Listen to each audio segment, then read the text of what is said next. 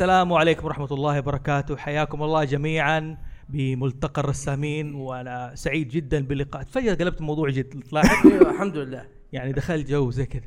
يعني أول شيء اللي ماسك الجوال خلاص يركز معانا. نحن بدأنا نسجل. اللي ماسك الجوال يركز معانا ويسيب الشاي أيوه. ساحب علينا ما علينا. okay. والله مرة ما هي معك. والله يا رجال واضح واضح إن هذا كذا أول شيء حبيت أحيي الجمهور اللي جانا قلت السلام عليكم. آه، أهلا حياكم الله. وأنا بصراحة مبسوط إنكم جيتوا وتشاركونا الحلقة دي لأنه الموضوع ده من أجلكم أنتم رسامين يعني. أول شيء بعرف مين الرسام هنا؟ يرفع يده. أوه ما شاء الله كلهم تقريبا. ما شاء الله تبارك الله. ما في غير ريال ما المعماري ما ينحسب. okay. ال digital ينحسب. أيوه تحسب digital طبعا. okay طيب. طيب حلو. هذا من ضمن المحاولات. وانت قرب من المايك يعني زي ما حنتناقش في الموضوع هذا. هو الحلقة اليوم نحن هدفنا نخرج أول شيء ناخذ فكرة عن الرسم. الناس اللي تبغى تعرف أنتم الرسامين كيف تتعاملوا مع الرسم؟ إيش كيف تنقل أحاسيسكم في الورقة؟ الرسم إيش ينتج منه. ليش نحن بنرسم أصلا يعني؟ هذا موضوع حلقة. في نفس الوقت في موضوع جدا مهم الحقوق والفان آرت. في كثير ناس بترسم رسمات هواية وتنشرها في النت على قول عبد السلام. مرة كان إيش يقول؟ لا تخاف يعني. عبد السلام كان بيقول بيعرض الناس الرسمات حقته عشان إيش؟ يعطوه رأيه فيدباك إيش في أخطاء. فجأة يلاقيها إنه إيش؟ أخذت. أخذت. أخذت. لا اقولها سرقت. سرقت. يا سرقت يعني عادي يعني. شغال شغال بس. لا هذا هذا ما يشتغل بس okay. ألو. أتوقع ولا؟ أنا أعمل له mute control. عشان اخفف الصوت قد ما أقدر. كل تفضل. تمام. أيوه. سرقت. سرقت. يلا. ألو؟ أيوه. أيوه؟ أيوه. زي ما سرقت. قلت لك أنت عزابي لا تشيل هم. تعامل مع المايك كأنه إنه إيش؟ كم واحد حط فمه عليه؟ أنا والله أي لون ده عليك؟ أي لون؟ أشوف المايك إيش اللي تحت. لا أسود جد. هذا حق- فراس. شوف إذا حق فراس حق فراس. فراس ترى عمل CPR. دائما يعمل CPR. دائما يعمل CPR. طيب حلو. فبس أول شيء حاب قبل ما أبدأ أقول للناس مين يعرف هاوس زوفي؟ مين ما يعرف مين ما يعرف هاوس زوفي؟ بودكاست هاوس زوفي. واحد اثنين. مين يعرف ولا مين ما مين يعرف؟ ما يعرف هاوس مين ما زوفي؟ يعرف؟ واحد اثنين متحمس فرحان okay. جالسين نتعرف والله حلو. آه هاوس زوفي؟ شبكة حاليا صرنا شبكة شبكة تعتني بالترفيه. هدفها في البودكاست انها تنشر زي ما تقول تثري المجتمع عن طريق الترفيه. كيف يعني؟ يعني الرسم ألعاب الفيديو الأنمي مستحيل انها شيء كذا ما يثري ما يعطي الناس نوع من المعرفة. نحن هدفنا فتح آفاق الناس عن طريق إيش؟ الثقافات الشعبية pop culture زي الروايات زي الرسم زي الكوسبلاي زي ال- الانمي ألعاب الفيديو ألعاب الطاولة كل ما يخص عالم الثقافات الشعبية. فدائما نحن نبدأ حلقة نتكلم مثلا نقول دائما مثل اللي حبه القراصنه حلو؟ نذكر نص ساعة وساعه على القراصنة نتكلم. مين هم تاريخهم كذا. بعد كذا الساعة الثانية نقول أشهر أشهر المراجع في عالم القراصنة سواء كانت روايات ألعاب فيديو أنمي آه، ألعاب طاولة بحيث أنا كونت للناس اللي تبغى تبدأ مشروع مرجع إنه يسمع شيء عن القراصنة. نفس الشيء مره عملنا حلقة عن التاريخ ال- آه، الحضارات الممزوجة كيف الحضارات تتمزج مع المزيج مين شاف أنمي إيش اسمه؟ ما أعرف. لا مو أنت. آه، اسال إيش اسمه ده؟ فراس إيش الأنمي؟ جنتا جنتما إيه، مين يعرف آه، أنمي جنتما ما شاء الله طبعا ما شاء الله. أعطي المايك لعبد السلام اللي جنب لا، اللي جنب. حبيبي عرفنا عن نفسك. سليمان يا راجا والنعم. عليك زود. حياك حبيبي شفت أنمي جينتاما أعرفه بس ما تفرجته. بس يعني أعرفه. إيش تعرف فيه؟ والله شوف طالما رفعت يدك قلت تعرفه خلاص. أنا اللي أعرفه إنه قصته الأساسية مرة حلو. حلو. مرة جيدة بس الحوارات حقته كلها حش عن ال Japanese culture والأنميات الثانية. إيش القصة حقته؟ الفكرة المبدئية. والله شوف اللي اللي أنا أعرف إنه هو يعني في عصر ساموراي حلو. بس جاهم invasion فضائيين. تمام. عليهم. أيوه. شقهم كلهم. ممتاز. خلاهم يعيشوا تحت سيطرة الفضائيين. هذه- صار جنتا ما يتأقلم مع الوضع. بض... هذه الفكرة الأساسية من الحضارة الممزوجة. هو مزج لك العصر العصر الحديث مع العصر الإيدو الإيدو بيريد في اليابان. آه أيوه أتوقع. تمام؟ فهذه هذه تلهم الناس وقت ما يعرف على التاريخ إنه يقدر هو بطريقته إذا كان كاتب ولا حتى رسام يمزج بين الحضارتين هذه. هذا اللي سووه في جنتما. آه أيوه هذا سوف جنتا ها؟ أيوه هذا سوف جنتا ما شاء قرب قرب من المايك. أقول صح كلامك يعني. لا تبعد لا تبعد قرب أنت كأنك قاعد تشرد كل شوية عارف كيف؟ عبد تعال السلام قرب. حط فمه فيه. يا أبوي جيبوا معقم. فراس شوف اسمع اسمع. بعد فراس لا تشيل هم خلاص. عبد السلام.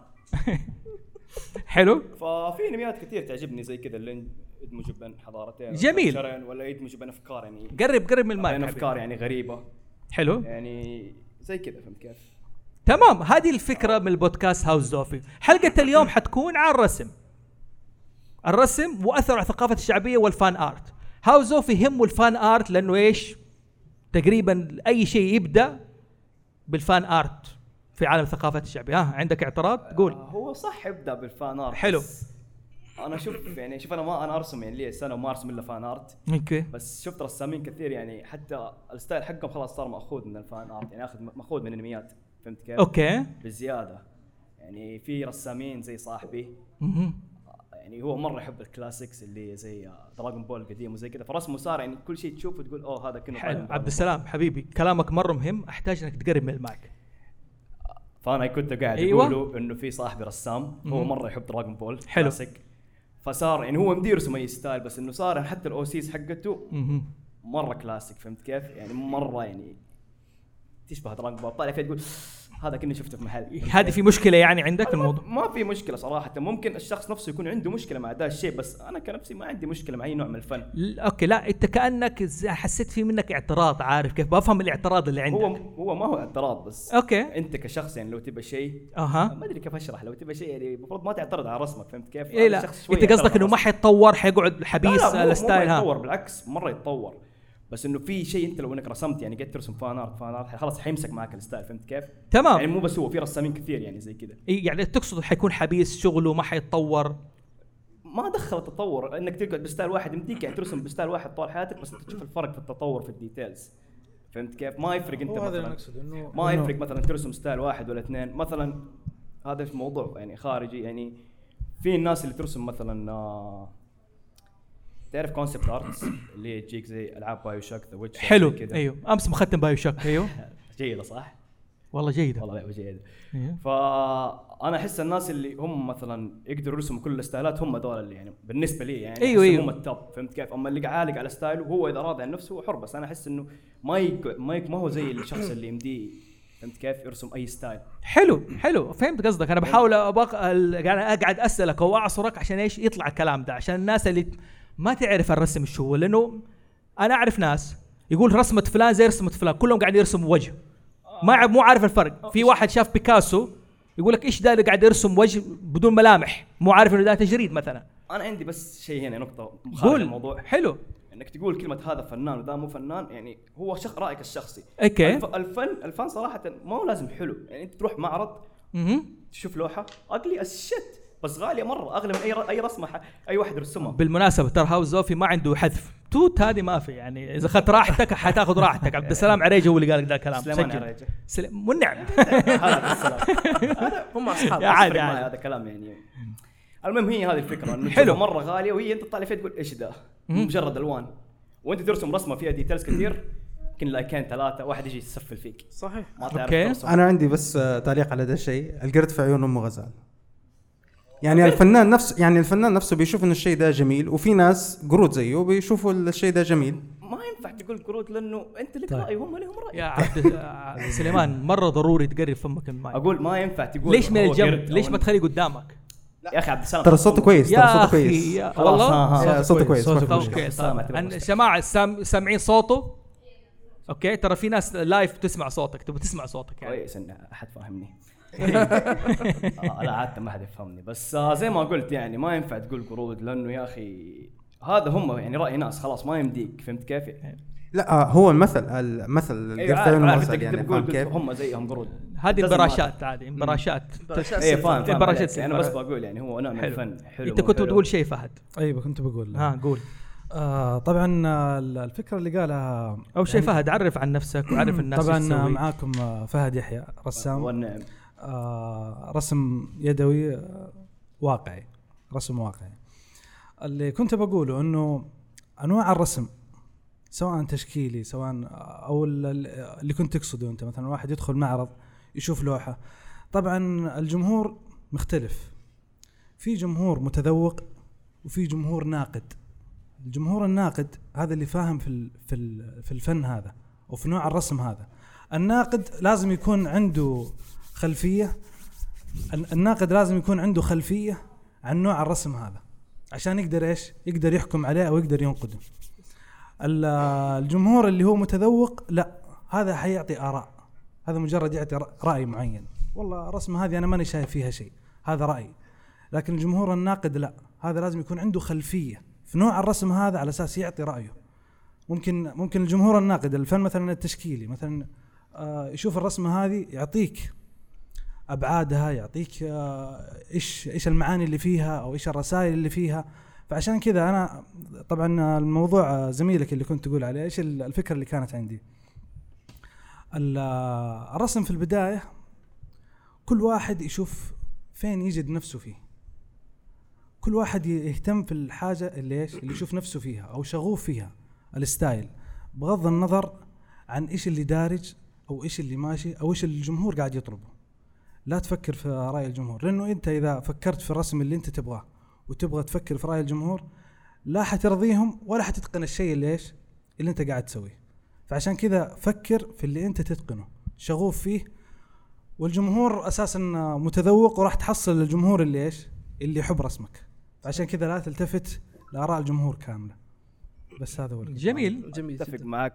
Mind. أتفق معك كليا بس آه أقرب شيء عشان ما اتاخر إنت والله عملت له- إنت عملت له mute؟ لسه المعقم ما يسوي شيء ترى. بس آه أتفق معك كليا بس آه بس اللي اختلف معك إنه أنت تقول حتى اللي انتقد هذا رأيه الشخصي يعني صراحة. حتى لو عنده background زي ما يبغى. فهمت كيف؟ زي أنت دحين قاعد تقول إنه في ناس ستايلاتهم مختلفة. مثلا خلينا نقول أنا style أنمي وفلان مثلا ستايله مثلا أي شيء ثاني ريالستيك حتى لو أنا انتقدته حتى لو عندي خلفية في الرسم برضه حاعتبر إنه رأيي صراحة. هو في النهاية هو ال- يعني صاحب الشيء. هو هذا اللي أنا قلت أنا قلت في في جمهور آه، ناقد وفي جمهور عادي اللي هو هذا يعطي آراء. ما عنده مشكلة. الآراء تتقبلها بأي شكل من الأشكال. هذه ما عندك مشكلة فيها. لكن نتكلم اللي اللي بينتقد رسم معين أو بيتكلم عن رسمة معينة بيطلع مثلا عيوبها أو بيطلع محاسنها أو إيجابياتها أو كذا هذا لازم يكون إيش؟ عنده خلفية. ناقد اسمه ناقد. لكن اللي اللي ما عنده خلفية هذا إيش؟ يعطي رأي. هذا يعتبر راي له. والله الرسم هذا أنا ما يعجبني مثلا. الرسم الريالستيك في ناس كثيرين مثلا يشوفوا رسمي يقول لك أنا ما أشوف فيه شيء. سؤال لكن تفضل. الناقد ال- هذا هل لازم غير عنده خلفية تاريخية عن اشكالها ولا ولا ولا- لكن هل لازم يكون يعرف يرسم ولا لا؟ لا مو شرط. أوكي أنا بسأل شرط. السؤال. يعني, يعني دحين يعني مثلا النقاد اللي اللي مثلا في ال games مثلا. أيوه. النقاد اللي قاعدين يقيموا الألعاب. هل هم يعرفوا يصنعوا ألعاب؟ لا طبعا. طيب حلو. أنا الحين عشان عندي سؤال للرسامين قبل ما أبدأ موضوع الحلقة. آه الرسام الناقد أو اللي ما يعرف يرسم هل عندكم إشكالية معاه إنه ينتقد رسمك ولا لا؟ أبغى آه. اللي عنده إجابة يقول. أنا كنت ما أرسم وأنتقد خويي كل يوم. أنت واضح تراعي مشاكل أصلا. أنا من أول مش لا عارف كيف. هو يسألني أجاوبه. حلو.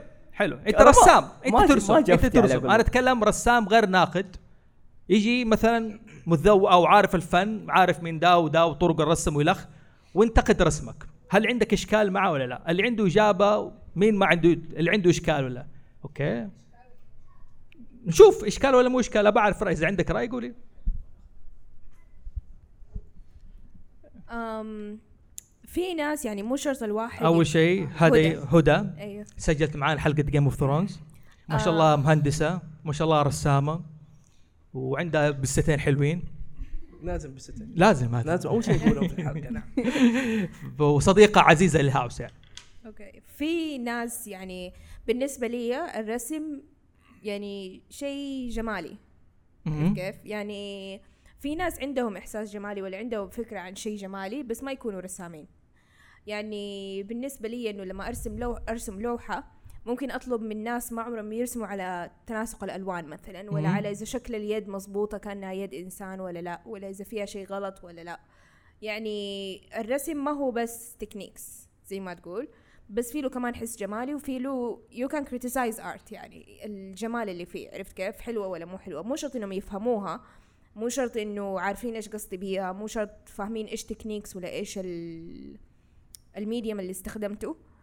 بس بما إنه هو, هو شيء يعبر عن الجمال فأنا أبغى رأي الناس بدا الشيء. يعبر عن الجمال. امم الرسم يعبر عن الجمال. بالنسبة حلو. لي يعني. حلو حلو جميل أيه. جدا. أنا برا مغطى عشان بس أوضحها يعني. حلو. أوكي في أحد عنده رأي آخر؟ ولا؟ أوه ما شاء الله. لازم لا لا حل لا, أنا يعني عن نفسي ما لا أنا طبعا أصغر رسامة عندنا وس- وأصغر صديقة للهاوس وما شاء الله تبارك الله قبل ما نسجل ريت سجلنا كلام أول عندها كلام جميل في الرسم. أيوه لا أنا إيش تقول؟ أنا عن نفسي ما أحب إنه يجي أحد كذا مثلا أكون قاعدة أرسم رسمة في المدرسة وتجي عندي بنت ما تعرف ترسم ما تعرف حتى ترسم خط. مستقيم طيب وتجي تقول رسمك مو حلو رسم بنت عمي أحلى. كذا اللي أنا ما ت- ما طلبت رأيك خلاص طلبت طيب آه أوكي أنا مالي شغل. والله عصبت ترى أوكي أنا مالي شغل. حلو؟ أنا ما ما أحب أحد ينتقد رسمي. اللي أنا لو طلبت رأيك قول رأيك باحترام ولا تنتقد. لو ما عجبتك خلاص يعني قول انه كويسة أو قول انه يعني مثلا عدل هنا حاجة. يعني مو تنتقد تقول أوه الرسمه معفنة. Oh my God. أوكي. أختك ريم تنتقد رسمك؟ بصراحة. لا أوه. أهلي أكثر ناس يشجعوني. أوكي كويس. لأنهم شافوا عصبيتك فأكيد عارفين يعني. شافوا الانفعال اللي صار قبل شوية حلو حلو. يعني أنت تقولي لا تنتقد خليني أنمي الموهبة. عندك ملاحظة كلمني بشويش كلمني زي كذا. لا تجي تنتقد مجرد الانتقاد يعني. أيوه. يعني لا تجي تقول تتفلسف على راسي يعني وأنت من أيوة، جنبك خصوصا لو ما كان يعرف شيء ما يعرف أش... ما يعرف يرسم حتى. ويجي ينتقد يقول آه أنت رسمك مو طب. لو أنا أعرف أرسم نجمة أقدر أنتقد؟ يعني والله هذه الرسمة دي اللي فوق كذا وكذا وكذا من أول ابتدائي وأنا عارفها يعني تقدر تنتقد إنه عند لو عندك حس إنه يعني حس رسام انه تقدر يعني إنه عندك حس فنان تق يعني يعني والله صح غسل إنه ما ت... يعني تكون ما ترسم مثلا بس إنه ت... يعني تفهم الرسم تفهم إنه ورا كل رسمة في قصة عميقة. أوكي. طيب أنا جميل. ممكن بقول لها شيء. عندك تعليق عندك حلو آه. ما شاء الله لسه في, في بداية عمره ولسه بادئ في مشوار الرسم بدري فعشان كذا لازم تعرفي أشياء على أساس لا يجيك إحباط من الناس اللي هذول ما ينتقدوا الرسم. هذول بيعطوا آراء وآرائهم بتكون سلبية يعني في الغالب. فعشان كذا أنت حاول إنك أنت ترسمي زي اللي أنا قلته قبل شوية. ارسمي لنفسك لا ترسمي للناس. أيوه أنت إذا حطيت الفكرة هذه في رأسك أنت راح تبدعي في الرسم هذا. راح راح يعجب أغلب الناس اللي حولك. إيوه يعني أنا أكون في حالي حتى مرات في الفصل أختار المكان اللي جنب الزاوية عشان ما حد يمسكني. أقعد أرسم أرسم أرسم فجأة كذا تيجي واحدة من آخر الفصل لين عندي. وتقول آه رسمت هو اللي. يتكلم. هو اللي يتكلم. شغل. تعصب عليه هو. يعني. حلو. وصلت نقطة. ياسمين عندها نقطة كان عندك تعليق أظن؟ Yeah. شغالة؟ أوكي. آه عندي كم نقطة أبغى أوضحها، أول حاجة إحنا أنا اسمي ياسمين مغربي. I'm a motion graphic designer and animator. فطبعا يعني لو تعرفوا ايموشن graphic designer motion graphic designer. آه motion آه أوكي. أوكي. رسام تحريك أوكي. لا لا عشان في ناس مو كذا باللغة العربية تدقق تبغى مصطلحات عربية وأنا أضطر إيش؟ اترجم لهم المصطلحات العربية فقط. عشان كذا باخذ أسماء. التصميم الحركي. تصميم الحركة حلو. There we go. وكمان يعني مثل عمرها في دي البنت يعني اسمها لانا. لانا. يعني أفتكر يعني نفسي وأنا صغيرة وأنا قاعدة برسم طبعا إحنا متجمعين اليوم عشان نتكلم عن ال fan art وكل حاجة يعني نبدأ نرسم فيها من ال passion يعني من حاجة نحبها. حلو. طبعا ما حتكون حلوة في البداية ابدا ما حتكون حلوة. بس لما حنبدا نتخصص في هذا الموضوع اللي فيها الرسم نبدأ نكون يعني مصممين أو مهندسين. أو رسامين يعني محترفين حنكمل على نفس مشوارنا فحندخل نتعمق في الشيء اللي عندنا اهتمام فيه. إذا عندنا الفان آرت بطريقة معينة زي ما كان يتكلم عنها الشخص شو اسمك؟ سليمان. كان بيدقق إنه الموضوع إنه style يمكن إنه يقعد بطريقة معينة طول حياته مثلا. طيب إحنا بطريقة professional بندخل نتعمق في الشيء اللي نبغى نتخصص فيها أكثر حلو. شيء. الناس لما ينتقدوا هم طبعا يعني في المستقبل إذا أنا حتخصص في هذا الموضوع مثلا ال animation أو الرسم هذول حيكون الجمهور حقي هم اللي حينتقدوا أعمالي. إذا أنا بصمم حاجة أو أنا برسم cartoons ولا animations ولا كوميكس ولا books ولا أي حاجة ولا ألعاب في المستقبل إذا أنا بفكر من عمر الصغار حندخل في الجامعة والتخصصات. In the end لازم نهتم في آراء الناس اللي في الخارج عشان إحنا أساسا بن بنكون هذا ال mediums علشانهم.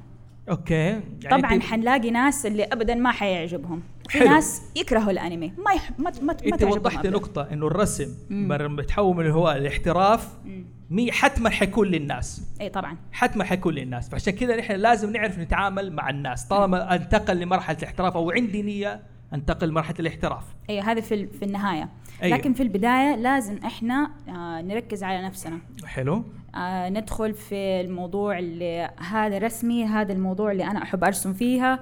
مثلا أشوف ناس كثير يحبوا يرسموا عيون يحبوا يرسموا خيول. هذا شيء يعني أعتقد هنا في في البلد العربي إحنا نحب الخيول ونحب العيون ونحب الحاجات هذه. فبنشوفها كثير لأنه هذه حضارتنا. فبندخل في الحاجات اللي it's familiar us. آم، اللي إحنا بنعرفها لأنه هذه هي الجمهور تبعنا. حلو. بعدين نتميز أنا فيها. عندي سؤال لك. يس آه من متى العرب يرسموا العيون ولا يرسموا الخيول يعني متى بدأوا؟ هل من زمان ولا هذه الفترة القريبة لما انتشر الرسم بين العرب نقطة مرة مهمة وعجبتني لأن أنا كانت عندي فكرة وهذا التاريخ حنسرده إنه الدول الإسلامية أبدعوا في الفن في الأشكال الهندسية والخطوط وهذا. هذا اللي أعرفه. صحيح. وصار يعني بالذات وقت ما بنوا العمارة تشوفيها في المساجد تشوفيها مثلا في حتى في المتاحف وهذا. لكن مرة قلتي إنه يرسموا العيون يرسموا خيول. زي ما تقولي شغلتي لمبة. مين بدأ الموضوع ده؟ فين انتبهتي له؟ هل انتبهتي له في العصر الحاضر ولا عندك قراءة في الموضوع ده في التاريخ؟ إحنا درسناها أنا حلو. دارسة في دار الحكمة فإحنا دارسين طبعا في الفنون وبعدين أيوة. نبدأ ندخل في التصميم جميل okay. جميل حلو وأنا تخصصت في ال animation. فيعني مرحلة ومرحلة ومرحلة تمام فإحنا زي ما عارفين العصر الإسلامي مهم. يعني محرم أصلا إنه نرسم الأرواح هذه كانت مؤكدة. في العصر الإسلامي كانت محرمة رسم الأرواح. هذه مؤكدة ما في لا لف ولا يمين ها؟ صح. يمين. جميل عشان بس نكون عارفين تاريخنا وإيش اللي صاير. جميل. أيوة. وحتى يع- يعني أنا بالنسبة لي لما كنت في المدارس الحكومية يعني كانوا دائما يقولوا أوه أنت رسمك حرام أنت مدري إيه هذه أرواح. أيوه. okay. فيعني هذه الحضارة اللي إحنا فيها بس يعني الثقافة اللي إحنا فيها. أيوه. okay. فالمتجولين يعني والأسواق وال exchange للحضارات بدأت تدخل فيها يعني لما دخلنا في ال في الع... ما عليك ما عليك في المناطق ال- الأندلسية لايك سبين والحاجات هذه. حلو. دخلنا في يوروب والتجارة والحاجات هذه. بدأت يعني تداول في ال في ال في الاهتمامات الجديدة. العرب لما راحوا الأندلس وبدا يهتموا بالرسم لا ولا الأوروبا اهتموا؟ التجارة. التجارة؟ لما جات على السعودية فدخلوا معاهم يعني الحاجات الجديدة. حلو. والفروسيه والهندي وكل حاجة يعني اللي دخلت على البلد. فصارت يعني عندنا اهتمامات جديدة. okay. there was um, كانت في لوحة أعتقد في الأندلسي بحيث إنه جاء رجل عربي ورجل um, أوروبي. ماني فاكرة بالضبط إيش هي القصة. قرب من المايك ياسمين عشان نسمع. كده؟ أيوه. okay. فالرجل الأوروبي عرض على الرجل ال- العربي لوحة خيل. حلو. okay. فقال له هذه رحس هذه رسمة خيل. كانت أعتقد لوحة بالألوان الزيتية. Excuse me. فقال الرجل العربي هذا مو خيل. كمل كمل قال له الرجل الأوروبي طب هذا كيف مو خيل؟ هذه رسمة خيل اللي قدامك. قال له والله هذا مو خيل لأني أنا ما أقدر أمشي من حوالين الخيل وأشوف إنه هو خيل فهو البرسبكتيف للرجل العربي إنه هذا مو خيل لأنه هو الت- التجربة اللي هو فاهمها عن الخيل إنه هو حيوان ب 3D ويقدر يمشي من حوالين الشيء وهو فاهم إنه هذا خيل أما رسمة يعني 2D ما هي طالعة عنه إنه هذه خيل فال perspective بتتغير. فأعتقد إنه المفاهيم المتغيرة هذه نستكشف المفاهيم الجديدة هي اللي تطورت عندنا الرسومات. هذه موية لك عشان تبل ريقك. thank you okay. لا لا كلامك جميل. ان ال perspective بين ال- الرجال الأوروبي والعربي يوضح إيش؟ فكرة كيف النظرة للخيل وهذا. هذا شيء مرة مهم. عشان كذا إيش كنت حريص إنه تبي لي موبايل وأسمعك. thank you ففعلا جاء كلام جميل. حلو. ما نبغى نستبق الأحداث. في حد عنده إضافة على الموضوع ده؟ أظن ولا عنده. برضو؟ لا بس بقول آه. حاجة. إن يعني طول هذه التسع سنين اللي قلت كنت أرسم فيها ما شاء الله لك تسع سنين ترسمي؟ أيوه. كم عمرك لأنا؟ آه بصير 12 سنة بس آه أنا ما أعترف بالهجري فلسه يعني أعتبر 11 سنة. لا ما شاء سنتين ونص. أوكي آه، طيب حلو. آه بس إنه حابة أوضح إنه مرات النقد هو اللي يبني الشخصية هو اللي يبني الفن. لأنه أنا أصلا إنه طول عمري في المدرسة كانوا بيقولوا لي إن رسمك مو مرة وأنا لين دحين يعني ماني مرة مقتنعة في رسمي. بس إنه تطورت في يعني أتطور تطور سريع أنا آه مع النقد كمان إنه احسن نفسي لما يجيني أحد ينتقدني مو نقد اللي رسمك مرة معفن مدري إيه لا نقد اللي حسني أو أيوه نقد حلو. أنا بقول لك حاجة أوكي. ما شفت رسام مقتنع برسمه دائما يطور نفسه. ما شفت كاتب مو مقتنع مقتنع بكتابته دائما يطور في كتابته. ما شفت بودكاستر مقتنع بتسجيله عارف؟ وخلينا نعيد وهذا كذا. فهذا طبيعي. كلام جميل. أيوه. إيش قصدك؟ أعطي المايك لولاء آه، السلام عليكم. وعليكم السلام. آه، طبعا أنا ولاء أنا صيدلانية. ما شاء الله. قصتي مع الرسم ترى كانت جدا مختلفة. طبعا أنا بديت عمري ستة سبعة okay. كنت في البداية زي كذا أبغى أصير أكثر رسامة محترفة في الأرض في ال animation وزي كذا بعدين بعد فترة لما صرت يعني في الثانوي عمري 14 15 صرت أبغى أتطور من ناحية ثانية إنه ألقى وش الشيء اللي يخليني مقتنعة إنه يخليني أوصل رسالة. طبعا دخلت في الرسم الواقعي وصرت أرسم واقعي مرة كثير وأعلم نفسي بنفسي وأحرص تمام الحرص إنه أتعلم الألوان والزيتي والمائي وكله يعني. بعدين أنا لما طلعت على الجامعة صرت أحس إنه ليش هذه طلع صار لا ما عليك مشي هو يطلع أوكي. اصوات ويطلع بلاوي زي كذا ما عليك مشكلة. آه. يتكلم معاك أحيانا ترى عادي. بسم الله.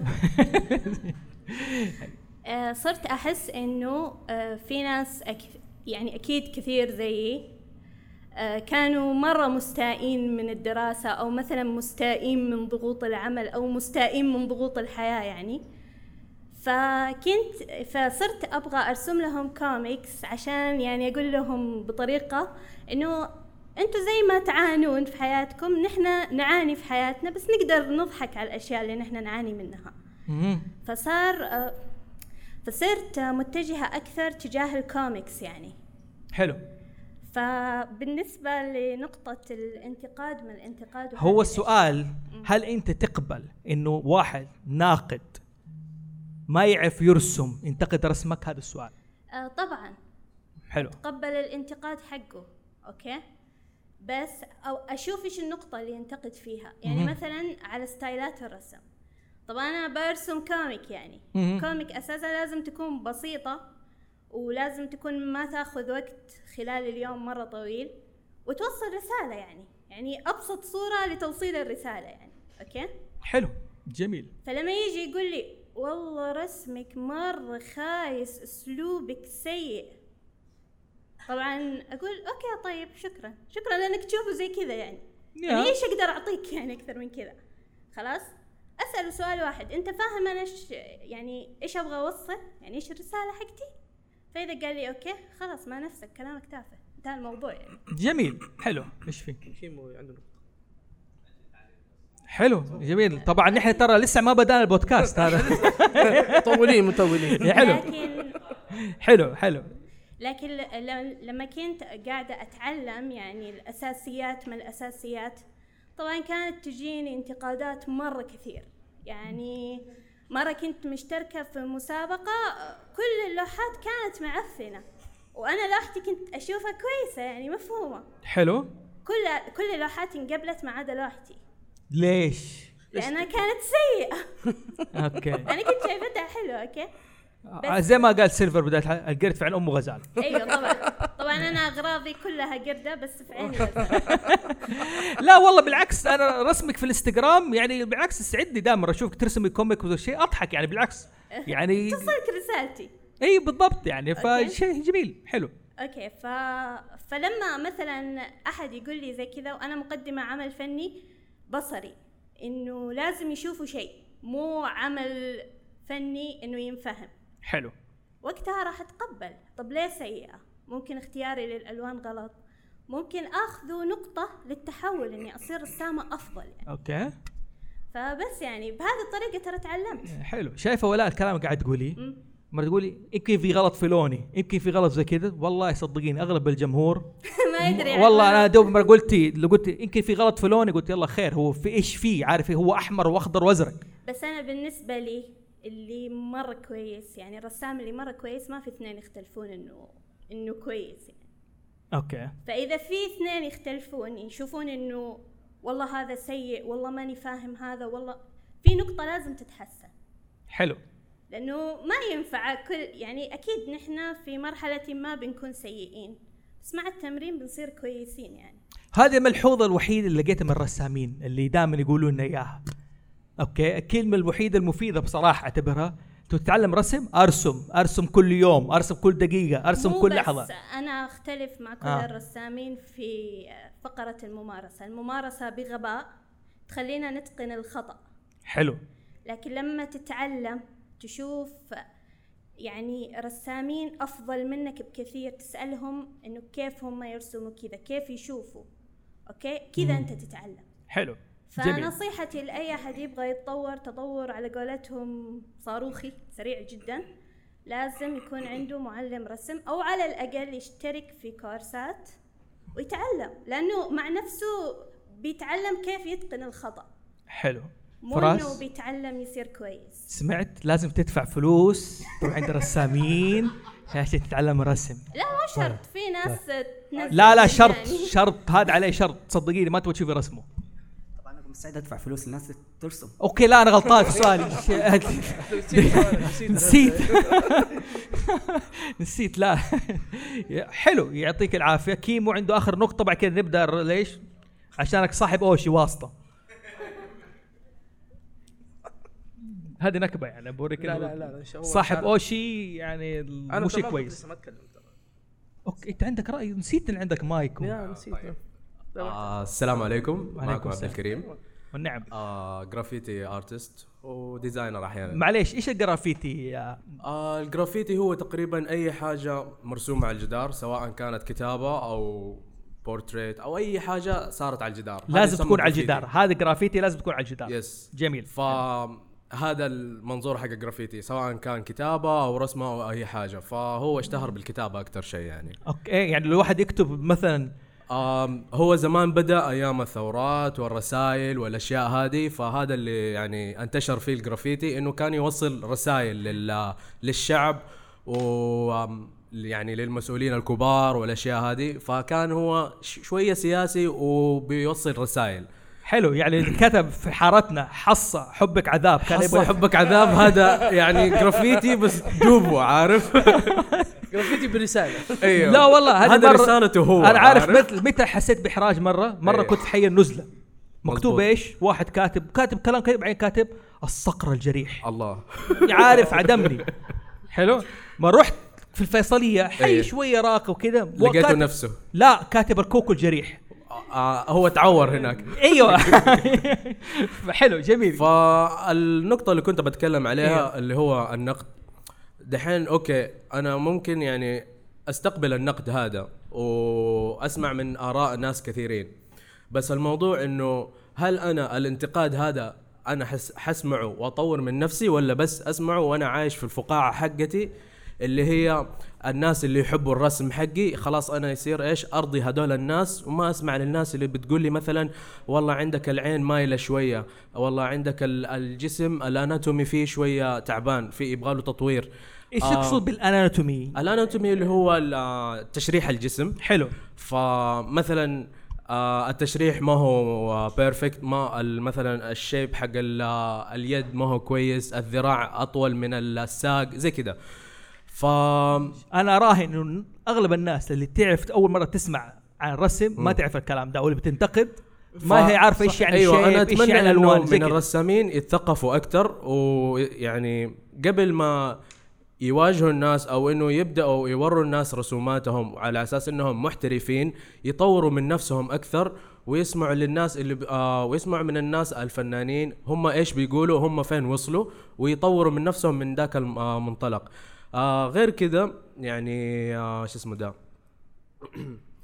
آه في مجموعة من الفنانين أو الرسامين اللي دوبهم طلعوا آه بالذات في ال social media آه بدأوا إنه رسم رسمة بسيطة زي كده و وبيسمي نفسه الرسام الفلاني المحترف العالمي الأول من العالم البطل عرفت؟ حلو فهدول الناس يعني أتمنى انهم يخرجوا من الفقاعة هذه عشان لا يقابلوا ناس محترفين يكسروا مجاديفهم بعدين يقول والله هذا الإنسان شايف نفسه هذا الفلان آه والله ما أداني علم صح وهو فيه وفيه يخطيه فأتمنى إنه يعني الرسامين نفسهم هم يتقبلوا آراء الناس سواء ما عنده خلفية في الرسم لأنه مثلا الإنسان يحب الطبيعة مثلا لما يشوف رسمة آه فيها الألوان الزرقاء حيقول والله رسمة حزينة. هذا يعني في علم الألوان والأشياء هذه. ف لما يقول لك ليش الرسمة آه مثلا واحد شاف رسمة بي آه وبيقول له ليش الرسمة كده مرة حزينة؟ ليش كده فيها أزرق؟ وال- والرسام نفسه مو عارف إيش يعني هذا الكلام عرفت. فهو لازم يعني يتثقف أكثر ويصير فاهم إيش بيسوي يصير عشان لما آه يخرج ال- العمل يقدر يستقبل كل آراء الناس ويعني يبهرهم بالشيء اللي هو بيسويه. حلو. عندك تعقيب فهد؟ آه هو كلامه مزبوط من ناحية آه إنه في رسامين آه أخذوها عن دراسة بالضبط درسوا ال- ال- الرسم هذا أو. ال style اللي هم بدوا فيه وفي بعضهم لا تعليم ذاتي آه حتى التعليم التعليم الذاتي الذاتي. يعني دحين ال- التعليم الذاتي ممكن ما يكون عنده خلفية يعني ما الإنترنت ما بتقول. شاء الله يعني ما قصر يعني في كل حاجة يعني جوجل جوجل ما ما حي صحيح. ما حي يقول لك ما في. صحيح. آه درو الدروس مليانة. okay تبى تحترف أكثر تقدر تخش معاهد تقدر ت- آه تتواصل مع فنانين تاخذ عندهم classes ويعني تنمي هذا الشيء يصير آم، أكثر من هواية يصير كاحتراف. فيعني زي كذا. صحيح. حلو. جميل. نبغى ننتقل الآن لموضوع حلقتنا. أول شيء نعرف الرسم إيش هو. قبل ما أتكلم عن تعريف الرسم أو تاريخ الرسم آه أنا ما يهمني إحنا نتفق على تعريف بالعكس أنا أبغى الاختلاف والتنوع في التعريف. لأنه كل ما اختلف التنويع كل ما وضحت لنا زاوية. هي عبارة عن لوحة زي الجيكسو. كل إنسان يركب تركيب لغاية ما تكتمل عنده الصورة إيش هو الرسم. لما بيجي مثلا لو نعرف الفكرة لو سألت علماء الأحياء حيقول لك هي ومضة في الدماغ وهذا. لو سألت فلان هذا يقول لك هي فلوس هي هي فمع التعاريف هذه فأول شيء حبدأ بضيوفي الرئيسيين فهد و اوه فيصل أهلا. فيصل أوشي لاعب الاتحاد سابقا والتعاون حاليا. شكرا. نعم. شكرا فاكر أوكي. فأوشي ببدأ فيك. إيش هو الرسم؟ عرف لي الرسم. إيش هو؟ آه سؤال صعب. إيش الرسم بصفة عامة وايش الرسم في تعريفك. أنت تعريفك أنت إيش هو الرسم؟ أبغى تعريف للرسم. قرب فمك من المايك طيب دقيقة. تعريفي للرسم. صار ما عم جبت السؤال هذا. آه هو تحاول توصل حاجة حلوة للناس اللي تحاول توصل حاجة من جوتك للناس اللي تحسهم إنه يهمهم الشيء اللي تبي توصله لهم. حلو. انت بتقول اهم شيء انه في يعني هذه كل فكره هذا أنا من عندي أيوه. أيوه أيوه من عندك. أنا أبغى من عندك حبيب لا تخاف. ما حد. ما سؤال أكاديمي لا تشيل طيب، هم. مو أكاديمي نعم. أيوه أنا إنك توصل الحاجة الحلوة. أيوه. الحاجة الحلوة. أو مو مو تكون حاجة حلوة بس أنت توصلها بطريقة حلوة يعني أو آه، تقبلوها الناس يعني. okay لازم يقبلوها الناس. آه yeah of course حلو. في النهاية هو الرضا طبعا. أنت بد- كأي رسام يبغى يبغى رضا الناس عن رسمته طبعا. كنت جميل. فهد. آه الرسم يعتبر يعني التعبير. عن الأفكار أو المشاعر عن طريق ثقافة الفنون والألوان. ثقافة إنها- الفنون والألوان بصفة عامة. الفنون والألوان بصفة عامة. ليس ضرورة الرسم يعني أقصد. لا لا الفنون والألوان يعني زي إيش؟ آه ممكن الرسم يكون آه عن طريق النحت. ممكن واحد ينحت على أوكي حلو. على على جدار على خشب. هذا. يعتبر برضه رسم. فالرسم له أنواع كثيرة يعني. حلو. لكن لكن هذه يعني ال- الفكرة العامة يعني عن جميل. في أحد عنده تعريف عن الرسم يعطينا وجهة نظره جبت لكم هنا عشان تشاركونا. أحد يرفع يده عادي يعني. أوه. تبع غنصورة. هذا لا مصمم ألعاب فيديو.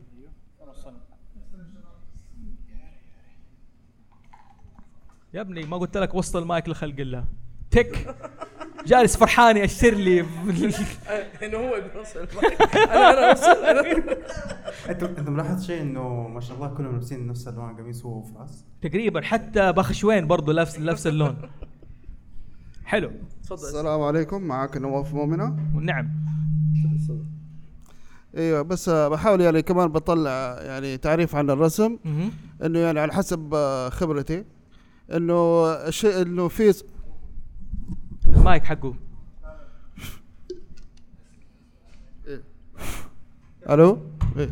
فكنت بعرف عن يعني الرسم على حسب خبرتي أنا في مخيلتي إنه يعني رسم إنه هو عبارة عن مخيلة في في في بالي أو في العقل الباطن أو اللي في في- يعني مخيلة دائما اللي بتطلع من بشكل في شيء عندك في داخلك يعني في عقلي بتحاول تخرجه. بحاول أطلعها بشكل صورة بيانية أمامي. ب... أوكي. إنه يشوفوها يعني. يشوف أني أنا أشوفها بنفسي والغير يشوفها. هو تعبير. تعبير عن فكرة يعني. أيوه طيب آه في حد عنده إضافة تعريف الرسم؟ إلى الآن أنا شايف إنه تعريف الرسم كله عن شيء داخلي. صحيح. هذا اللي اسمه. ما في حد تكلم إنه الرسم مثلا آه بوصل فكرة أو. آه ها؟ هو التعبير عن فكرة أو مشاعر. أو إنه مجرد شخمطة. أي. أنت أنت تطرح ال- الفكرة أو مشاعر تبت عن طريق الرسم. حلو يعني مو. بس أنا مو أقدر أطلع فكرتي عن طريق الكتابة مثلا. صح. ممكن هذا حيصير شعر. آه أخيرا عبد السلام. آه. آه سليمان. تقول عبر الكتابة أيام زمان مرة مرة زمان.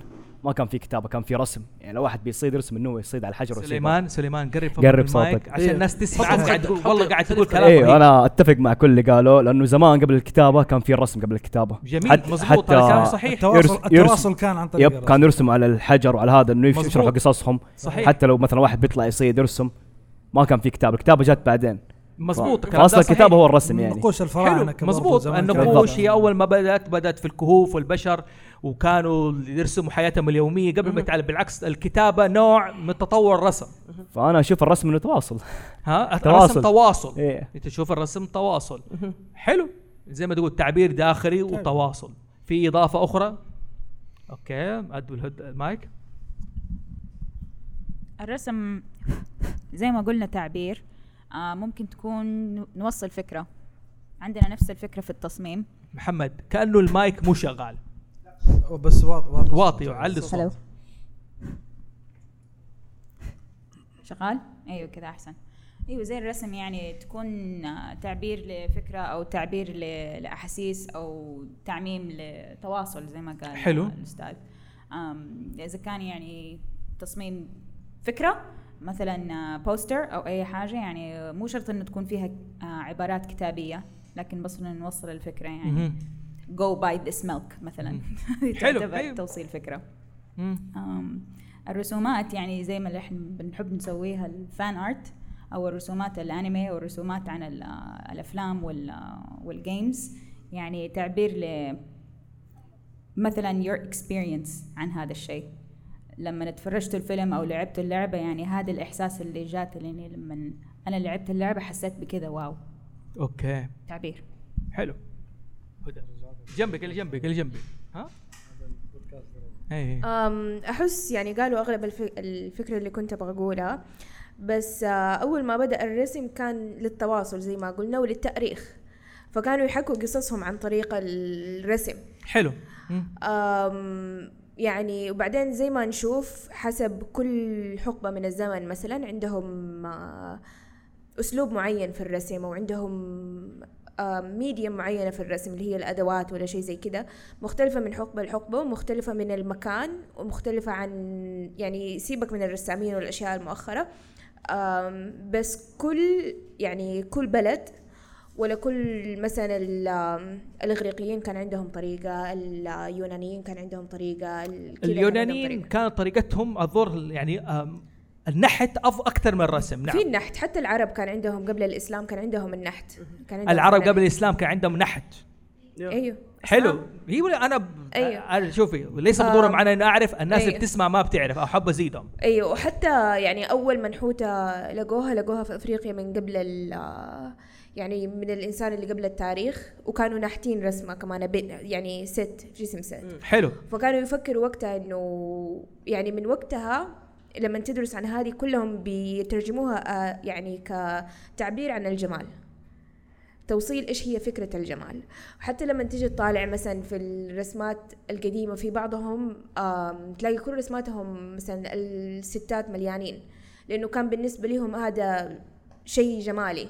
لأنه معناته إنه الست هذه ولا الامرأة هذه آه ربيت في مكان غني وعندهم فلوس عندهم أكل فعشان كذا هي بيضة وتخينة يعني حلوة عرفت كيف؟ okay، okay. بس مثلا تلاقي الفرنسيين في عندهم ال- طريقة رسمهم النحاف مرة فهذه. مثلا عشان ال fashion وال modeling إنه هم الأفضل تكون طويلة ونحيفة ففيها تعبير عن غير فكرة المج... تفكير المجتمع وثقافة المجتمع ودحين مثلا لأنه المجتمعات كلها بدأت تنخلط مع بعض فصار في كمان يعني تلاقي ناس اللي هم أغلبنا هنا رسامين animation مثلا بس تلاقي. ال animation عندهم طريقة معينة ال comic book عندهم طريقة معينة المدري مين عندهم طريقة معينة.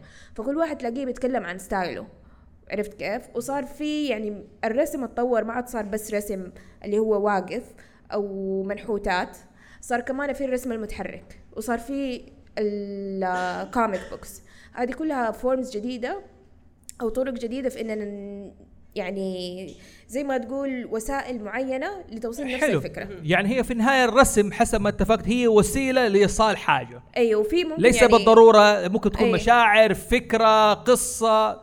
بس تكلمنا كثير على إنه الرسم توصيل فكرة للمجتمع ولا إنه لازم يكون يناسب المجتمع اللي أنت فيه وزي كذا بس ما تكلمنا عن إنه أحيانا الرسم يكون تواصل بينك وبين نفسك. لما أنت يعني. تكون لما أنت تكون منك عارف كيف تعبر عن شيء ولا منك عارف كيف توصف مشاعرك بالكلام أو بالتصرفات فتقوم ترسمها. فممكن مو دائما يكون هدفه إنه متوجه إنه أوصل فكرة يعني للمجتمع أو للببليك أحيانا تكون بينك وبين نفسك بس حلو. الفكرة. جميل كلام جميل. بس أنا افتكرت ما قلت بعبر الرسم لنفسي افتكرت فراس بس. في حاجة معينة يعني. هو نفسه تعلم الرسم لاهداف غير نبيلة تماما يعني. وممكن تكون نبيلة ما تدري. دحين انت صارت معاك نبيلة. ما في business بالضبط. والله يا ريت انه business يا ريت يا ريت انه business لو تعرف الهرجة بس. ترى هاوس زوفي هاف a lot of inside jokes. وأحيانا يعني نصيحة ما تعرفوها. نصيحة مرة لا تعرفوها يعني. بس يعني ما أقدر أمسك أعبر على المشي زي ما تقول ما أقدر أسكت إلا وأعبر يعني. نوع من أنواع يعني يعني الفن. وأنا أقول لكم فراس قاعد يدور على أحسن رسام فيكم لاهدافه بس أقول لكم. هو اللي النقطة اقترح. إنه الرسام يجيب إيه؟ النقطة اللي بعدها. أوكي. مو فلوم مو فلوم مقهور يا أخي. يا أخي مو فلوم يا أخي انقهرت. حلو. آه أوكي الرسم زي كان تعبير عن وصية. طب متى صار الرسم لمجرد الرسم؟ النقطة اللي قلتيها يعني. أنا تقريبا حسب ما شفت قراءة التاريخ كانوا يرسموا مثلا في الجدران أو يرسموا لمجرد إيصال فكرة أو تعبير عن فن. لكن الظاهر إنه في حركة بعد عصر النهضه النهضة صار الرسم يعني الرسم مجرد الرسم. إنه أنا أبغى أرسم لوحة. مجرد لوحة. الله هل بعبر عن داخلي اعبر عن خارجي اعبر عن شيء؟ أبغى أرسم فقط. وتقول شيء؟ إيوه بقول انه الحركة دي صارت لما بدوا الناس يتذوقوا الرسم بدوا يقدروا شو الرسم؟ حلو. هي ما كان ممكن تصير مستحيل كانت تصير. كان ممكن تكون الرسم مجرد طريقة للتعبير أو طريقة لتوصل رسالة أو أو للت- لنحط شيء للتاريخ يعني. مم. بس أول ما بدوا الناس يتذوقوا الرسم يقدروا الرسم بدا يصير الرسم للرسم. واللي هو المفروض ما يكون للرسم أصلا. أوكي. بنظري المفروض الرسم كان المفروض توصيل رسالة. وأيضا آه، يعني إذا تفكر فيها حتى من العصر الفرعوني يا. هم بيرسموا وبيرسموا رسمات مرة حلوة ويجيبوا رسامين معينين. فهي فكرة مهمة إنه متى كان الرسم ضرورة للتواصل لين ما صار لكجري زي ما أيوة، تقول. luxury. يعني أتوقع من الفراعنة وهو بالنسبة لهم يعني ياخذوا الرسامين عشان يرسموا ال- المعابد حقتهم وال قبور حقتهم وزي كده. بس هو كان يعني في ذيك الفترة كان بس مجرد إنه إيش أبى حد أبى أحط التاريخ اللي صار في الحدث هذا يعني. بس بعدين بعد ما صار لهم ناس متذوقين للفن صار الناس يقدروا إنه هذا شيء حلو. مو بس إنه مجرد تاريخ. فصار له ناس الرسم صار للرسم نفسه. حلو. آه كيمو ما آه تك وصل المايك؟ تك هنتر وصل هذه الفكرة. هو هذه الفكرة. أنا ابغاك تمشي. نبغاك تنحف. أيوه تقول فهد شيء؟ إلياس. آه ولا بعد؟ إلياس تعلق تعقب. أنا بس بقول حاجة وبعدين أخليها. أخليها. آه أنا إلياس طاشكندي. عند أصلاً. آه أرسم جرافيتي بدأت جرافيتي بس إنه خشيت في تقريبا رسم سريالي digital وعلى ورق أحيانا. اللي كنت بقول إنه زمان كانوا الفراعنة يستخدموا الرسم لغرض. أما لغرض، أيوه. أيوه لغرض إنه مثلا ينحتوا القبور ينحتوا التوابيت. بس دحين صار في آه، رسم الناس اللي يرسموا مثلا يشوف جبل ويرسموا. يعني يكون يثبت آه، مهارته أو إنه يعطي شيء للناس عشان يقدروه. آه غ... ما له غرض. غير إنه هو يشهر نفسه أو إنه يطلع مهارة فيه له يعني. يشهر نفسه يعني ممكن إيوه يعني مم. الرسم الواقعي ولا آه، أنا ما أشوف فيه له مشاعر صراحة. خلي المايك حنعطيك المايك أصبر. خليك مو زي المايك بعد أول. تعلق وراه. لا أبغاك تعلق آه، وراه. لا لا ما حتقعد مؤدب. دور. أيوه. إنه زي ما كنت بتقولوا الرسم كان تواصل تواصل تواصل. أما دحين بشوف ناس بيرسموا بس من غير تواصل. مثلا بيرسم مثلا يشوف اوشي كذا وما- ويرسموا أنا ما حشوفه طبعا كمل. إنه بس حيرسموه يعني كذا إنه إيش ال- إيش الفكرة في الموضوع إيش التواصل في الموضوع صار. هذا اللي كنت بقوله وحسيت اوشي كمان كان بيحاول يعبر عن الموضوع ده. جميل. آه فهد تقول نقطة؟ أعطي المايك لمحمد. حتقول النقطة ما حسيبها. على لا ما سمعتك. آه على على موضوع الن- النقوش ال- أيام الفراعنة كانت أيوه. كانت توثيق أحداث يعني مثلا حلو. في, أحداث صارت مثلا معينة أو مناسبات صارت عندهم فكانوا يوثقوها. لكن آه أيوه. لكن موضوع ال- الرسم متى كان ضرورة؟ يعني كان بداية صار ضرورة. يعني يعني, يعني ما كان ضروري من أول ما بدأ؟ انترستنج آه لا لا أنا اقصد أنا أقصد في ال- في ال- في العصر في العصور الوسطى تقريبا. أيوه. كان كان آه، كانت في حوادث كانت تصير مثلا قتل أو شيء زي كذا فكانوا عشان يتعرفوا على القاتل فكانوا يسألوا مثلا الشهود يرسموهم كانوا يرسموهم هذه الفكرة كانوا يتعرفوا عليهم حلو إيه. هذه هذه بدأت من العصور الوسطى أنت بتتكلم لا أنا أتكلم في العصور الوسطى متى يعني صارت ضرورة في العصور الوسطى وبدأ أيوة، آه، هاد- بدا بدأ بدا بدأ يتطور الموضوع ويلتفت له العالم إنه موضوع حلو حلو أيوه. فاهم أيوة. يساعد الإنسانية. أنت حلو أيوة. أنا بفهم النقطة هذه حكاية إنه كانوا يستعينوا بالبحث عن القاتل أنا أعرف إن هذه في فكرة حديثة لا لا كانت زمان من أيام العصور الوسطى كانوا يقولوا جيبوا رسام أرسم لي وزي. كذا فكانوا أيوه كان كانوا يحاولوا يعرفوا ال- يعني إيه. الشرح يعني يعني في واحد التشريح شاهد- حق أيوة. أيوه في واحد شافه طب أنت كيف كيف مواصفاته؟ والله عيونه جاحظة مثلا آه خشمه نحيف طيب برضو ما وصلت لهم الفكرة ففي واحد قال لهم طب أنا أرسم لكم التعبير اللي يبغى يوصلها لكم طيب هو هذا؟ يعدل فيها هو هذا لين وصلوا لل... حلو. لل... لل... للقاتل. ف فالفكرة إنه زمان كانت كان الرسم يعني ممكن زي ما قال هو مثلا الرسم الواقعي كان ما له ما له هدف معين أو شيء زي كذا. بس هذه كانت ممكن تقريبا كانت هذه بدايته أو الاهتمام فيه كان عن طريق الحاجة هذه. إي هو رسم هو رسم بعدين يعني يعني مثلا بعطيك مثال أنا. آه سكتشات معينة. مثلا أنا أرسم رسمت وجه واحد. أوكي تعرفت عليه انه هذا الشخص الفلاني. ممكن تكون خطوط بسيطة جدا ملامح معينة بس. لكن لو رسمت بالتفاصيل بال details بالمسامات بخصلات الشعر بال بالرموش بالأشياء هذه الموضوع حيكون إيش؟ مختلف حيكون بعد ثاني. آه طبعا أنا رسمي واقعي. أنا عندي رسمات واقعية حوريكم إياها. آه طبعا أبغى رأيكم فيها وب- خصوصا أنت يعني. آه عبد السلام أهم شيء. طبعا مم. أيوه أيوه. دقيقة لا لا دقيقة حكيم الله يرضى عليك. الياس اعطيه المايك. كان بيقول نقطة. محمد الكاف كان بيقول نقطة. ما. حيشرد منها نعم. إيش كنت تقول؟ يعني كان عندك زي الامبراج كذا شفت فزيت يعني. لا لا هو بس كان عفوا آه، هو كان يتكلم على الرسم الواقعي وفين جانب المشاعر فيه أو آه، الرسالة. حلو. بمجرد من أنا أشوف آه، مثلا آه، جبل أو أشوف نخلة أو شجرة أو بحر أنا شايف فيها جمال فأنا أبغى أنقل هذه المشاعر للآخرين.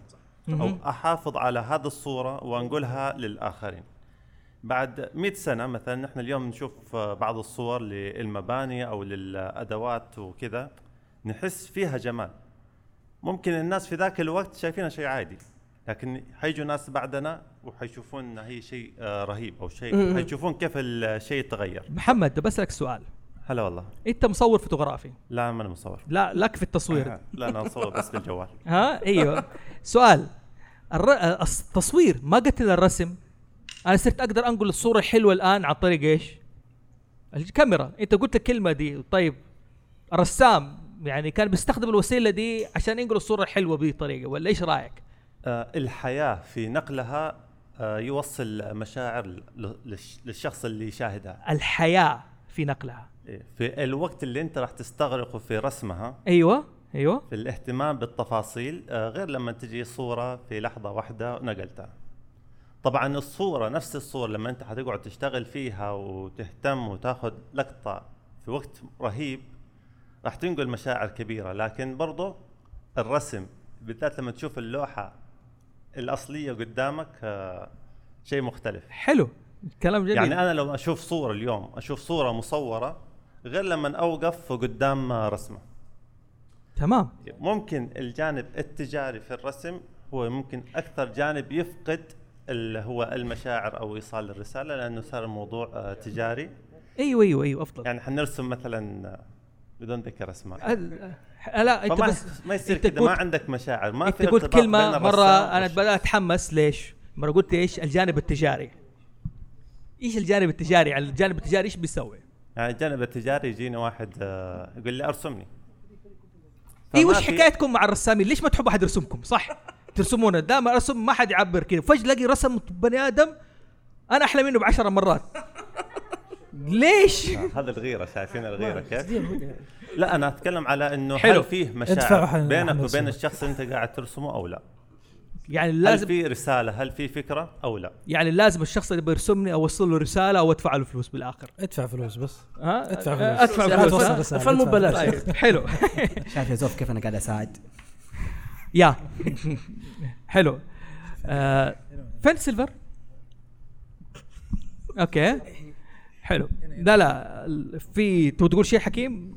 آه أنا بس آه أخاف إنه كل الناس آه فهموا غلط زي كاف مثلا إنه لا مش كلجي ما عليك اعرف من يوم لا تشيل هم إنه أنا ما بقول إنه ما في فايدة من الرسم الواقعي أطول من بن أفلك ترى بس بقول لك يعني بالعكس وفي له مهارة وأنا أقدر المهارة. وأتفرج على مثلا كيف قدر يوصل نفس التفاصيل الواقعية بس. بطريقة تانية بال... بالأدوات اللي عنده بالأدوات اللي استعملها مثلا في ناس يرسموا بالقلم الجاف بس ويرسموا لك شيء مرة واقعي. وفي ناس يرسموا بالفرشة الزيتي ودي الأشياء. فهذا حنخش على أدوات إيه. الرسم حنخش عليها. جميل.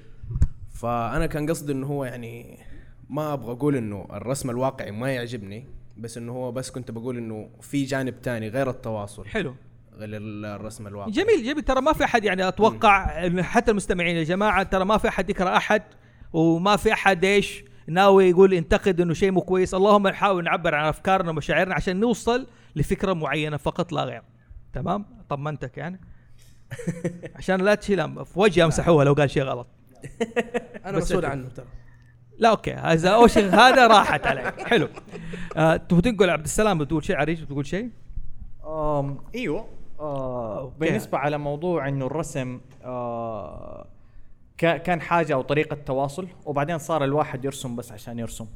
في فكرة معينة في بالي يا رب تقدر توصل صح.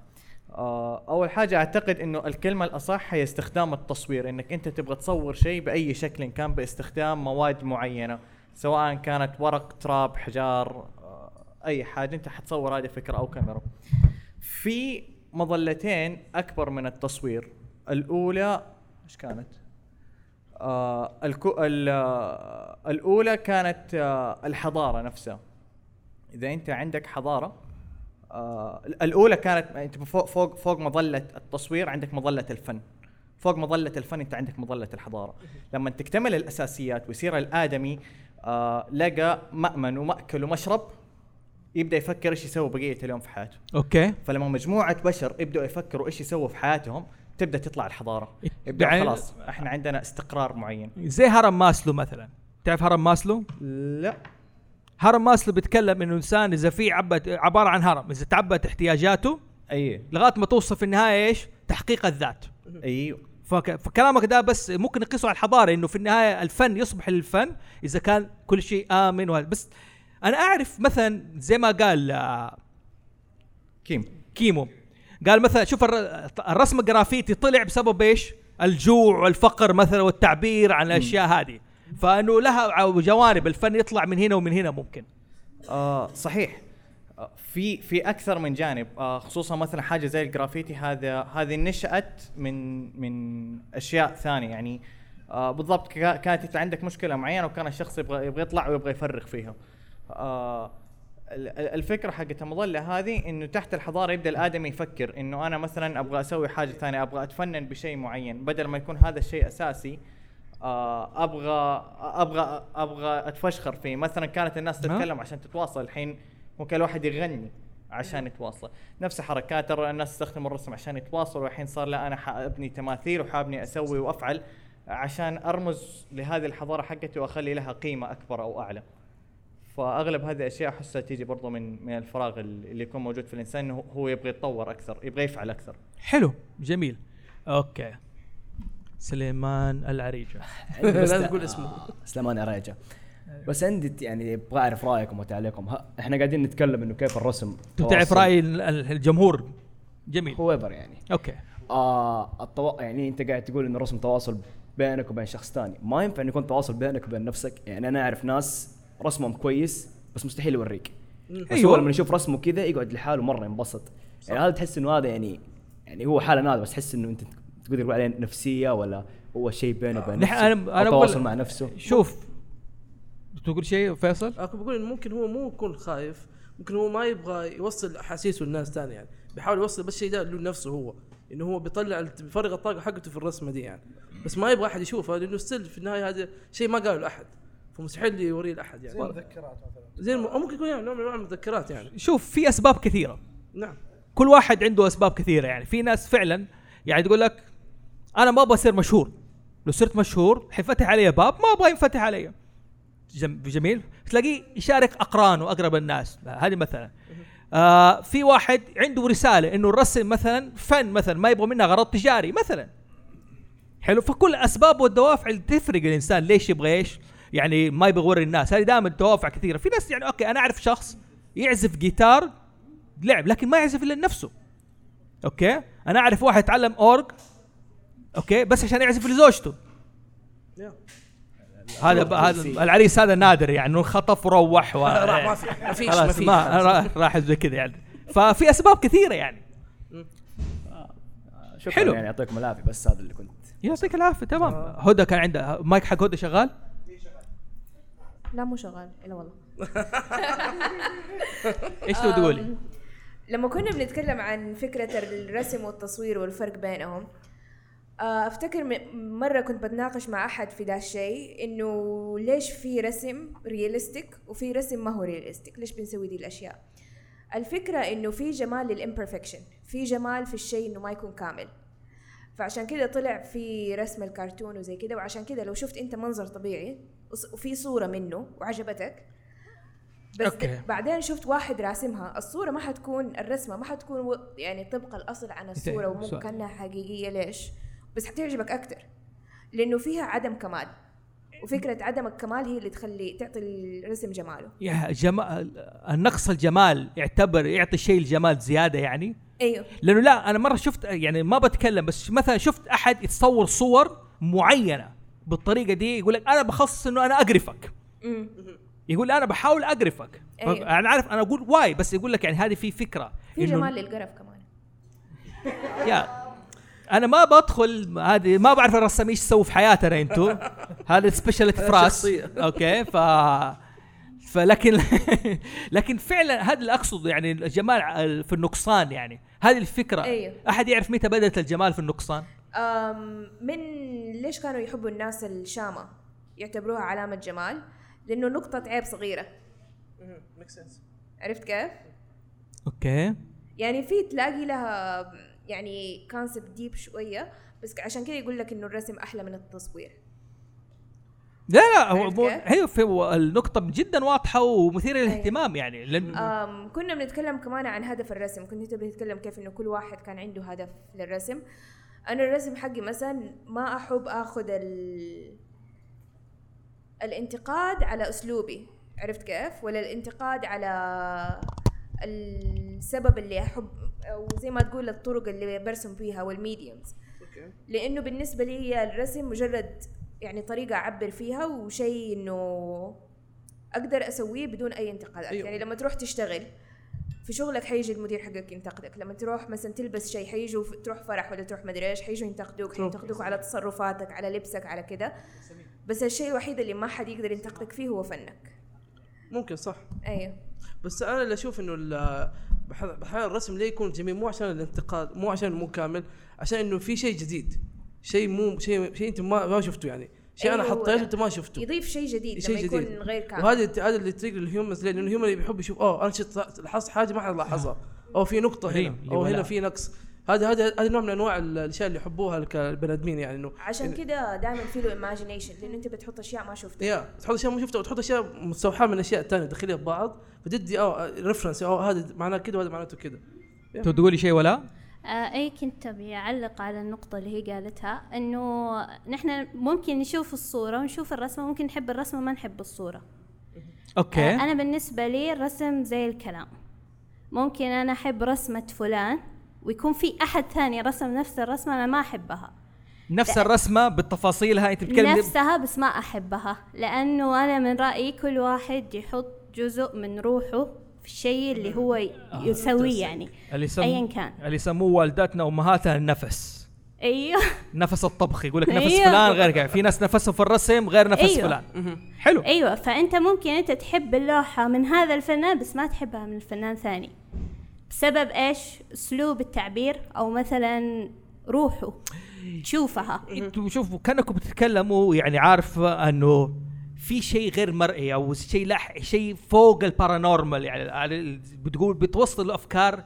يعني صار رسم أكثر من وسيلة الآن. صار يعني توصيل مشاعر أداء- أداء. أداء يعني قوية جدا أيوة، منصة أداء. يعني قوية جدا ان اعبر فيها عن أفكاري وعن ف- زي كذا حلو جميل. طيب أنت مرة قلت لا perfection هنا بيدخلني على مدارس الرسم والتشكيلي وزي كذا أنا عن نفسي دائما أشوف مدرسة يقول لك فن خيالي أو فن تشكيلي.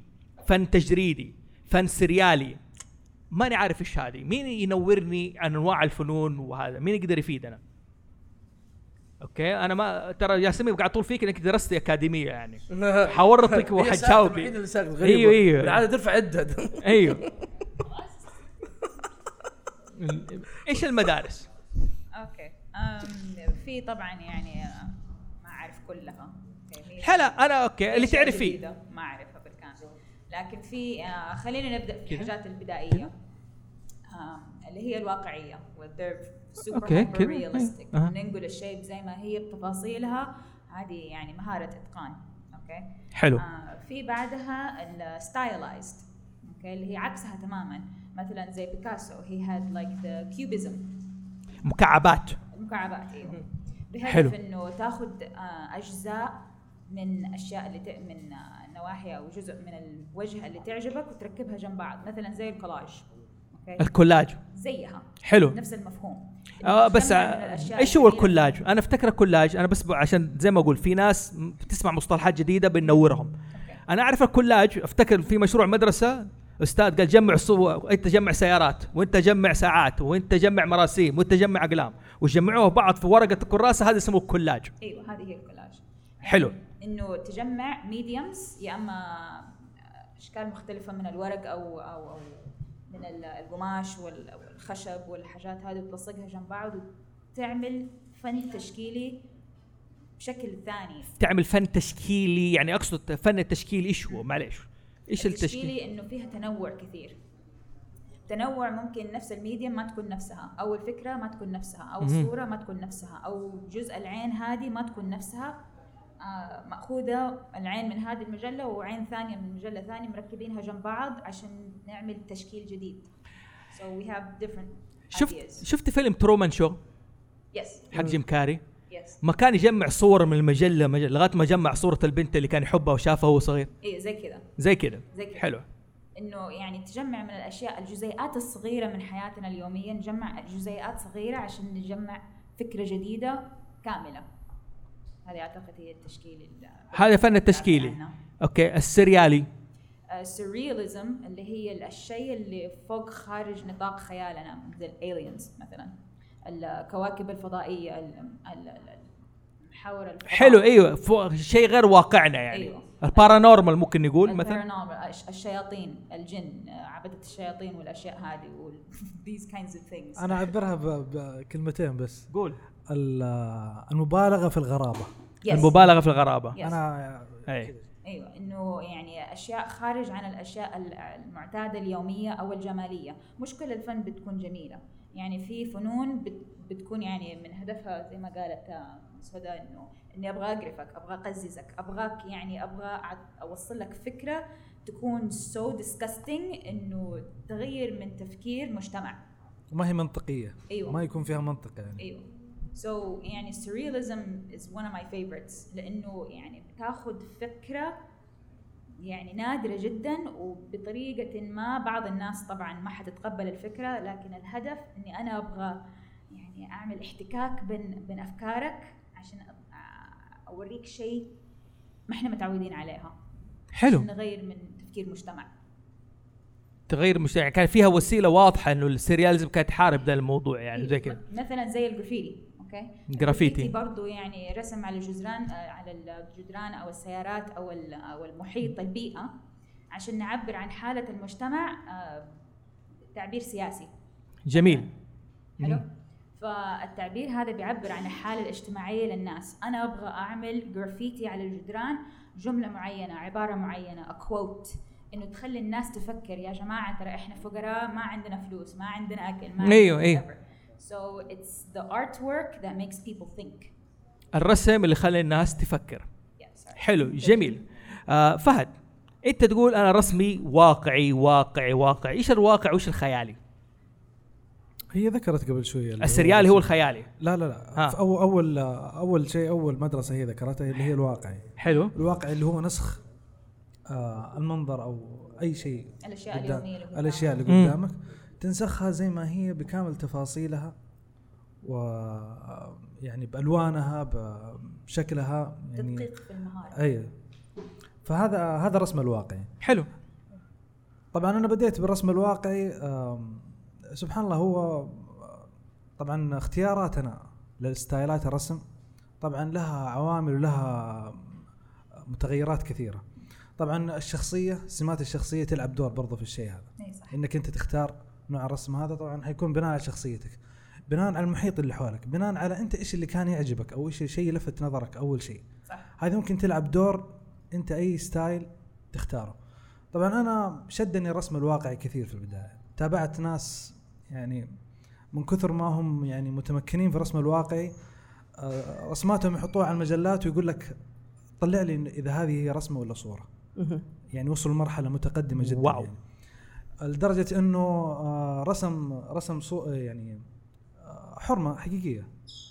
رسم على جفنه خلاها تغمض عينها ورسم على جفنها هنا عين.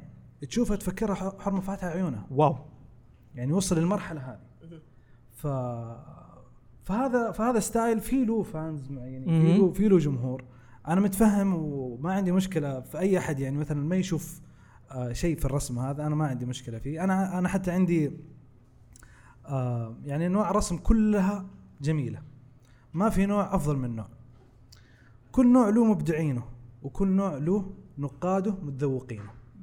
فعشان كذا حلو نحن خلاص أظن خرجنا من نقطة النقاد وهذا من أيوة، أول أيوة. بدأنا فيها. بس أنا الحين كذا أيوة، أبغى أفهم إيش هو الخيالي وإيش هو إيش ال- ال- ال- الواقعي. لا الخيالي شيء آه على قولتهم خارج آه يعني عكس الواقع. شيء بعيد عن ال- عن الواقع. أنا سمعت في حركة اسمها حركة رومانسية. yes okay. سوت حقبة. حقبة سوت شيء في عالم الرسم أو غيرت الرسم أو مجرى الرسم. هو كان وقت ذاك الخيالي؟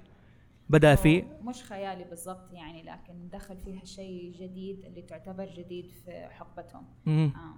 الحضارات القديمة يعني بالنسبة لهم كانت الفن شيء جديد. فاللي في بيئتهم ال- ال- المصادر اللي عندهم ال mediums اللي كانت عندهم آه، بتطلع آه، فنون بشكل معين. مثلا ال Chinese ال- الصينيين كانت عندهم الورق شيء جديد. okay آه، أيوه. وقت ما إنه بقية العالم ما كانت عندهم ورق. حلو. وإحنا يعني أعتقد في ناس اللي دارسين يعني اللغة والكتابات الكتابة الصينية يعني أساسها كانت من ال- الحيوانات على التراب. الطيور خصوصا يعني رجولها لما كانت تمشي في في الأراضي. هذه هي اللي يعني inspired الشكل ال- الكتابات اليابانية. okay. ف الكنجي وال أيوه. مكان عن مكان ومصادر عن مصادر وأفكار حسب المناطق. فال romanticism هذه يعني كانت منطقتها في Europe في فرنسا. حلو. آه كانت عندهم style لملابس معينة و style لأكلات معينة و style لأتيكيت معينة. فال romanticism كانت يعني مش إنها romantic إيوه إيوه هذا الشيء اللي بوضحه أنا. أيوه مو كان romance يعني حبيب ومحبوب و... هي تعتمد على العاطفة والخيال والإلهام. إيوه. حلو. الإلهام. بعيد عن المنطق. اي بالضبط. الإلهام. فيعني الأسامي بتاخذ يعني من من فعل الشيء مش من إنه المفاهيم اللي فاهمين الشيء؟ هو أنا لا هو واضحة بالنسبة لي أنا. فهمته زي ما تقول بحاول أرسم شيء خيال أتخيله. مثلا عشان كذا دائما ليش دائما أحب الثقافات الشعبية وأحب ال- ال board games بالذات؟ مين لعب لعبة اسمها Mysterium واضح إنكم geeks. فهد لعبها معانا يعني. في لعبة اسمها Mysterium حلو. آه القصة حقتها إنه في شبح آه، طلع. هو إنسان قتل قبل مية سنة والآن صار على شكل شبح في القصر هذا. خلاص okay. مو دائما أنت شبح يعني أنت شبح فاشل في رسالتك كنت عارف ليه. ها؟ إيوه. حلو. آه اللعبة الشبح بيحاول يوضح لك مين اللي قاتله. يقول لك أنا في فلان قتل بس ما يقدر يعبر لك إلا عن طريق خيال أو عن طريق dreams فيعطيك فاللاعب ال player يعطيك كروت. كروت غريبة. حصان داخل في لمبة. آه، آه، فكره زي Alice Wonderland كذا بشكل شيء عجيب يعني. أظن Alice أليس وندرلاند يعبر عن الرومانسيه بشكل كبير يعني. تحسها سريالي على أيوه. آه حلو. فيعطيك الكروت وهو بيحاول هو إيش قصده؟ بي... أنت تشوف في الرسمة حصان داخل على لمبة هو بيقول لك إنه الق- القتال الكهربائي. هذا الوحيد الشيء اللي قدر يوصل لك إياه يعني. فاللعبة حلوة تنمي مهارات رسمات الرسم يعني. رسمات خيالية يعني. رسمات خيالية. هي تعبير عن عواطف وأحاسيس وتصرفات. يعني هذا رسم ال- ترى في مايك تقدر آه بخشوين بيقول عندي- حاجة؟ عندي بيقول حاجة نعم. أوه أوتاكو أهلا وسهلا. أهلا بيك. حياك. شغال؟ آه okay. إيش حكايتكم مع مايك شغال؟ تكلم نعرف شغال ولا لا. طيب ما أعرف. قرب- قرب المايك. إيه. طيب آه طيب شغال. خليها تخلص طيب. قطعتها. okay. طيب في نوع من الفن مسبب يعني شوية ضجة اللي هو الفن من الذكاء الاصطناعي. يدربوا ذكاء اصطناعي على أنواع الفنون. في النهاية يبس يعني يبني لوحة من الصفر. حتى في لوحة انباعت أول لوحة انباعت مرسومة من روبوت. فحاب إني آخذ رأيكم إيش إيش تحسوا من الشيء؟ جميل. الفنانين في العالم كله رافضين دي الفكرة رافضين انه روبوت أو ذكاء اصطناعي ممكن يخلق شيء من الصفر أو ممكن يخلق يعني رسمة أو فن من الصفر فاهم؟ اللي هو أصلا سعر حلو. آه حنعلق على النقطة دي إن شاء الله بعد ما ناخذ بريك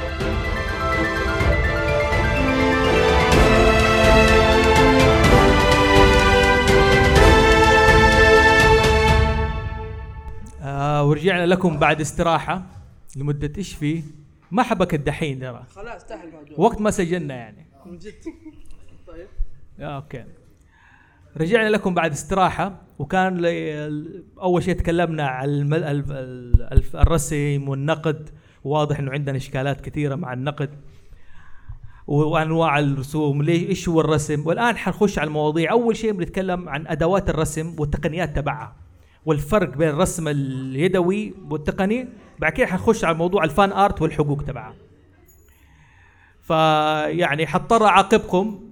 رد أحمد صوتك عالي. لا تتكلم. ولا حتى ترقص ولا حتى تتحرك. صوتك طالع. ما بعرف أركز هنا. حم حم. المهم وقفنا عند النقطة هذه والآن بنخش على أدوات الرسم. أول سؤال اللي بسأله في كان في مرسام هنا. هنا. أيوه. إيش أهم أداة من أدوات الرسم بالنسبة لكم أنتم يعني رسامين إيش الأدوات المهمة لكل رسام لازم تكون موجودة معه عشان يرسم؟ okay. ممكن بالله المايك اللي wow راح بعيدا المايك مريح. مرة كان نايم في نايم العسل. كان باخذ break. هنا هنا آه، ولا. ولا ولا.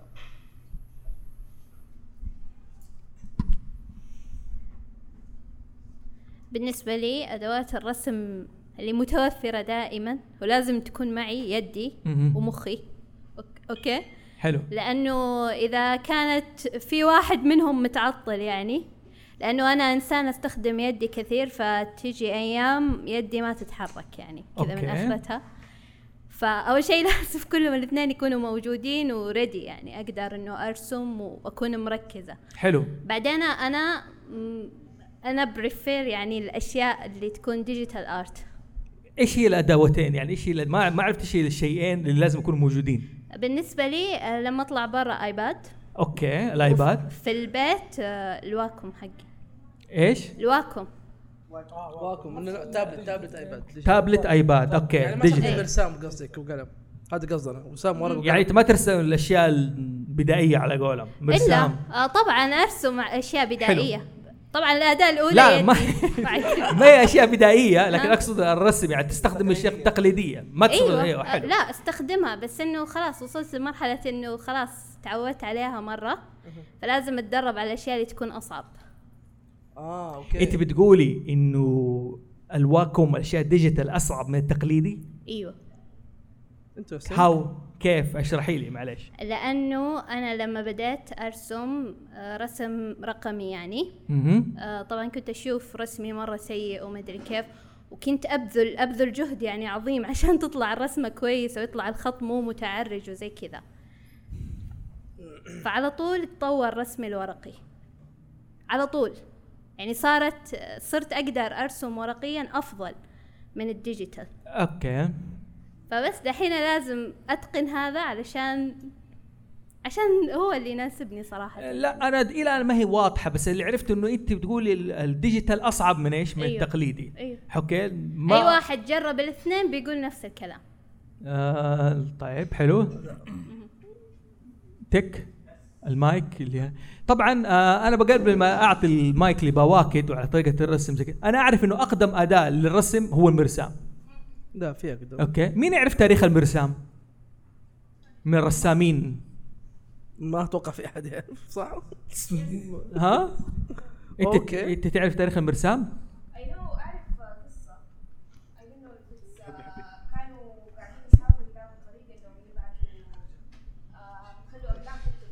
اسمع اسمع. آه أحمد أحمد. رد أعطي المايك لهدى. صح صح صح. المايك الثاني مضروب. ضرب. سيلفر المايك الثاني ما نقدر نشتغل إيه. عليه؟ okay. إيه. آه المراسيم موجودة من قبل ذا الوقت يعني من وقت الطباشير. حلو. الأحجار تحفر فيها. فهو it's made of graphene. و graphene يعني basically حجر.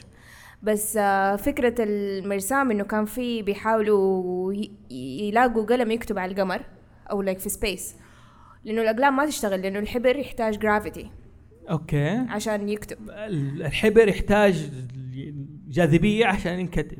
أيوه. عشان ينزل يعني لو ممكن يطلع كانوا الحبر على الفوق يعني. أيوه فلما آه. كانوا يكتبوا في الفضاء ما تكتب الأقلام معاهم. أها. فقاموا حاولوا دفعوا ملايين على إنهم يحلوا المشكلة هذه إنه يسووا قلم يكتب بدون آه، جاذبية. فطلع لهم واحد الحل اللي هو المرسام.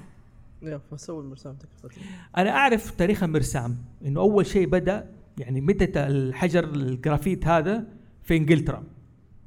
كانوا إيش يسووا؟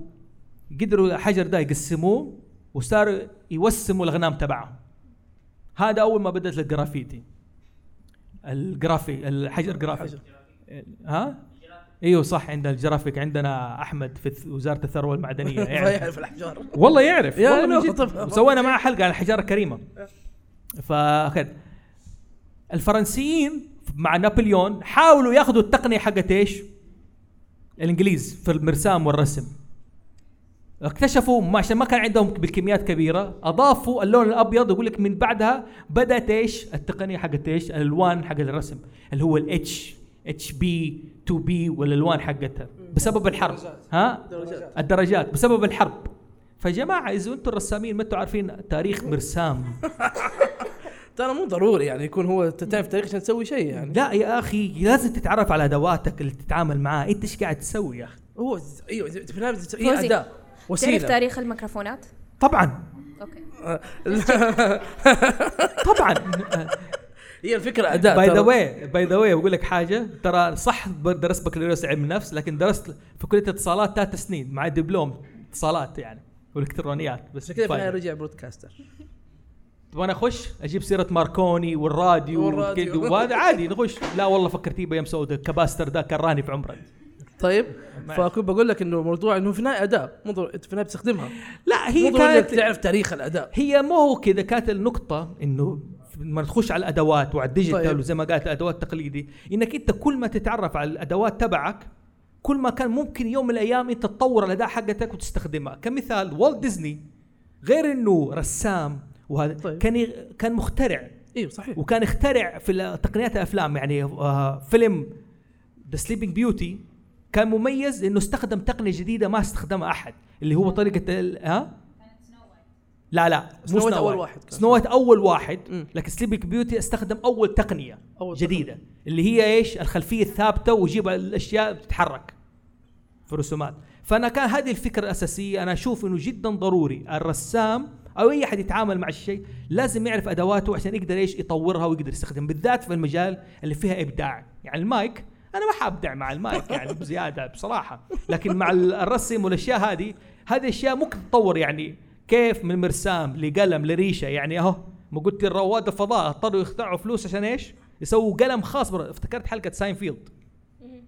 okay؟ مرة واحد ساينفيلد كان يتضاربوا على قلم حق رواد الفضاء. مين شاف الحلقة دي؟ ساينفيلد. حلو. فنعم فعشان كذا كانت ضروري. ما علينا. نرجع لباواكت كان يبغى يقول على موضوع آه، الفرق بين الرسم ال digital والتقليدي. ليش ال digital أصعب يكون؟ آه انبراشه يعني. أيوه. هي مجرد مداخلة أو سؤال. حلو. يعني هي قالت إنه الرسم digital أصعب في رأيها من التقليدي. مزبوط فأنا سؤالي لها إيش كانت تستعمل؟ إذا هي بتقول Wacom هل كانت تستعمل التابلت ولا. كانت تستعمل ال screen؟ Cintiq فكل واحد فيهم أكيد. إذا كان التابلت حتواجه نوع من الصعوبة. okay. لكن إذا كان ال Cintiq لا. ما حيكون فيه بالعكس. ال traditional أو ال analog اللي هو بالمرسام. هذا أصعب بكثير. أنت ترسم. أنا أرسم بالاثنين. ترسم بالاثنين. نعم. ليش ف... ليش أصعب التقليدي من ال digital؟ أنت في التقليدي أو خلينا نروح أقرب لل digital. فمك من المايك محمد. في ال digital الآن. الأصبعين ذي صارت تلقائيا control Z. نعم. طيب؟ أوكي. لدرجة وصلت معايا إنه أنا أرسم على الورقة لا شعوريا بعمل كذا على الطاولة. control Z هذا. الشيء حصل لي. أيوه من جد يا جماعة. هذا. الشيء حصل لي الأسبوع الماضي. قبل الماضي وأنا شغال على رسمة. موجودة معي إذا تحبوا تشوفوها صرت كذا في الطاولة. قلت يا الله وصلت لهذه الدرجة. طيب لأني لي فترة طويلة أنا قاعد على 3D. بديت في 3D من 2003 إلى كم سنة من الآن. وقفته. فصار control Z هذا تلقائيا. ومع. الرسم كمان control Z فلما تيجي تروح للمرسام والورقة بترسم بتغلط في خط في حجم الخط في السمك حق الخط. آه ت- تبغى تمسح. المسح هذا ياخذ منك وقت ياخذ مجهود من اليد. طيب غير التعديل. غير القطع ال- القطع الصغيرة اللي بتطلع. تبغى. توخرها لأنه لو جاء المرسام عليها حيسوي لك مطب صغير حيسوي لك شيء. غير السمج كمان في الورقة. غير السمج اللي يجي على يدك ويمسح الورقة كلها. يعدم أنتوا لك الرسمة. مصطلحات وأنا عارف دقيقة إيش السمج؟ السمج اللي هو لما تحط يدك على المرسام يبدأ يطبع يدك هنا وتحط يدك على الورقه مره ثانية فينطبع شكل اليد على المرسام. okay فين الفراس؟ فراس في الحمام. آه لا. okay لا. أنا أنا عانيت اليومين هذه مع الرسم مع السمج أيوة. لا أنتوا عارف إنه في رسام مسمي نفسه سمج ميبي عشان هي كذا سمج انتبهت. فراس تعرف الرسام اللي اسمه سمج؟ ها؟ يا. اي هذا شيء جميل. فعشان وعشان هذه النقطة تلاحظ اليابانيين رسامين المانجا بيرسموا يل- يلبسوا قفازات. بيضة. يا true أو سودا أو سوداء ما يفرق اللون بس ال- الفكرة إيش؟ قفاز من القطن أو من قماش يكون مريح لليد. هذا برضو موجود معاي هنا في الشنطة ممكن. أطلع لك. أيوه بالضبط. هذا هيوان؟ آه. هيويون؟ هيوين أيوه إيش هيويون، اسمه؟ بالضبط. سمج جارد. إيه. يعني عشان يحمي من الطعجه هذه ولا؟ آه، هي هي شوف لا طيب. هي هي أنواع هي هي إحنا الاسم الصحيح لا هو سمج جارد صحيح وهذه لو بحثت عنها في الإنترنت حتلاقي في ماركة اسمها سمج جارد حلو إنما الممسك هو فإذا أنت حضرتك إنما وتر الجمهور إنما اللي يعني أوكي للناس اللي ما سمعوا أيوة. أيوة. هذه حركة اليد اهي أيوه يعني فلوس آه، يكلف إنه بيكلف. يعني الواحد يمكن 20 دولار يوصل أو شيء زي كذا على قطعة قماش حلو. بسيطة. مم. لأنه على كلامه material وما إلى ذلك. ففي خيارات بسيطة زي هيويون هذا 5 دولار أو شيء بسيط أو تقدر تروح ب 5 ريال لمحلات الملابس الجاهزة تشتري لك قفازين تقص الأصابع حقتها وانتهى الموضوع. شوف، هذا عندي هنا هذا موجود. الكلام اللي أنا تشوفه. قلته. شوف هذا الكلام اللي قلته على الرسام يعرف أدوات الرسم تبعه. طبعا يمكن أنا بالغت بالتاريخ حقها بس. okay? لكن بتخليك مبدع. بتسوي حل يعني بتسوي حلول إنك أنت بدل ما تكلف عن نفسك فوت آه اشتريت قفاز صحيح. بوي على قولك. صحيح صحيح. فهذه كانت الفكرة الأساسية من الموضوع صحيح. إنه الواحد يتعرف على الأدوات تبعه. صحيح. حلو. فأنت كل مرة والثانية كل فترة والثانية بتكتشف أشياء جديدة. تبغى تجرب أشياء جديدة إلين توصل لنقطة تقول عندها خلاص إلى هنا كفى. طيب. أنا يناسبني هذا وهذا وهذا. وابغى ابدع في المجال ده أنا عشان يعني لازم أدي فرصة الولاء تدافع عن نفسها. أكيد. okay. نحول المايك يجي المايك للكل أنا بقول طبعا شكله digital art هذا حيسوي لنا مشاكل. ولا ولا. ولا ولا. ولا. ولا يا أنا أحمد. بالنسبة لي آه وين الصعوبة اللي كانت موجودة عندي؟ إنه أنا يدي ما كانت سلسة في الخطوط. فلما كنت أتدرب كثير على ال digital art انه يدي تصير سريعة وسلسة إلى آخره لاحظت إنه الورق يتحسن عندي. حلو. تحسنت عندي الخطوط تحسنت يعني صارت زمان يعني أتكي على نفس الورقة. مهم. بس لما خلاص إنه تعودت على digital art وصرت طول الوقت إنه سريع سريع وإلى آخره يعني. صارت يعني يدي متعودة أكثر فصار رسمي على الورق أفضل. هي هي هي التجربه هي التجربه اللي مرت فيها. ترى ممكن تكون بالعكس ممكن واحد اشتغل على رسم تقليدي وأتقنه بعدين دخل على ال digital حس إنه سهل. فممكن تكون عكسية يعني فهي تجربة شخصية. هي يعني تجربة شخصية ليس تجربة لها شخصية علاقة. ممكن إنها ممكن ما صعب إنها تتعمم يعني. لكن ممكن تكون بالعكس برضه ممكن تصير.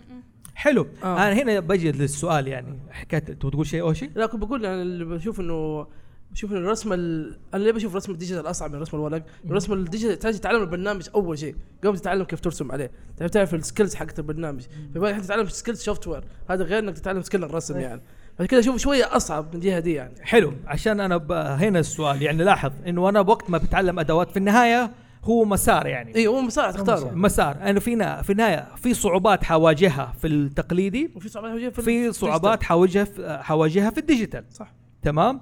ف وكل مثل على قولك إنه عشان أرسم على ال digital لازم اتعلم المهارات الموجودة لل digital نفسه لل tablet ال digital نفسه بالتابلت. أيوه. أنا يعني أحد الصعوبات اللي أنت بتقولها يعني بس على أساس إني أوضح ال- الصورة. يعني مثلا درجة لون معينة. في ال digital كيف تسحب اللون؟ بال...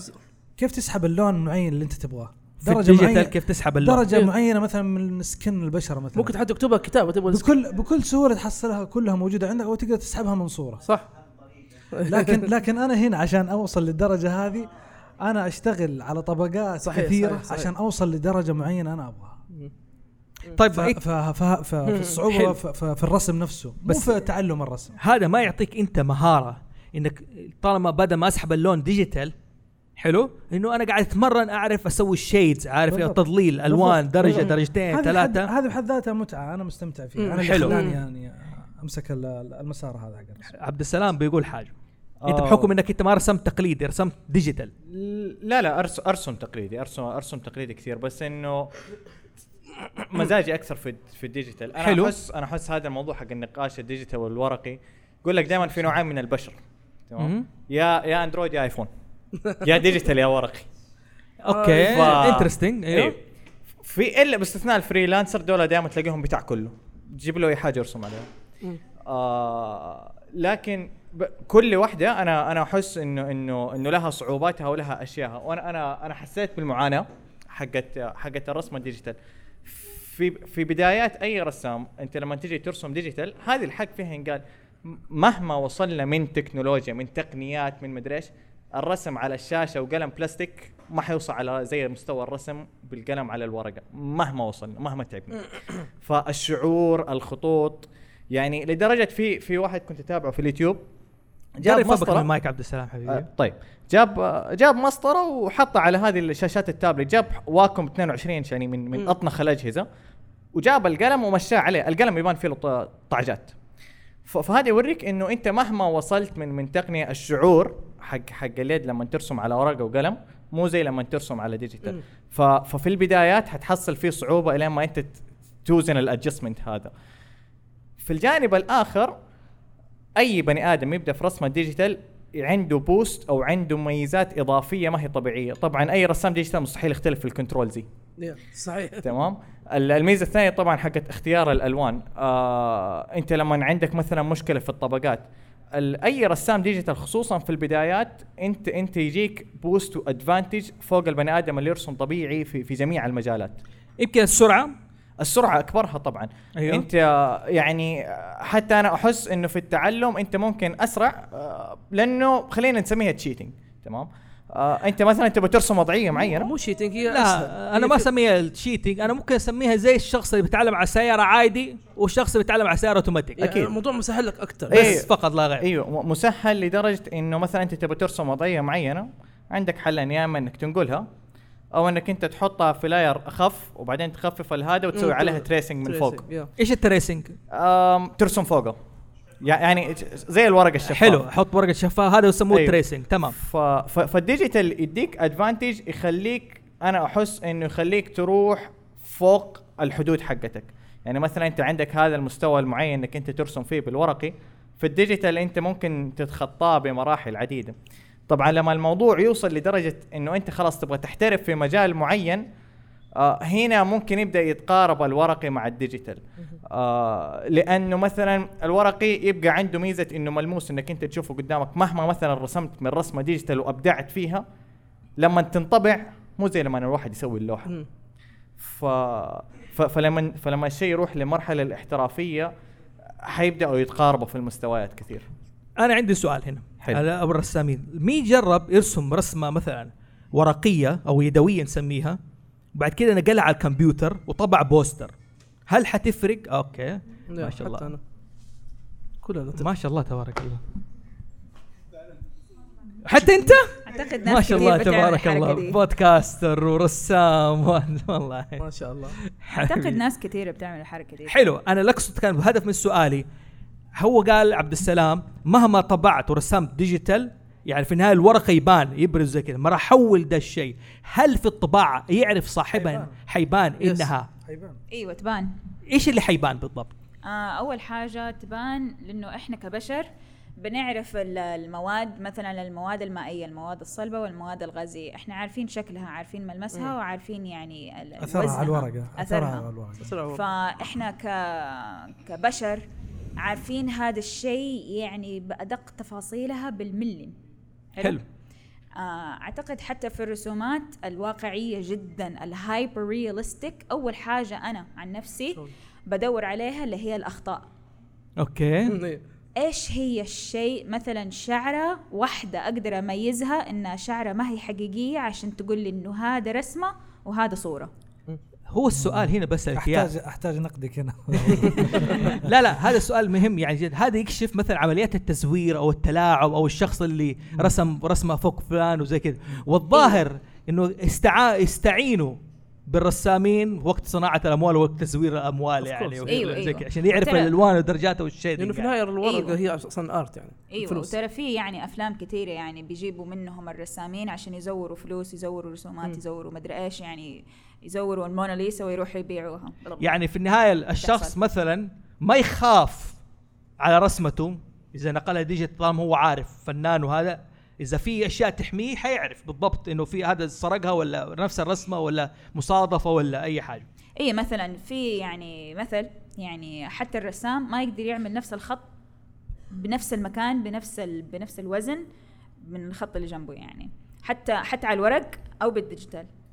It حلو. doesn't matter هي زي البصمة بصمة الرسم يعني أه؟ مم. حلو هذه هي ال- البصمات المعينة هذه الآثار اللي بت... ب- يعني طبعا أجزاء صغيرة اللي بتفرق style آه رسام عن فنان ثاني أو منحوتة عن منحوت ثاني حلو. أو صورة حتى أو أسلوب تصوير عن أسلوب تصوير ثاني في تفاصيل دقيقة بتميز عن الشيء والشيء فالطبيعي الطباعة حتكون مختلفة تماما عن المرسوم أو حتى المرسوم بعدين scan ومطبوع. باين. يعني okay هذا طبعا سؤال digital. محمد طبعا آه، فهد أنت موضوعك أنت كنت بتثير الرسم وال digital. إيش عندك سؤال؟ في أحد عنده مشاركة يا أخوان؟ في؟ آه عندي كمان تعليق صغير. حلو علقي أنت you mentioned إنك أنت في تخصصات علم النفس. إحنا كبشر يعني أول حاجات اللي بنتعرف عليها اللي هي العيون. صح؟ okay. آه أول حاجة حتى بين الحيوانات إذا دخلنا غرفة سوداء أول حاجة بندور عليها إيش؟ إيش الحاجات الخطرة؟ وإذا في كائن قدامنا. كيف حنعرف إذا هذا الكائن حي ولا مو حي؟ أول حاجة نطالع في العيون. Okay. صح؟ التفاصيل الصغيرة هذه بتقول لنا إنه هذا الشيء حي ولا مو حي. هل هذا الشيء ممكن يقتلني أو هذا الشيء سليم؟ أوكي. تفاصيل صغير صغير زي هذه. يعني it's innate human nature إحنا عارفين التفاصيل هذه. حتى العين آه، توقع في رسمه الموناليزا أنتم عارفين السر اللي فيها ف لا، ما أنا ما أعرف العين- إيش السر. قول لي إيش السر حق العين الموناليزا. العين طبعا آه، تعطي تعابير لألف مم. مشاعر ومشاعر طبعا بس في العين صح صح تقدر يعني تعرف إذا هو زعلان من عينه. آه حزين من عينه. آه غاضب من عينه ابتسامتك طفشان من عينه. عينك. كلها يعني العين تعطيك تعابير ل- لأشياء كثيرة حلو. فعشان كذا العين آه شيء مهم في ال- إيه في الرسم في, في, ال- في التصوير وفي الرسم كل حاجة and that's why a lot of the Japanese art يعني ال- الرسم الياباني أكثر الحاجات اللي بنشوف فيها التفنن في العيون والأشكال والألوان العيون. يلعبوا فيها على أساس يعطوا تعبير. إيوه بالضبط هو. حلو. هذه هي صح. الفكرة اللي وراها يعني ممتاز هدى إيش بتقول؟ طبعا يا أخوان أي أحد عنده تعليق بيشارك يقول لا لا ما حل يعني ما حنق- نحول من نقطة لنقطة جديدة إلا من الكل يقول خلاص أنا ما عندي مشاركة تمام؟ حلو. آه لما كنا بنتكلم عن التزوير في أشخاص معينين وظيفتهم إنهم يعرفوا إذا هذه الرسمة أصلية ولا مزورة. فمثلا كل خلينا نقول إنه في مثلا رسام مات وعنده لوحات مخبيها من زمان كيف حيعرفوا إنه هذه رسماته ولا لا؟ كل رسام له طريقة إنه يمسك الفرشة له طريقة الستروكس وله طريقة درجات الألوان.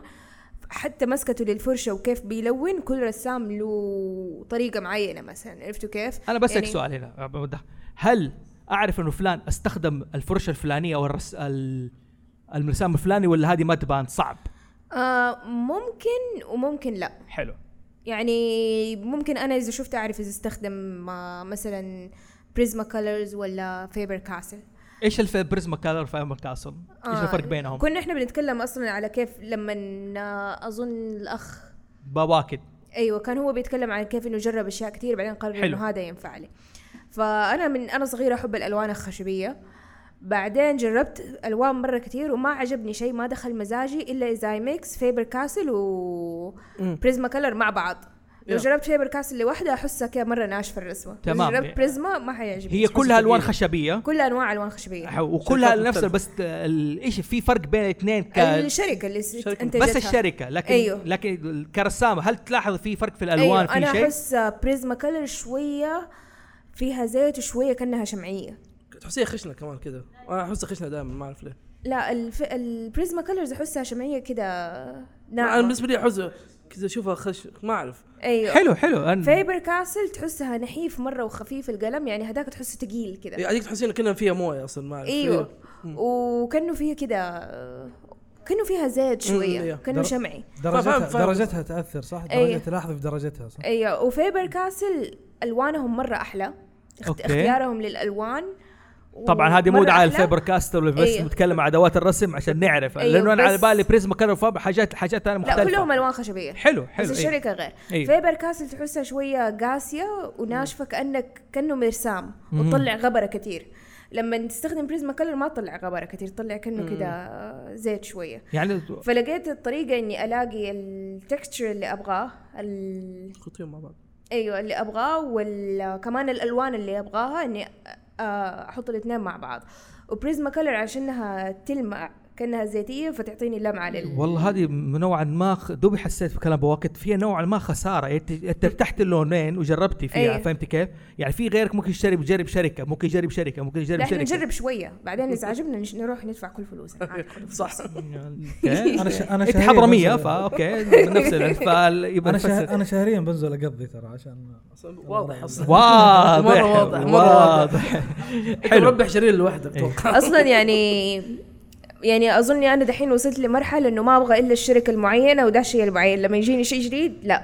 المساحة لازم مساحة روكو ما أستخدم أي مساحة تانية لازم حقة روكو لو براية زي كذا عرفت كيف؟ إنه ما. أستخدم أي شيء تاني لأني عارفة جربت حلو. كثير أشياء فخلاص أنا عارفة إنه هذا حيزبط معايا أنا حمشي عليه. حلو. واحيانا طيب مين عنده إضافة ثانية المايك؟ المتأخرين يشاركوا. it's okay it's okay عادي أنا عندي نقطة من ناحية الألوان. okay من ناحية الألوان Prisma غيرها طبعا هي قرب فمك المايك okay. آه من ناحية الألوان Prisma هي فعليا لما تبدأ ترسم أنت تحس كأن الرسمة نفسها مطبوعة. يعني حتى نفس خامه الورق ما تبان وتندمج أسرع. يعني okay ال Faber-Castell okay أنا ما أحبها مرة زي ما قالت هي ناشفة شوية. بس لما تندمج أنا في رسمة دمجت منهم الإثنين. تعطيك تأثيرات أحلى لدرجة تحسها realistic شوية يعني بالذات في الملابس لما تلون آه تبدأ تحس لما يعني مثلا زي القماش إذا مثني أو شيء تحسه باين واضح. بس كتفضيلا ال Prisma حلوة بس عيبها زي ما قلنا إيش؟ يحتاج إنك تتكي أكثر أو تمسك عشان نفس اللون يغطي تماما المساحة والمنطقة هذه تتغطى تماما. في عندي رسمات تحسها مطبوعة هذا الحلو فيها. بس من ناحية كمان غير لون الخشب آه تيجي تجرب الألوان مثلا الزيتية الأكريليك. آه كل واحدة آه الأكريليك إيش. الأكريليك أمنية؟ أنا ما أعرف إيش الأكريليك. آه هي فرق مو يعني في عندنا الأكريليك وفي الزيتي وفي المائي هي في حلو. الوسط تعتبر. تقدر تاخذ شوية الموية ممكن ما تستخدم الموية تمام؟ تمام. آه حلو فيها ممكن تجيك فيها شفافية بسيطة. تمام؟ يعني تحتاج إذا أبغى ألون شيء أقدر أحتاج لازم طبقتين مثلا. أحيانا لازم أحتاج لها طبقتين. وحلوة وسهلة. Okay. تمام؟ الزيتي أحلى في دمج الالوان على طول تدمج مع بعض أحلى من الأكريليك في أقلام زيتية؟ أقلام زيتية لا. بستفسر بس أنا عارف في أقلام مائية. لا هذاك مو مو هي تكون بس؟ بس فيها موية. لا والله أنا ما كنت أحب الأقلام المائية. طيب. دائما تكون مفتوحة وتعدم لي الشنطة. اي مو عشان هي عشان في فيها موية. هي already لا. ما استخدم أقلام زيتيه حلو بعرف أنا والله ترى أسأل سؤال- شوفوا يا جماعة أنا ب... يمكن أنتم ما شاء الله رسامين تعرفوا بعض المصطلحات وهذا. أنا إنسان ما أعرف تخصص ومتوقع. ميكروفونات أنت. إيه بالضبط. عارف كيف؟ تخصص ميكروفونات. حلو؟ وفي نفس الوقت متوقع إن في ناس بتسمعنا ما هي عارفة. فبحاول أوضح لهم بس السؤال كأني فعلا أول مرة أعرف ذا الشيء. صحيح تمام؟ حلو. تمام. في كمان اللي هي ال markers عامة. في أكثر من شركة في المحددات markers. آه لا ألوان. زي الألوان المائية اللي أنت تعدم شنطتك زي قلم الص... آه okay. بس ماركات فلوماستر ثانية. فلوماستر. هو- فلوماستر أيوه. أنا على جي أنا فاهم أجيك. أجيك على اجيك المستوى. لا من هذا اللي أعرفه والله كان هو هو اللي يعرف. والله أتكلم جد كان يقول فول ماستر. أيوه بس ما يعرفه هو يعرف المصدر اللي فيه حدين في النهاية. والله زعل والله. أيوه إيش تكون يقول أمنية؟ من الناحية هذه برضه نفسها فيها فروقات من نفس آه، نوع القلم حلو. الفرش حقته. يعني الكوبيك okay ناس كثير تحبها ومريحة بس في ماركة أنا لما نزلت آخر مرة سافرت أظن ماني فاكرة شو اسمها تحديدا في تركيا شفتها. سلسه أكثر من الكوبيك. أي نعم هي كوبيك تجيك آه، دمج الالوان خمآن يعني okay ريحتها بسيطة ما تضايق بس الألوان اللي فيها الدمج حقها مرة حلو أي نعم تفلت مرة حبر حسب الورق أنت تستخدمه. طبعا لها أوراق معينة. بس نسيت اسم الماركة اللي أنا شفتها لما سافرت آخر شيء. فعليا مرة كانت جيدة. نسيتي ولا ما تبغى ما تبغى. ما تبغى أحد يعرف؟ أيوه تبغى تحتفظ بيها لنفسها عارف بس كيف أيوة. انه واحد يشتري ترفع سوقها هذه ترى حركات هي اجيبها من قلم. تركيا أنا. هي قلم ترى. يعني إيش حيحدث قلم؟ ما له صراحة دس القلم عادي. والله ما أدري. يمكن في مصالح ما تبي يصير تجارة وباع سعره بكم. لا رخيص. هناك في تركيا تلاقيه مليان أصلا. رخيص. أيوة. فين مليان الاقيه بالضبط؟ تلاقيه في بورصة. أنا عشان نزلت بورصة حلو. بس بنعرف جميل. حلو. آه كان عندك نقطة وتضيفها مو كيمو اللي جنب كيمو. أبو نظارة. لا لا. ما تو عندك نقطة؟ أنت عندك؟ ها؟ أيوة. أبو طاقية طيب. آه أنا عندي بس نقطة بسيطة أو نصيحة للفنانين اللي دوبهم بدأوا. أنت عندك نصيحة؟ أيوه حلو. أو إن لا- الرسامين اللي ماخذين فكرة أنا والله لازم أشتري آه خامة معينة أو آه فرش معينة عشان والله حطلع لي الرسمة wow. أو إنه بسألك سؤال. أيوه. طالما كنت فتحت عندك نصيحة السؤال هل أنا ممكن أرسم الرسمة دي مظبوط. بالفرشة أو ممكن أرسمها بالقلم أو بالمرسام؟ هذا يعتمد على ال skills حقتك. حلو لا أنا بتكلم عش- ليش؟ يعني بتكلم أتعرف على الأدوات. أيوه حلو؟ أيوة. يعني في ناس ترسم بالفرشة. هل اللي يرسم بالفرشة؟ أنت ترسم بإيش يا فهد؟ باستل وخشب. باستل وخشبي. باستل وخشبي. طبعا أنا ما أعرف شو الباستل والخشبي. okay بس هل ممكن الشخص اللي يرسم بالفرشة يقدر يطلع نفس الرسمة حقت الباستل والخشبي؟ آه يقدر. yes على حسب ال skills حقتك. إذا أنت المهارة. skills- المهارة حقتك عالية أيوه. حتقدر تطلع أكثر من اللي يستخدم مثلا اللي يرسم بالف... آه بالفحم مثلا عرفت يقدر يطلعه بالبان باستيل اللي هو البودرة ال- هو البان آه،. البودرة. ف نصيحتي كانت إنه. آه للرسامين اللي دوبهم بدأوا أو الرسامين اللي عندهم فكرة أنا لازم أشتري أغلى نوع عشان أطلع آه أحسن رسمة عرفت لأنه زمان كانوا بداياتهم في الرسم كانت آه مصادرهم قليلة والالوان زمان ما ما ما, ما هي زي دحين. يعني كانت يجيبوها من ال- الفواكه الأشياء هذه آه، كانوا يخلطوها بأشياء معينة عشان يطلعوا اللون. حلو. فكانوا زمان بيطلعوا رسمات جدا جبارة بأقل التكاليف. فهو يعتمد على الرسام نفسه أكثر منه على الأدوات نفس آه الأدوات. فنصيحتي كانت يعني بسيطة جدا أيوه. إنه أبدأ بشيء بسيط. ونم آه أكتشف آه الأدوات اللي عندك وأفهمها كويس. يصير لما تسوي upgrade وتشتري مثلا آه فابر كاسل أو أي حاجة آه يصير عندك آه upgrade جديد و quality آه قوي. عرفت؟ حلو. فهذه بس هي كانت نصيحتي. جميل جميل كلام جميل. يعني أنا فهمت برضو من كلامك دائما في أي نصيحة أصلا في أي حاجة. لا تشتري شيء غالي. جرب اشتري آه شيء رخيص. بس دحين سوي. يعني في يعني مجموعة من الناس بدأت إنه تقول والله أنا لازم يكون عندي آه القلم مو اللي بريالين لازم يكون عندي اللي ب 150 ريال. عشان هو والله هو مرة شكله خطير وهذا اللي يخليني فنان عرفت؟ آه يعني قصدك السر المظاهر. قصدك السر في الأدوات لسه في الفنان يعني. قصدك إنه السر هو أصلا في الفنان هذا المنطلق. حقهم إيوه؟ إيوه. فأنا أقول لهم آه هذا الشيء غلط يعني والمنظور لازم يكون من نفسك أنت. حلو جميل. أنا برضو فهمت مثلا زي لغات البرمجة. أي. في لغات برمجة كثير. مزبوط في C Sharp في C Plus في Java في ال Python دحين. في النهاية تختار اللغة في النهاية حتوصل لنفس النتيجة. exactly نفس الشيء في النهاية. yes أه؟ عشان هو مبرمج. okay. okay. okay. فاهم كيف؟ بس هو اللي يفرق في حاجة واحدة. ممكن في quality ال- ال- الخامة نفسها. عارف هو هو دائما الناس تستخدم Python والكلام ده الجيل الجديد okay. هذا. عندهم كبرياء. عارف إيه. حاجة السؤال صح، هو صح، اللي صح. لا هو اللي جاب السيرة حقت إيش؟ حق ال IT حق ال IT حق ال IT إنه الذكاء الصناعي ممكن يرسم زي البشر نعم. وزي كذا. حلو. حجاوب عن نقطتك بعد ما يتكلم. فلان أتكلم. بس بقول حاجة واحدة إنه قول قول. جعل ما غيرك يقول يا شيخ قول. يعني هو لازم يكتشف أول شيء الأدوات حقته. يعني مثلا آه الحبر الصيني غير الحبر مثلا حق أقلام السبورة مثلا. okay. آه لأنه مثلا الحبر الصيني يعطيك آه القوام حقته يكون مرة غامق مثلا إذا تستعمل الأسود فحيعطيك أسود يعني صحيح يعني ما حيكون لا شفاف. أسود صحيح؟ أيوه لأنه في الأسود ما يجيك أسود دائما الأسود يجي درجات من البني والأسود أحيانا يجي على الموف والأزرق. ما في okay. أسود صحيح. عرفت؟ وكمية الموية آه، بالضبط الشفافية حقته. فيعني على حسب هو اللي حيحكم على هذا. ف... لا يعني زي مثلا افتكرت كلمة pitch black مثلا. okay. تسمع- اسمعوها زي ما تسمعوها. أنا قلت. pitch black. تعرف كيف؟ زي كذا. إنه إيه، شيء قاتم أسود مم. قاتم. يعني. بالتي بالتي ما شاء الله نطقتك كويس والله. صح؟ تعال تعال تعال جنبي أسأل تعال.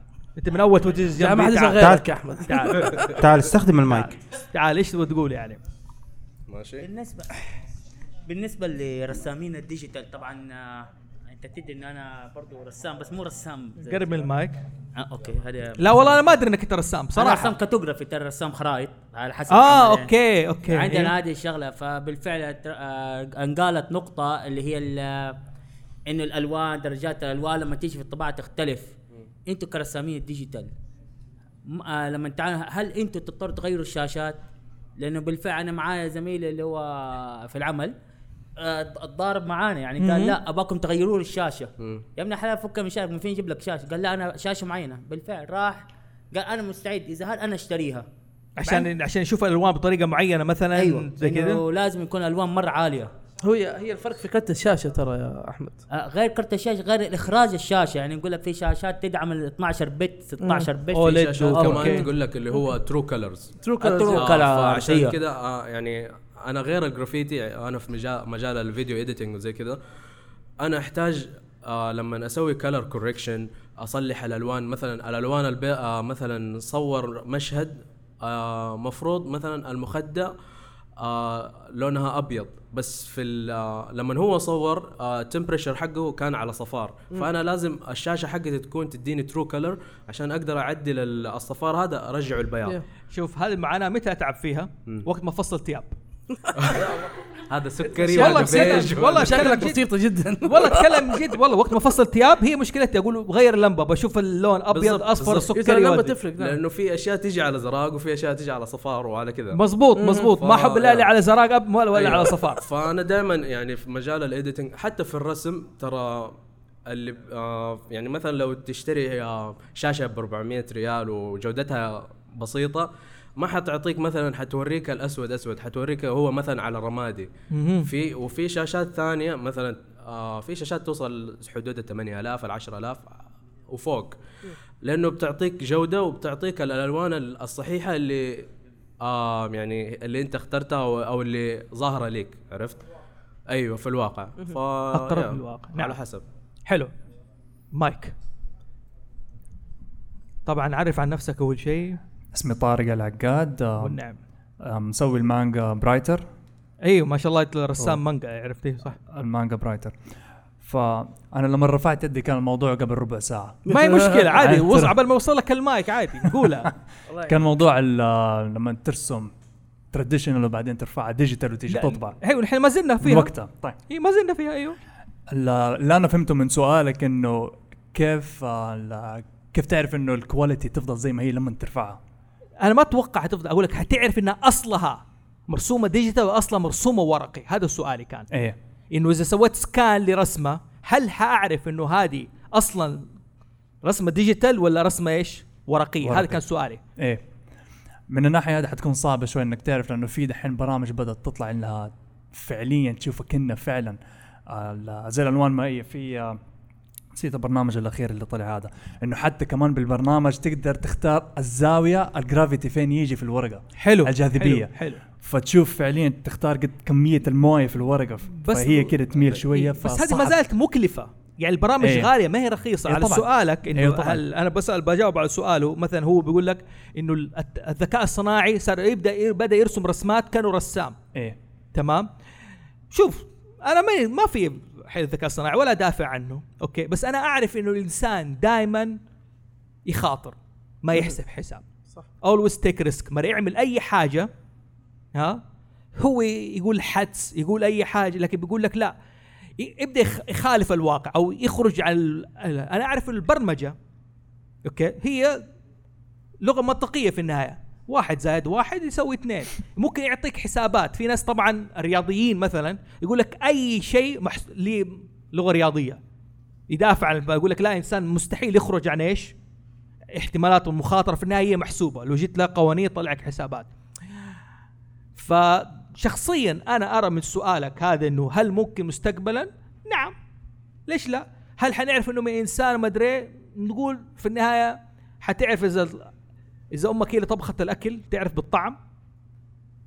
أوكي تعرف زودت الملح قلت الملح. في النهاية ذاك حيحطها بمعايير كيميائية. والدتك بالفن كذا ترشك الرش زي كذا زي حق إيش؟ اللي انتشر آه وانت من ورفعت يدك؟ كذا طيب وصلوا المايك. حلو. أوكي جاي كمل. خلصت؟ الموضوع مخلص ربع ساعة. يا إلهي. والله شايلها عليك والله. عادي عادي. حبيب حبيب. حبيب. طيب، ما- بالمناسبة عن الذكاء الاصطناعي أنا ممكن آه، حابة أعرفكم بنفسي الفنانة عرين سعودية. آه، أبغى أرجع ورا كثير مو ربع ساعة نص ساعة. آه، تكلمت عن الإكليريك والزيتي. يختلف في الملمس ويختلف في ما أعرف النتوءات. الفنانة عرين معنا أيوة. أهلا. أيوه. ويختلف في نتوءات. الإكليريك خشن. حتى لما تيجي تلمسه أو المستثمر يجي نحن بنتكلم بلغة المستثمرين الفنانين. أيوه. المستثمر يعرف إنه آه، آه، هذه اللوحة زيتية أو إكليريك. الزيتي ملمسه ناعم. حتى لو كانت في نتوءات نتوءاته ناعمة. إيش هي النتوءات؟ اللي هي البروزات. البرو okay حلو. البروزات. والاكليريك يجيك خشن وبارز وتقدر تضيف له مواد. إيش هي المواد؟ اللي هي المعاجين والمواد ال- اللي, اللي الآن صارت دخيلة على الإكليريك اللي هي مثلا يدخلوا الأقمشة والأشياء دي عارف ال؟ أيوه يعني مثلا لما نتكلم قاعد في ال- الملابس الآن صاروا يدخلوا في الإكليريك الخيش وحتى قصاصات أستاذ. عرين قريب من المايك عشان يطلع صوتك أقرب المايك؟ أيوه. لا بتقولي كلام مهم جدا ومهم يتسجل عندها في البودكاست والناس تسمع. تمام. ف آه، حتى في السعر يختلف. حلو. الكليريك والزيتي. الزيتي أغلى بكثير حتى في الدول الأوروبية أغلى من الإكليريك. okay. آه، لأنه المواد حقته مكلفة ومتعبة يعني تكلف اللوحة ممكن نقدر نقول ضعف الإكليريك رغم إن الإكليريك تت... ممكن اللوحة تاخذ آه، نقول خمسه ألوان خمسه ألوان okay. والزيتي تاخذ ثلاثة ألوان أحمر أخضر الإضاءة فقط لا غير وتلعب فيها. اللي بتكلم فيه إنه آه آه لحظة. لا لا خذوا وقتك. جيبوا لها موية. الفرق كله متجه علي. لا لا. آه. لا أنا. مهتم جدا بالكلام هذا الفروقات نعم. لأنه أنا مجربة في العمل هذا. الزيتي تاخذ وقت مننا. تستنى كل لا عندي موية. تستنى كل جزء ينشف عشان تبدأ تبدأ في الجزء الثاني. تاخذ منك ممكن ثلاثة ستة شهور. افتكرت فيلم. طبعا هاوس زوفي دائما إحنا نحب نجيب ريفرنس من الثقافات الشعبية كده أفلام video games وزي مم. افتكرت في هذا brotherly love كان ثلاثة أخوان. أي. حلو؟ الاخ كان يبغى يظبط بنت بيقنعها إنه فنان. أيوة. حلو؟ أيوة. ف راحت راح مع أخوه بسرعة اشتغلوا لوحات وسوى أشياء يقول لك أنا شغل تخبيص. مرة جات قالت له أنت متى رسام؟ قالت له كيف؟ ما قالت له لسه اللوحة عندك ما نشفت. يفرق إيه يفرق يفرق الشيء هذا. يمكن كان عامل لوحة تجريدية. ما أدري عنه إيش كان عامل هو تجريدي ولكن النقطه حقتك إنه الالوان تنشف أسهل شيء للفنان إنه يعمل تجريدي. دحين بيكاسو اللي نقل الفن التجريدي ومكعبات والشغل صار هو أسهل شيء؟ لا. التجريدي اللي شفته هنا في الدول العربية غير أيوة. التجريدي الأوروبي. معليش اشرحي لي اشرحي لي لأنه. أنا كنت مقيمة في أوروبا وأعرف صراحة. جميل اشرحي لي عشان نفهم الآن صار التجريدي اللي هنا اللي أشوفه اللي هو يرسم بالقلم بعدين يلون مكعبات بعدين يبخ موية بعدين يشقلب في اللوحة. صار التجريدي. حلو. ما عليه أنا جاية يمكن شوية هجوم. لا لا لا لا آه، هجوم للرسامين. أنا معاكي ضدهم. ما عليك كمل ف- لا أنا بس. آه أنا آه أنا اميل للتجريد الواقعي صراحة. إيش هو التجريد الواقعي؟ اللي هو تجهيز الشخصيات ولا انه يكون آه في بروز في اللوحة يشدك يعني شيء معين. مثلا أنا لوحاتي شيء معين يشدك فيها العيون. دام الموضوع على عيون نحن. اليوم الموضوع كله على العيون أنا. مشهورة في لوحاتي كلها بتجسيد العين الحزينة العين ال- ال- الحايرة العين الباحثة اللي بتبحث دائما عن الأمل. إيه، ليش؟ لأنه آه، هذه العين في كل مرأة تكون موجودة.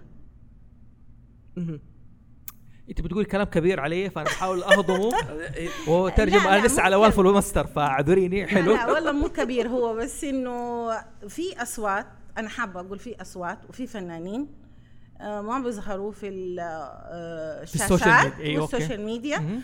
آه، لأنه دخلوا في الفن وانصدموا في الواقع ليش؟ لأنه مثلا أنا أقول لك عن تجربتي نزلت من أوروبا لقيت انه أنا غريبة في وسط الفن العربي اللي أنا المفروض أنشهر فيه. بكلمة انت إنسانة جديدة انت جديدة على الساحة. أوكي. انت مبتدئة. حتى حطوا لي تقييم وتسعير للوحاتي لأني أنا إنسانة مبتدئة. وأنا ماني مبتدئة. أنا لي في 15 سنة أرسم. ما شاء الله تبارك الله. أوكي هذا الموضوع يعني منذ نعومة أظافري زي ما يقولوا. وأتفاجأ إن واحد مثلا جاي له ثلاث سنين ويكون شغال مثلا نقول مهنته إيش ما تكون مهنته بس دخل فجأة في الفن أيوه. ثلاث سنين واتفاجأ إنه نزل بلوحة طبعة كف ويقول لي فنان. طب معليش سؤال. يا محروس عن العين. هو لا لا هو مع بعض إيه، أنتم فنانين أنا معليش- بس. هل أنت لاحظت الشيء هذا بسبب آه في تحيز شخصي خلالية. أو آه أنا فكرت إنه موضوع أنا مدارس معين أنا فكرت أنا إنه عشان مدارس رسم معين. للفن آه، أتهاجمت كثير آه، لإني أقول كلمة الحق وتعودت إني أنا أمشي على مبدأ معين فأخذت طريق آه، غير الطريق اللي هم ماشيين فيه اللي هو العرض اليومي فقررت إني أنا أكون منفصلة لوحدي وبذاتي واعمل آه، معرض خاص لي أنا فقط. حلو. جميل. طيب. هو طبعا ما شاء الله أنت نقلت الموضوع لموضوع هذه أكبر. المواضيع المهمة المفروض اللي نتناقش فيها. جميل جدا جميل جدا. هو كلام إحنا نسبان يعني حبة حبة حنوصل الكلام تبعك لأنه أنا خفت بصراحة. الموضوع في شلل ورسام ولا لا هو وفعلا فنان ويعرف إنه آه، كل 15 20 مع بعض. تمام وأنت جميل. تجلس كده عارف بلوحاتك آه، ظلموه. لا ما أنا, أنا- أنا ما أغني ظلموه وأجلس. أنا أعيش وأرسم وأ- وأنزل فكري. أنزل فكري والشيء اللي أبغاهم هم آه، آه، يتجهوا فيه الطريق أجيالنا. آه، مش أنت تجي مستثمر تبني علي فكرة. اللوحة. صح. هذه أنا أرفضها تماما. هذا الموضوع حنخش فيه في موضوع الحقوق إن شاء الله. لا حنخش فيه. كلام جد زي كذا كلام جدا مهم. يعني. فعلا حتفيدنا حتفيدنا أيوه أيوه موضوع اورطك لا لا لا ما ما هي مشكلة. توريط قد شوفي شوفي الشخص اللي وراك ده جداً. ها خلاص يعني طالما صاحبي فتام. ورطان ورطان يعني it's okay يعني أنا أقول لك أنا عادي أنا معروفه عرين. أنا ما أتخبى من أي أحد حتى لو يطلع وجهي ما عندي مشكلة هم عارفين لا it's okay أنا ما مشكلة. انتقادية ولكن لست ناقدة. لا أنا انتقادية ومن حقي أنتقد. إنت اللي أنا تواصلت فنانة. معايا في الإنستغرام أستاذ عرين هلا؟ إنت تواصلت معايا. في واحد كان ولد كان يجي اسمه عرين اليوم. الله الله. هي. اسم ولد؟ نعم. كان في ها؟ عارف لا هو كنت أنا أخليه يعني هو مدير أعمالي كنت أخليه يتكلم نيابة عني لا لا لا مست... مت... إذا بتخليه حينضرب اليوم. متأكدة؟ كلمني تليفون. أيوه. هو أنت؟ هو لا متأكد كان صوت ولد متأكد. لا أنا كنت جنبه. كلمني. وبعدين وصلني الانستغرام. وصلني في كل مكان. بعدين جاي يقول لي إيش؟ أنت في كل مكان. يا ابني أنت اللي في كل مكان. طالع لي في إيميلات في البرنامج. ظلمت الرسامين هو زي ها؟ ظلمت الرسامين. لا والله توكلوا أعمال وبعدين عشان كذا تسرق اللوحات مو توكلوا جميل أستاذ عريل حلو كلامك جدا مهم. نحن بس بنتكلم الآن مزين على الألوان والزيتية وهذا. آه الموضوع اللي كنا إحنا بننتقل فيه دحين على موضوع ال fan art والحقوق. بس أبى أعرف ألوان ال- الفرق بين الورق والكانفاس. إيش الفرق بينهم؟ آه، الكانفاس يجيك آه، خيوط متشابكة وفي لها آه، امتيازات. في رخيص في صيني في سويدي في ألماني طيب في سؤال جميل. إيش الفرق بين الرسم على الورق ولا الورق على الكانفاس؟ إيش اللي حيفرق معايا؟ النوع اللي تستخدمه نوع الأدوات اللي نفس تستخدمها على النوعية اللي بتستخدمها. يعني مستحيل تستخدم ال- الزيتي على ورقة. يعني على الورقة هذه اللي تقول اللي هو آه، إيش اسمها هذه؟ الورقة؟ فكرني A4. باسمها. أنا ما أعرف. في A4 ال- أيوه الاي 4 لا هذا حلو. لا لا. يعني آه، يعني يعني ببسط لك إياها مثلا. يعني دحين ورق ال A4 أنت ترسم عليه مثلا برسام صعب إنك أنت ترسم عليه بأكريليك ولا زيتي. لا مش صعبة طبعا لأنه أيوه. ملمس الكانفس نفس أيوه. الحكاية. ما ما تقدر ترسم عليه بال- بالمرسام جميل. ما ينفع, ما إيه، ينفع, إيه. ينفع معاه اللي هو إيش؟ الزيتي استخداماته. حلو. فهذه هي الفروق اللي هي إيش؟ طريقة يعني هي في النهاية. أدوات وأنت تختار الطريقة اللي أيوه. تناسبك ما هي فرق كبير يعني الفنان فنان في الفحم. في فحم برضه. هو تكلموا عن الفحم. هذا الفحم أتلغى. ورغم إنه هو فن عريق وقوي أتلغى جداً. عندنا في العالم العربي ولا فوق في العالم كله؟ كله. الخليج. الخليج كله. ما هو معترف بالفحم. الفحم رائع. أنا بداياتي. فحم وأنا هو كنت تجسيد الفحم لكل حاجة الفحم. عارف الفحم؟ أنا أشتغل فيه مو بالنفس هذا أنا أشتغل فيه بيدي باصابعي كده حلو. ألعبه. عارف أستاذ عرين؟ أقول لك يا أنت لقيت جيل جديد. okay فعلا فعلا منفتح ومتقبل على المواضيع هذه فعلا كل واحد ما شاء الله تبارك الله قبل شوي برز لي بألوان ورسومات فانا ببشرك يعني فعلاً. المستقبل بخير فعلا نحن هنا نستفيد من بعض من على فكرة بعض. اللي رسموا اللوحات الاكليريك والزيتي آه، الفنانين ومعروفين الآن اتجهوا للرسم ال digital والرقمي بعد الفشل الذريع اللي بيصيبهم من آه، من المجتمع؟ آه، من المستثمرين هذا موضوع مستثمر حنرجع له. هذا موضوع المستثمر يبغى حلو. له يعني عارف جلسة فعلا طويلة حلقة مرة جدا طويلة. باله جلسة طب مخصص سبوت لايت في عندنا بودكاست هاوس اوف أطلع سبوت أجلس لايت هناك. والله حياك الله. نحن ما عندنا مشكلة. حياك الله. شاء تقولوا نقطة؟ هدى. خذ المايك دقيقة. تفضل.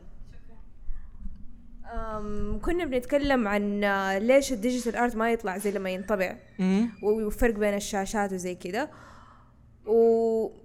وممكن حتبان ال bias حقتي أو ال- الانحياد حقي لل traditional art أيوة. لما أتكلم عنه. أم وكمان ال AI الروبوتات. إذا ترسم ولا ما ترسم. جيتكم من scientific آه صح أنت مهندسة. أيوه صح. Yes. آه أول شيء يعني الكمبيوترات ولا الأجهزة اللي عندنا هي بتاخذ معطيات من برا. بتاخذ مزبوط. التاتش حقتك بتاخذ الأشياء اللي أنت بتحط لها هي دا اللون دا المدري إيه وبتاخذها وبتعمل لها معالجة وبتطلعها. مو زي لما أنت بترسم دايركتلي أنت مع الورقة بدون أي شيء بينكم المبرمجين ما زالوا عندهم قدرة ومقتنعين تماما مم. okay عندهم قناعة ونوع من اللعانة هو عارف من اللي قصده okay عارف إنه أقصده okay إنه يقدر يخلي البرنامج يرسم زي الحقيقي وممكن يتفوق عليه وعنده قدرة وإنه ممكن يتطور هو يرسم طب رسمات سؤال إيش الفرق بين لما البرنامج يرسم لك الرسمة وبين لما تصور بال digital camera؟ اساليه إنه في النهاية ممكن تدي رسمة للروبوت يعني إذا كنا روبوت. الفرق إنه بدال ما حيكون عندك دحين طب إيش الشاشات اللي إحنا بنشوفها؟ الشاشات عبارة عن LED صغيرة أنوار صغيرة صغيرة صغيرة مربعة مرة صغيرة جنب بعض. واللون اللي لما انت تغير اللون ولا الصورة ولا كده بتنعكس على هذه الرسا... الصور اللي هي ال pixels عرفت كيف؟ هي لما تدخل جوا جوا جوا حتلاقي كل الشاشة حقتك مربعات صغيرة. لا لا هو يتكلم عن روبوت. إنه في روبوت لا أيوة. بس. روبوت ممكن يرسم رسم يعني بيده كده الرجل آلي يرسم. أيوه. بو... بوضح لك الفرق. آه okay حلو. فلما إحنا نصور بالكاميرا حسب الكاميرا يعني قد إيش quality حقتها ولا. كذا وحتى لما ترسم ب Photoshop وتقرب تقرب تقرب تقرب تقرب في النهاية حيصير كل شيء مربعات لأنه هذه الكمبيوترات عبارة عن مربعات وفي النهاية حيمديك يعني لكل كمبيوتر ولا لكل شاشة تعرف حجم المكعب حقه أو المربع حقه وهذا يدلك على ال quality كل ما كانت المربعات مظبوط. أصغر. كل ما كانت ال pixels. ال... أيوه كل ما كانت. واضحة طيب فالفرق بينه وبين الروبوت الروبوت يمديك تبرمجه إنه يشوف الكانفاس اللي قدامه pixels ويلون كل واحد حسب كل مربع حسب اللي بيشوفه. أيوه عرفت تمام. كيف؟ أيوه تمام تمام. فنفسه نفس الشاشة بس إنه ال medium مختلف. واحدة إنه أنت بتبين الشيء على طول واحدة تانية إنك أنت بتدي الروبوت إنه يسوي كده. already بنعمل آه، يعني مجسمات ب 3D print 3D هو السؤال هل ممكن الروبوت يتفوق على الإنسان؟ في النهاية يعني يمدي الروبوت يرسم رسمة زي ما هي في الحقيقة إذا كان كويس. يعني مو إنه الروبوت أحسن ولا الإنسان أحسن انه الروبوت حياخد لك الصورة ويصغرها ويخليها مكعبات وبعدين يرجع يرسم لك هي تاني شوفي. بس الشيء هو إنه الإنسان يقدر يصير برا دقيق بيده وبالعين المجردة في فرق. بين العين المجردة والرسم إحنا حقنا بنستخدم عين مجردة فيه هو شوفي هو بصراحة السؤال ده نوع من الفانتزي هو في النهاية العالم أو هذا يقول لك أيوه ارسم وما يعمل منها بيج ديل. لكن الناس اللي يكتبوا روايات أو عندهم أي. خيال واسع ونوع من الفانتزي دائما عنده الفكرة إنه الآلة حتسيطر على الإنسان بس فيلم Terminator جاب أي. العيد في خلق الله أيوه في دحين مجال جديد West مرة World. اسمه art of science Westworld Westworld بالضبط في art of science وفي في MIT دحين lab اسمه Imagine Lab Imagine Lab هذا basically art with science حلو. عرفت كيف؟ ب capacitors اللي انت تكرههم و conductors وكذا يمدينا نع- نعزف موسيقى. في بمثلا آه، كمان بأنواع ال- ال voltage اللي الطاقة اللي نديها الجهد للرسمة. الجهد الفولت إيوه. إيوه ممكن نطلع رسمة. حلو. عرفت كيف؟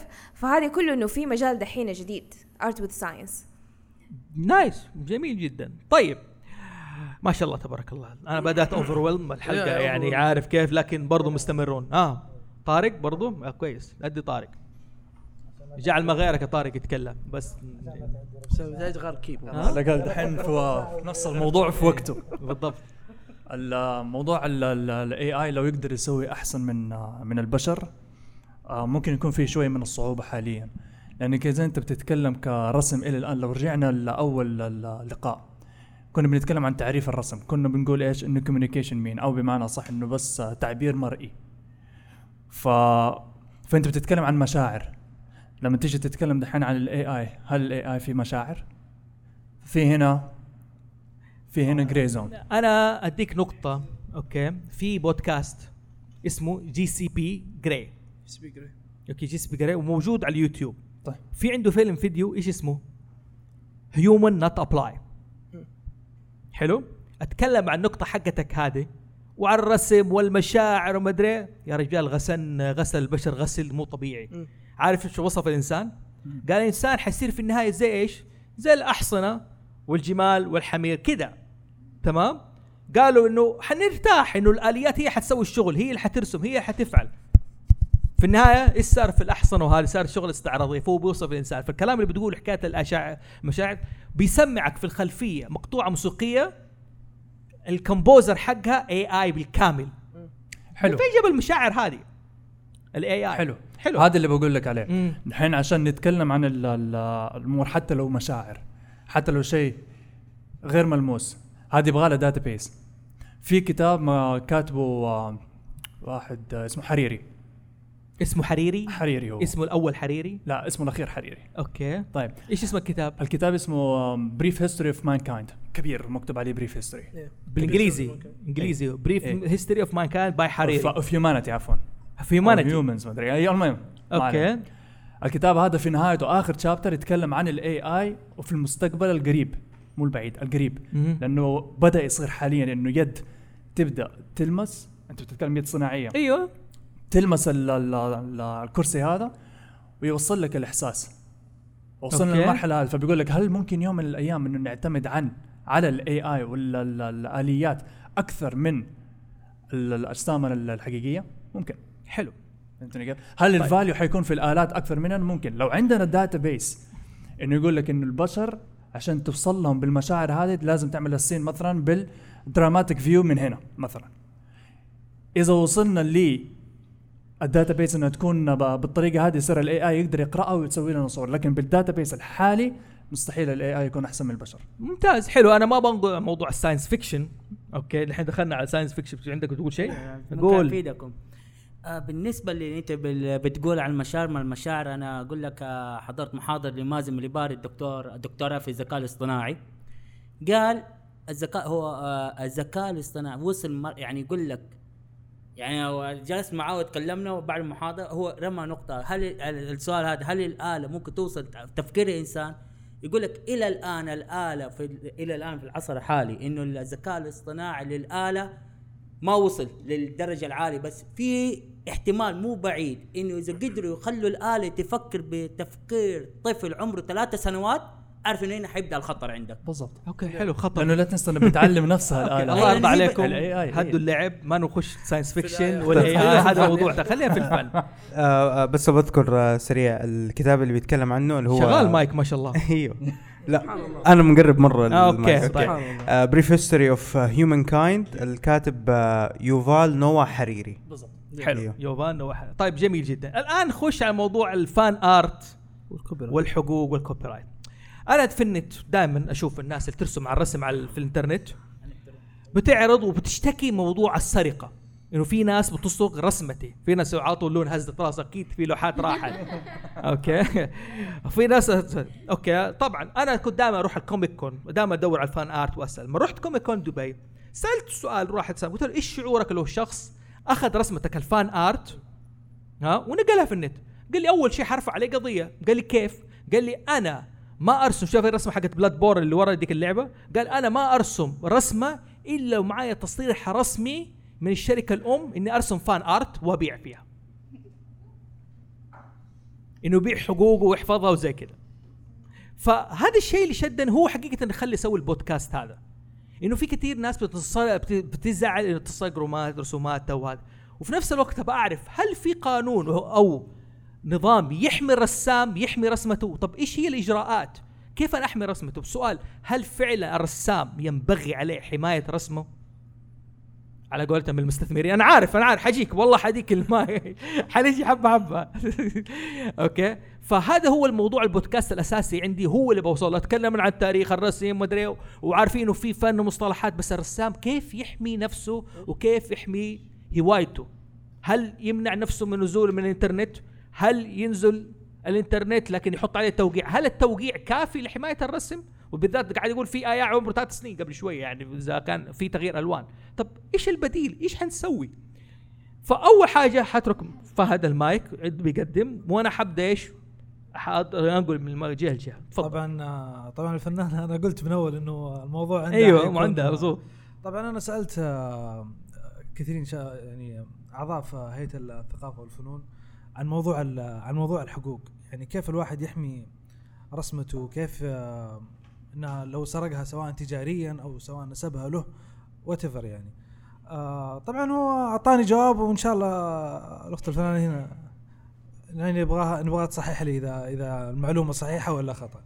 إنه لازم يكون مسجل في الجمعيات آه، في مكتبة الملك فهد في الرياض أو مكاتب هنا أو أو مسجل في الجمعيات جمعيات الثقافة والفنون.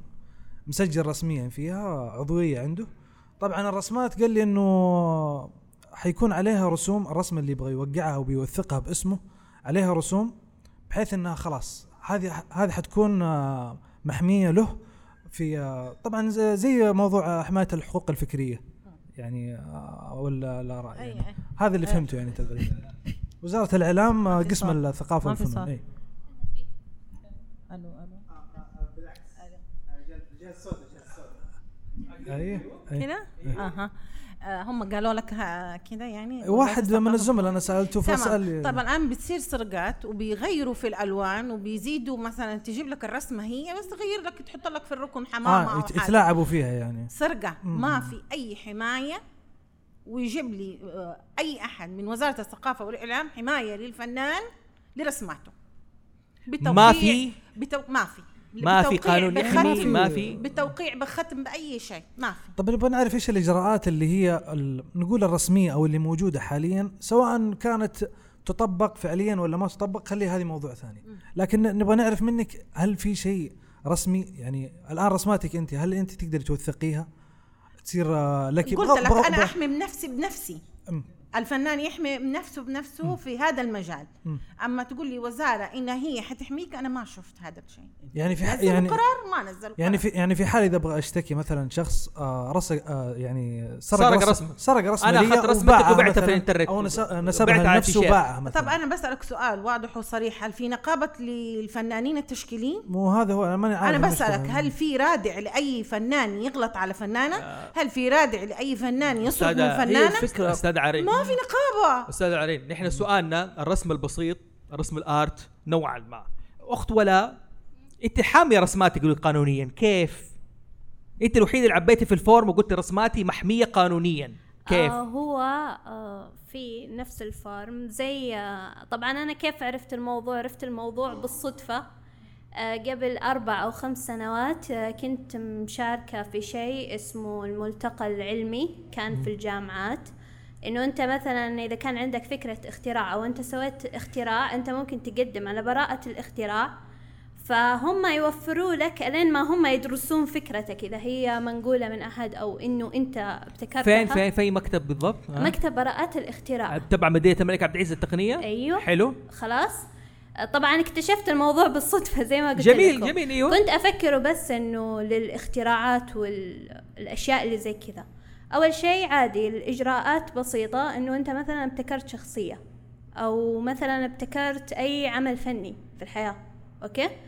ترسل لهم وتقريبا تدفع رسوم آه، قيمتها 400 أو 500 ريال خلاص؟ طبعا هم يمسكوا العمل يدققوه. إذا ما لقوا أي نوع من أنواع الشبه آه خلاص إنه يوثقونه إنه هذا باسمك.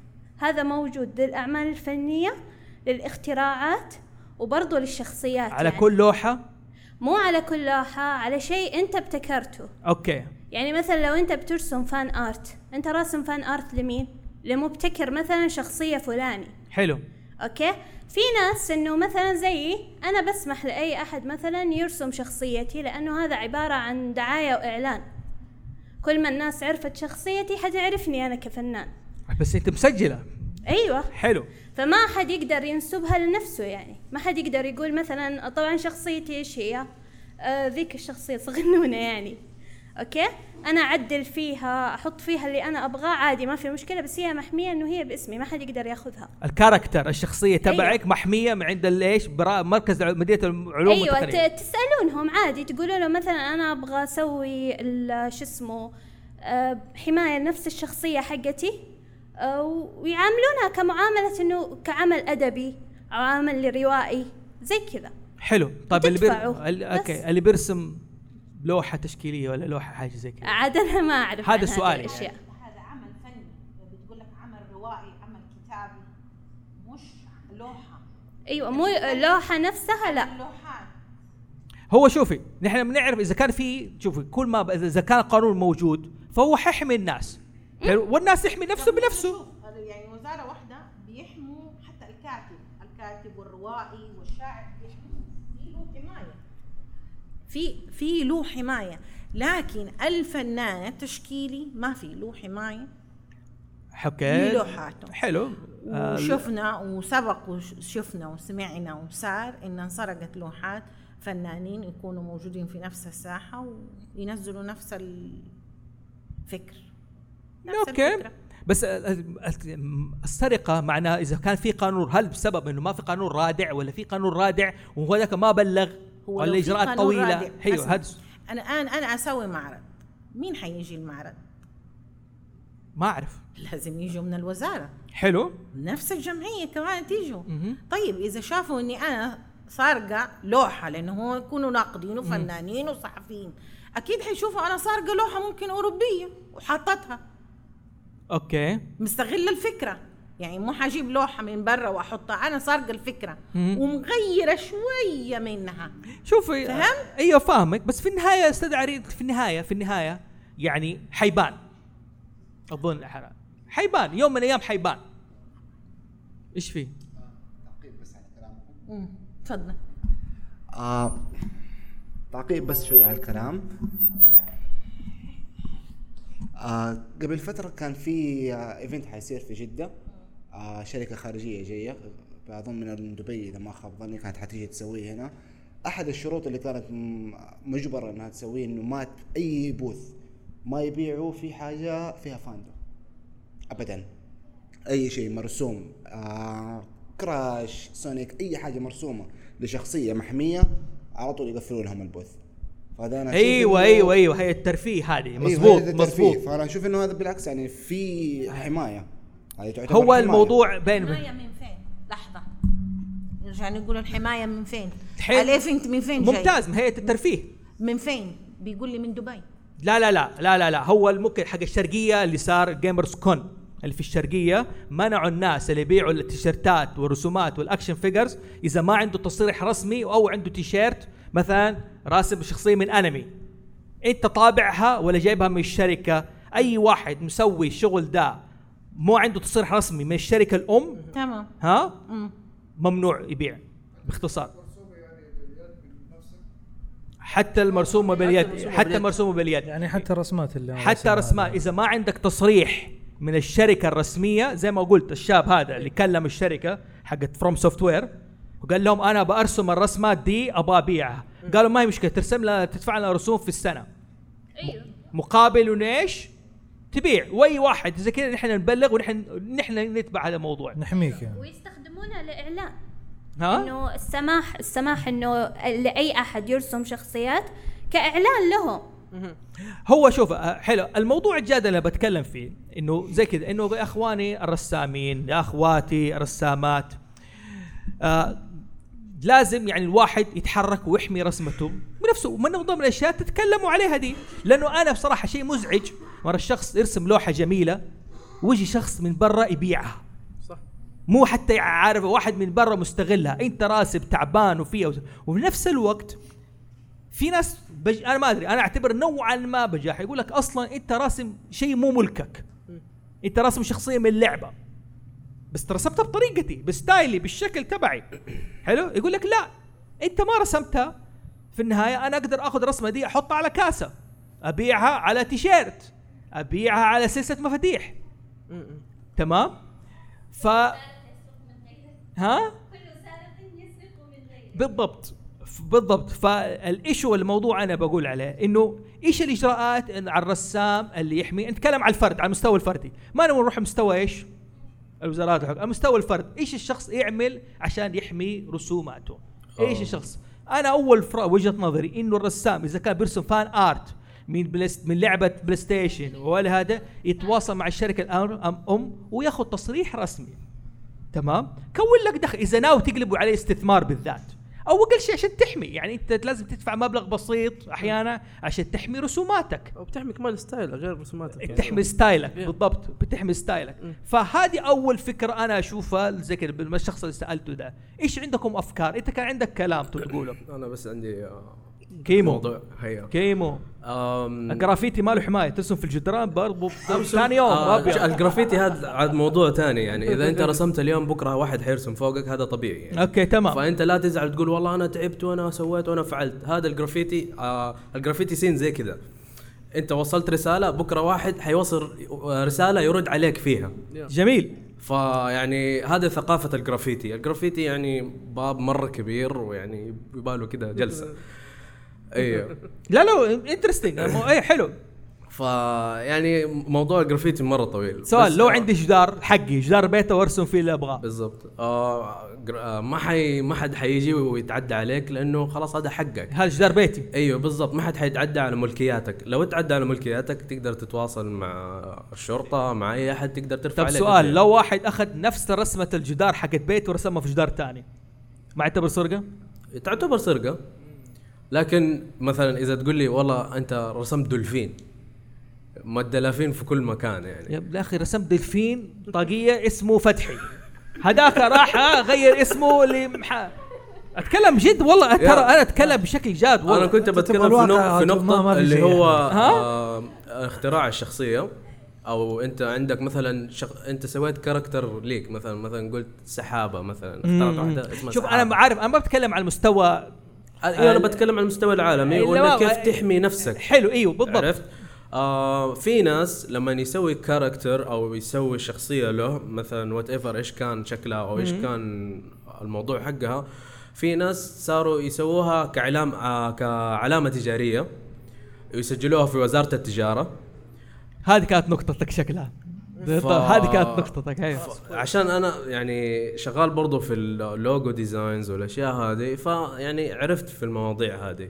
ففي ناس لما يخترعوا شخصية مثلا زي في محل اسمه الحجة. آه يا آه بيبيع أشياء حقت الحجة زمان. فالحلويات والأشياء. هذه فصار عنده character فكيف يقدر يحمي نفسه؟ والله سجلها في وزارة التجارة كعلامة تجارية. هذه أحد الطرق. yes إنه أنا زي مثلا شعار ه- هي مكلفة. هي بتكلف مكلفة، لكن- 4000 كل 10 سنين. وانت أيوة. بتتكلم تخيل بس نفس الوقت يعني زي كذا شعار هاوس زوفي محمي. مظبوط. حلو؟ كويس. آه لكن في نفس الوقت أنا سويت شعار brand. مم. لو جيت بغير حغير بعد كم سنة خمس سنين لكن أنا بتكلم على فنان بيرسم بشكل يومي أو بيرسم بيخرج بيرسم على قول. بقول لك يعني إنه عنده معرض كيف يحمي؟ مثلا آه مجلة ماجد آه ماجد نفسه. هذا مسجل في كل مكان لأنه خلاص باين إنه هذا والله officially فما حد حيتعدى وحيسرقه عرفت؟ حلو. ح- خليني على المستوى الفردي. ما أنا بقول لك على المستوى الفردي يدفع 4000 ولا إنه واحد يسرق فكرتك ويترزق منها 30000 و50000 عرفت؟ حلو. نقطه بتقول شيء. آه، في فرق بين آه، حفظ ملكية شخصية أو مهم. character عن حفظ ملكية لوحة. آه، الشخصيات بالذات أنت لما تتكلم على وزارة التجارة واستخدام تجاري أنت راح يكون لازم يكون عندك سجل تجاري فأنت لازم تكون شركة أو مؤسسة وتسجلها. لكن أنا كفنان أنا ما عندي. أنت اليوم لو تبى تسجل لوجو باسمك كشخص ما تقدر. عن طريق؟ قصدك وزارة التجارة. لا تجاري لا لا ما ب... ما ما, ما أتكلم على السجل تجاري أتكلم كشخص كفنان يبي يسجل شعار شخصي. ممتاز. آه بالنسبة للملكية الفكرية صار فيها تطور كثير. في قوانين نزلت جديدة في هيئة صارت مختصة بهذا الموضوع. هيئة إيش؟ هيئة آه، حماية الملكية الفكرية. الملكية هيئة الفكرية. الفكرية أيوه. حلو حلو. فالموضوع آه، كل ما قاعد يتطور. أول كانت آه، في جزء عند آه، هيئة الاتصالات أو اللي هي مدينة الملك. أيوه. وفي جزء عند وزارة الثقافة. وفي فكانت كذا في هناك اختراعات. وفي هنا الفنانين لهم أشياء. فصارت لا صار دحين كلها في جهة واحدة. بس لسه شويتين كذا تحتاج شوف. نشوف أيوه. كيف راح تطلع ممتاز الجديدة هو أنا اللي لاحظته إنه الشخص سهل عليه لما يحمي شخصية character ولا لكن كلوحة مثلا يقول تجريدية أو تشكيلية زي ما قال كيف الشخص هذا حيحميها طبعا نحن بنتكلم عن ال fan art اللي هو أقرب للرسومات حق الشخصية وهذه إنه اكتشفنا من الجلسة هذه إنه إذا كان رسمك fan art في طرق إنك أنت تحميها إنك تاخذ تصريح من الجهه الرسمية حقت المصانع اللعبه إذا كان حب ترسم فيها بتتاجر فيها. على قولك أنت بتحمي نفسك أدفع ألف سنت وأرسم رسومات في نفس الوقت و...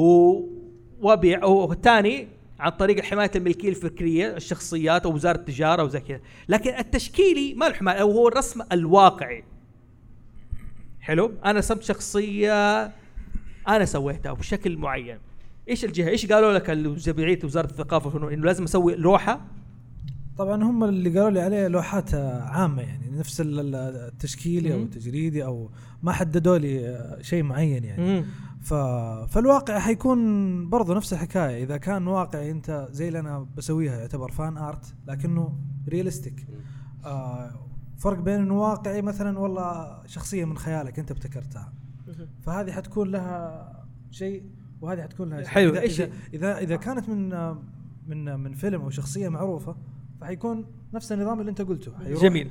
يتفاهم مع الشركة الأم ياخذ تصريح رسمي بحيث إنه هم كمان يحفظوا حقوقه إنه والله هذا مصرح من عندنا من جهتنا إنه هو يرسم الرسمات ال- الفان آرت هذه ونحن حنحميه.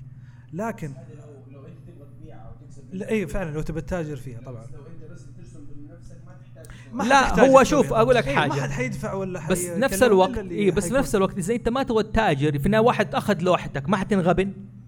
هو أكيد حتنغبن عندي مداخلة شوف بس. شوف في في في, في حاجة عند ال- الفنانين والرسامين أتوقع الفنان عارفها آه الرسمات اللي يسووها هم عارفين لمين مين بياخذها. فما حينشروها أساسا في النت ما حد حياخذها إلا اللي يبغى يشتريها.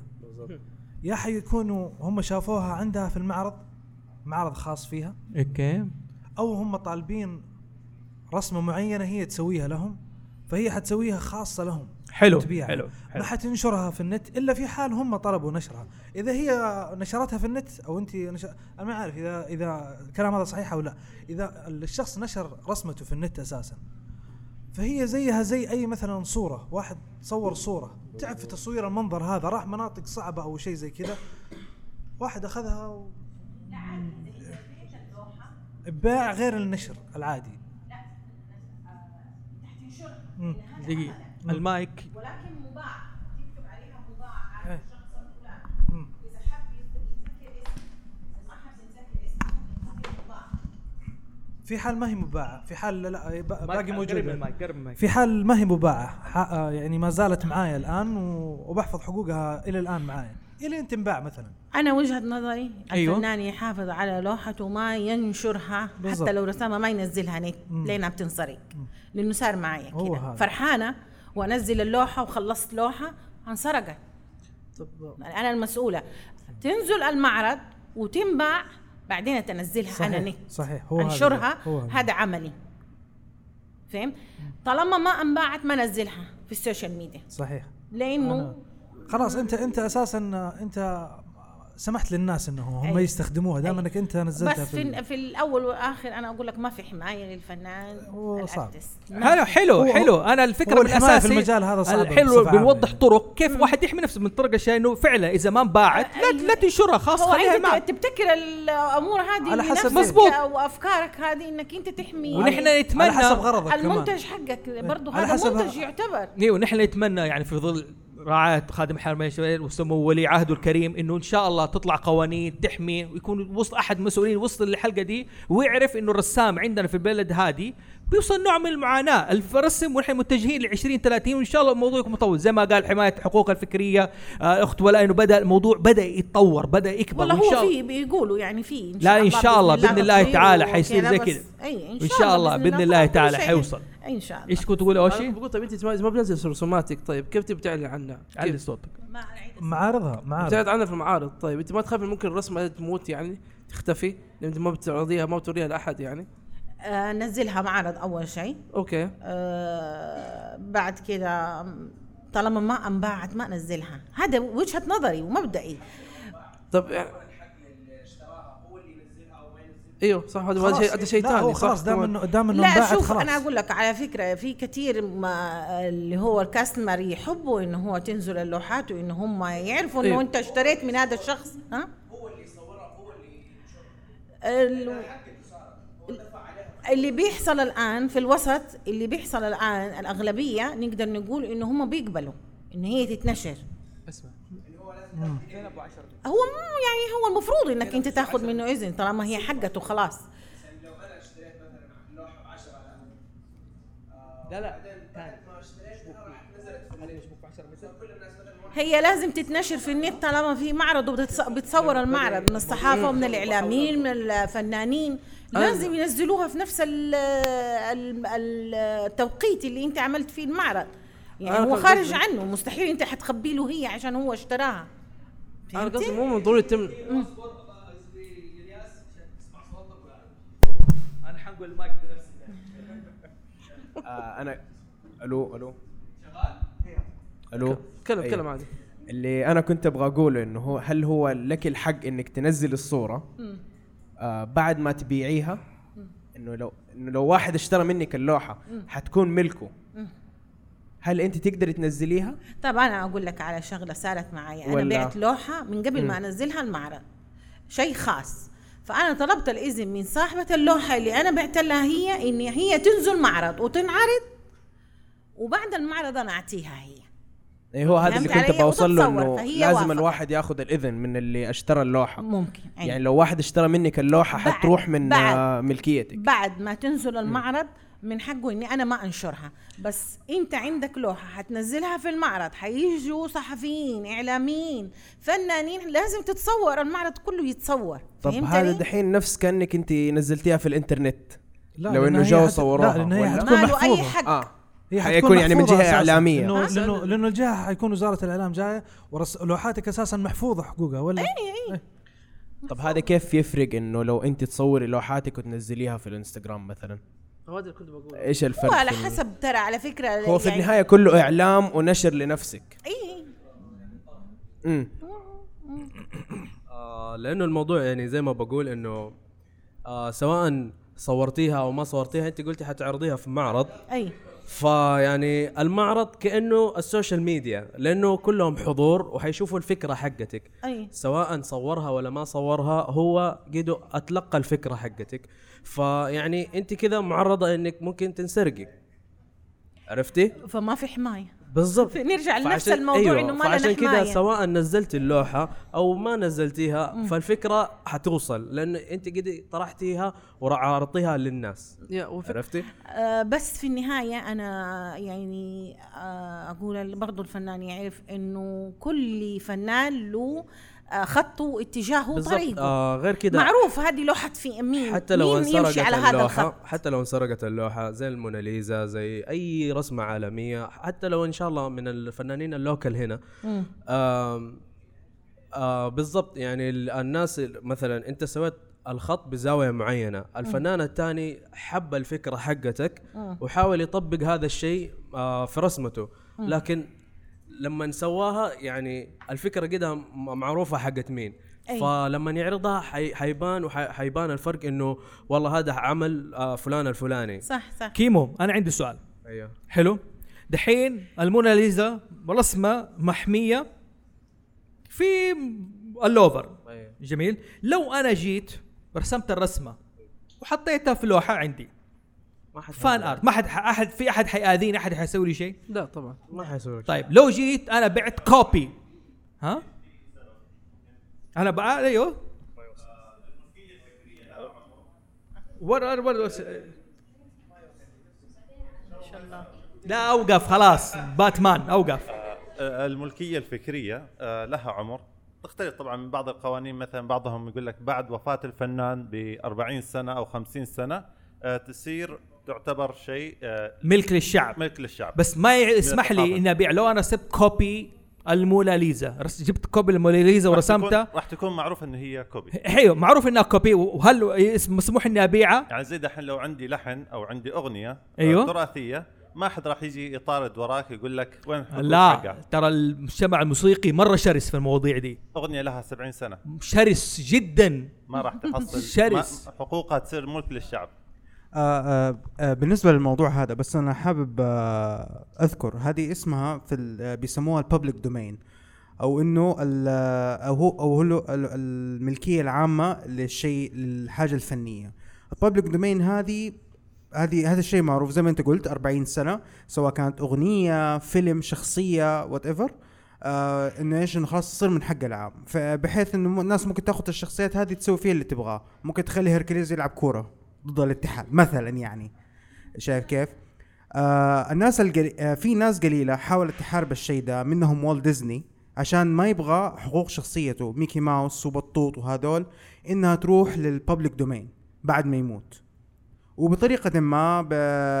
ب... بطريقة ما ب... بالمحاكم بلفة حوالين القانون زي كذا قدر يحمي شخصياته إلى يومك هذا إلى يومك هذا شخصياته برسوماته إنه إيش؟ إنه ميكي ماوس ما يكون في ال public domain وكل الشخصيات وكل الشخصيات الثانية بس still يعني في النهايه. في النهاية ميكي ماوس تبع هو ديزني كلنا عارفين يا- ما تبع بال domain. ديزني. هو الفكرة الفكرة لمين في النهاية الفكرة ترجع لمين هي الحقوق هذا الحق الأخير في النهاية أيوه هي بترجع لوالت ديزني خلاص فاهم كيف؟ موضوع التحميد هي عارفين إحنا مين سواها يا يا هذه الفكرة اللي إحنا بنحاول نتناقشها هنا. بس إنه هو هو يبغى كمان monetary يعني يبغى يبغى كمان يتكسب منه مو أيوة، بس إنه خلاص إنه هذا حق والت ديزني وخلاص لا, لأ، إنه أي أحد يستخدم آه، ميكي ماوس أو أي أحد يستخدم حاجة قبل ما يروح ال public domain إنه يفضل يتكسب منها. أيوه I know بس هو الفكرة إن إحنا بنتكلم عن حقوق ان تحمي حقوقك كرسام مو كأنك ت- تبيعها أو شيء زي كذا يعني. حلو. هل أنا اللي بقوله يعني إنه في وسائل في تساؤلات لازم نحن نعرفها. okay نفتح أفاق عشان الرسام نفسه أو إن شاء الله ال- الرسام حقه حيتطور بشيء professional ل comics لقصة مصورة لمانجا للعبة فيديو. يعرف يحميها. هذه الفكرة الأساسية. يعني عشان كده لاحظ اللي يلعبوا ألعاب فيديو يعرف إنه أهم شيء عند الرسامين اللي يلعبوا فيديو ال art book. إيش تقول شيء؟ حاب أقول إنه لكل فنان في صوت؟ لكل فنان في آه، موناليزا. موناليزا خاصة به في لوحة له خاصة مميزة ومفضلة. آه، مو بس إنه يبيع. في عنده آه، لوحات ممكن ما يقدر يبيعها. ما يقدر يفرط فيها. أوكي. فهمت علي؟ آه، أعتقد الفنان يعرف إنه بس مش هذه الموناليزا اللي هم بيعرضوها. نحن كمان كفنانين زي ما يقولوا آه، لنا موناليزات. حلو هو جميل. وهذا نوع من الفلسفة. لا لا على. ممتاز. فلسفة الفنان. حلو هو دائما أنا فلس... الفنانين متعبين زيادة اليوم وكمان فلسفتهم فزيادة عن اللزوم. لكن لا بالعكس الفلسفة دي مهمة. إنه كل شخص يكون عنده الموناليزا حقته واللي الشيء اللي يفتخر يعني فيها. يفتخر فيه هذا أي أحد عنده شيء ليس بالضرورة. يعني مثلا رسمة شخصية صح. موسيقى لحن في شيء يخصه. تقول حاجة يا ياسمين. على فكرة واضحة الصوت. على فكرة شخصية ميكي ماوس لوالت ديزني his first character شخصيته الأولى أصلا كان بيشتغل آه، أعتقد آه، شركة أو comic أو حاجة زي كذا أوزوالد. أوزوالد أيوه. so, uh, عمل هو أصلا شخصية كانت أرنب تقريبا بنفس بنية uh, الميكي ماوس وهذاك الشخصية انسرقت منه. فحتى والت ديزني ما كان محمي من هذه الحاجات وكان لازم يتعلم حماية القانون هذه. برافو. هذه النقطة. والت ديزني يتعلم إنه يحمي رسمه يتعلم زي هذه الفكرة الأساسية أنا بحاول أقولها إنه يا جماعة إنه الرسام لازم يحمي نفسه. في نفس الوقت كمجتمع رسامين okay؟ في مجتمع اسمه Mash Up حق رسامين. وهم فيه ما تتناقشوا في الأمور هذه ما تحاولوا تعملوا تحموا نفسه واي بحشهم شوية. في حاجة تقدروا تسووها بحيث إنه ال artwork اللي تعملوها تبينوا process كمان. إنه يعني ال process اللي بتعملوها لرسوماتكم يعني إثبات إنه لا هذا شغلي لإنه مزبوط ال process الخطوات إن الب- زي ما يقول ال board الأبيض واحد اثنين ثلاثة ورسم زي كذا هذا اللي صار digital دحين كثير تتنقل. إيه، أشوف ناس كثير يسووا digital كانوا بيحمي رسمته. أيوه أو ال live stream زي تايم لابس زي تايم لابس نعم. أيوه Mash Up إيش بال Mash Up لا آه، ما تتكلموا الم- ما حاولتوا تسووا شيء زي كذا تفتحوا آه، الموضوع إحنا ده؟ في ال Mash Up يعني فتحنا الموضوع الحقوق ما الحقوق. وحاولنا نقرأ في ال- في حماية ال- الحماية الفكرية والأشياء هذه. كل الأشياء ما كانت واضحة شوية عرفت؟ لأنه لما تخش الموقع وزي كده آه، بيقول لك آه، طيب إيش تفاصيل ال- البلاغ اللي تبى تسويه؟ مين اللي سرق منك؟ إيش ال- يعني في تفاصيل لازم أو مواضيع معينة آه، تتماشى معاهم عشان والله ترفع على شكوى أو أي حاجة عرفت؟ هو شوف أعطي الخبز خبازه ما. لو أكل نصه عادي،؟ ياكل كله. لا لا لا لا ياكل كله. أنا ما أنا ما أحب المب... ما أحب المبدأ ده. أعطي الخبز خبازه لو أكل نصه ما أحب المبدأ ده. بالضبط. آه أنا بس ما بقتنع الموضوع آه، في في جانب حلو للموضوع إنه واحد سرق عمل لك أنا بقول لك من نا- ناحية ثانية إنه مثلا أنت والله عندك جمهورك آه مثلا أنت اخترعت آه آه شخصية مثلا ميكي ماوس نقول مثلا. حلو. أو سندريلا. ال art style حقها باين إنه هذا حق مين عرفت؟ فأي أحد بعد هذا الفنان يحاول يسوي زيه حيبان والله هذا العمل منسوب لمين. فهذا يعني شيء حلو ويعني تقريبا فتح مدرسة عرفت؟ مم. يعني مثلا أنا اخترعت حاجة مثلا وجه والعين ما هو بالمقاسات الصحيحة مثلا زي ال animation الم... أيوه العيون كبيرة الأشياء هذه يعني أنا وبعدها صارت في ستايلات مرة كثير. فأنا كأني فتحت باب أو مجال لل... لل... للناس التانيين إنه يسووا حاجة عرفت؟ بالضبط. أيوه. فهذا جانب تاني من إنه موضوع مو إنه بس انسرقت. يعني أنا من الناس اللي برضو انسرقت بس إنه يعني عن تجربتي الشخصية آم آه انسرقت من ناس مبتدئين وناس يعني وفي ناس كمان مشاهير انسرقت منهم لكن في نفس الموضوع أنا مبسوط آه من نفسي. لأنه أنا اخترعت شيء وفي ناس صار يعجبهم هذا هذا الشيء آه الاختراع اللي أنا سويته. في فرق إنه واحد سرق لوحتك آه في فرق إنه هل- الناس سرقوا الرسمة نفسها ولا سرقوا الفكرة حقت الرسمة. الرسمة والفكرة. أيوه يعني يعني رسموها نفس ما هي ولا اخذوها ونزلوها عندهم؟ نفسها. وفي- يعني آه في أشياء نفسها نفسها typical copy paste وفي أشياء اللي هو مثلا غير خط ضاف وردة آه حط لون وما نسبوها لك يعني. آه whatever بالضبط أنا عشان بقفل الموضوع ده تمام. أنا أنا أنا أنا أنا بس آه، يعني عشان بوضح شيء أخير بس. آه، أتوقع عارفين أنتم مسامير. وفي في آه، زي حسابات مسامير كثيرين موجودين. طيب مسامير لو في أحد نسخ أفكارهم وسوى نفس الأنيميشن هذا أو نفس الفكرة هذه أو مثلا الناس حتعرف بس هو هل هل هو حامي حقوقه؟ أكيد طبعا. هو. أكيد أكيد هو أكيد. هذا- هو هذا اللي بنعرفه أكيد حامي مثلا آه، فروحة عارفين فروحة. نفس الحكاية رسمات الأفكار حقتها اللي سوتها. لو في أحد نسخها ونسخ الأفكار هذه هل هي حاميه حقوقها؟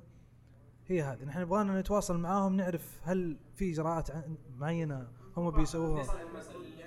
أيوه اللي مروا بال- بالشيء. تفضل يا بس أحب أقول إنه في الفترة الجاية إذا حابين تسووا آه، يعني زي كذا اجتماعات يكون عن ال- يكون شيء مركز. اللوحات يعني أيوه يعني الفن الرقمي لوحده ال- ال- الفنان الأرتست لوحده ال- مو هو يعني وال- مو أستاذ عرين هو هذه لوحدها عارف عشان. لا تختلط.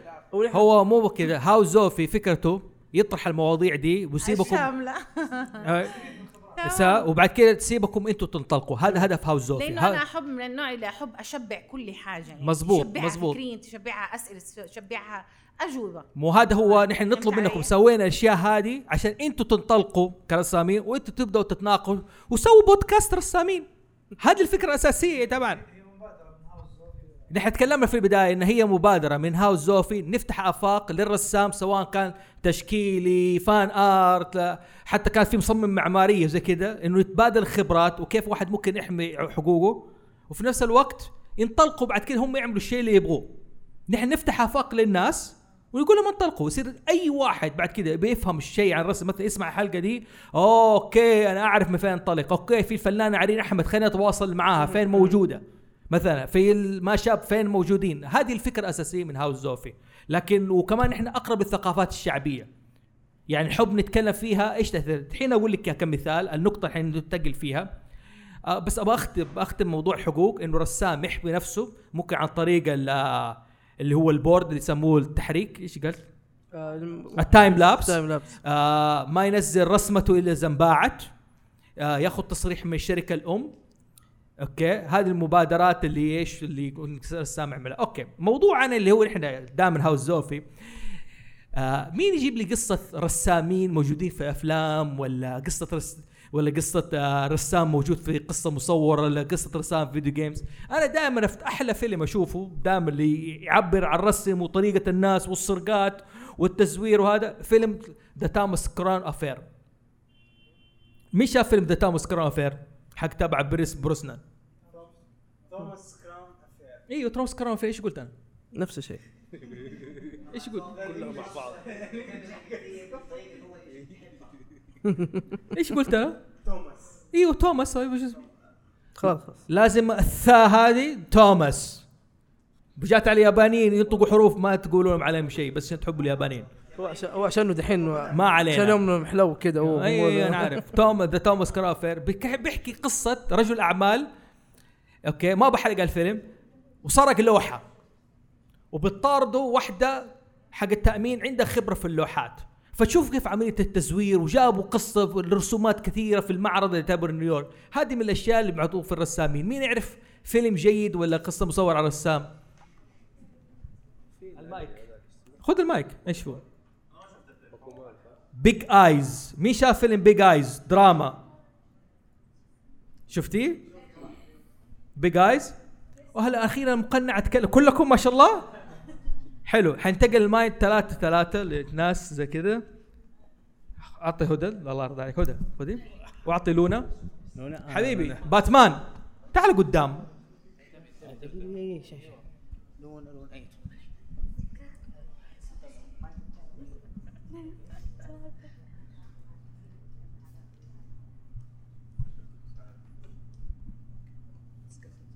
ألو؟ ألو واحد اثنين ثلاثة هي وهدى شفت فيلم إيش؟ Big Eyes Big Eyes حلو أيوه. أتناقشي مع لونا إيش شفتوا في الفيلم ده؟ إيش عجبكم في الفيلم ده؟ اللي عجبني في الفيلم ده إنه أي أحد يقدر مايك، قرب أي مايك. أحد يقدر يعني يقول إنه دي الرسمة حقتك بس ما حد حيقدر يعني أنت حترسم قدام الناس ما حد يعني ما- حيقدر يعرف إلا إذا رسمت يعني ما حدا حيعمل style ك قرب من. المايك أيوه ما حدا حيقدر يعمل ستايلك نفسه أيوه الفيلم بيحكي عن موضوع السرقات مثلا ورسومات أيوة، زي كذا حلو. هو كان ال... يعني قديم الفيلم فالرسامة هذه زوجها أقنعها إنه يكتب إنه صار يقول للناس إنه هو الرسام اللي بيرسم دي الرسمات وصار هو اللي بيطلع في ال interviews وهو اللي كذا وأخذ حقوقها يعني. وهي جالسة حابسة نفسها وحتى ما قالت لبنتها إنه هي اللي بترسم دي الرسمات. واو. أيوه. طب خلاص لا تحرق الفيلم بزيادة يعني الله طيب. يرضى عليك. وخلاص أنت حرقت الفيلم. قلت الفيلم كامل. عشان تفهموا فكرته طيب. ما نبغى نفهم فكرته خلاص بس حلو. إيش لونا إيش لاحظت في كمان الفيلم؟ إنه اللي, اللي عجبني في الفيلم إنه الرسامة نفسها هي اللي اخترعت إنه style Big Eyes إنه كانت عيونها ال style تاعها على شكل aliens فكان. معروف حتى لما في الفيلم يعني طلعت إنه هي فعلا الرسامة الأصلية إنه هي رسمت قدامهم جميل. style ها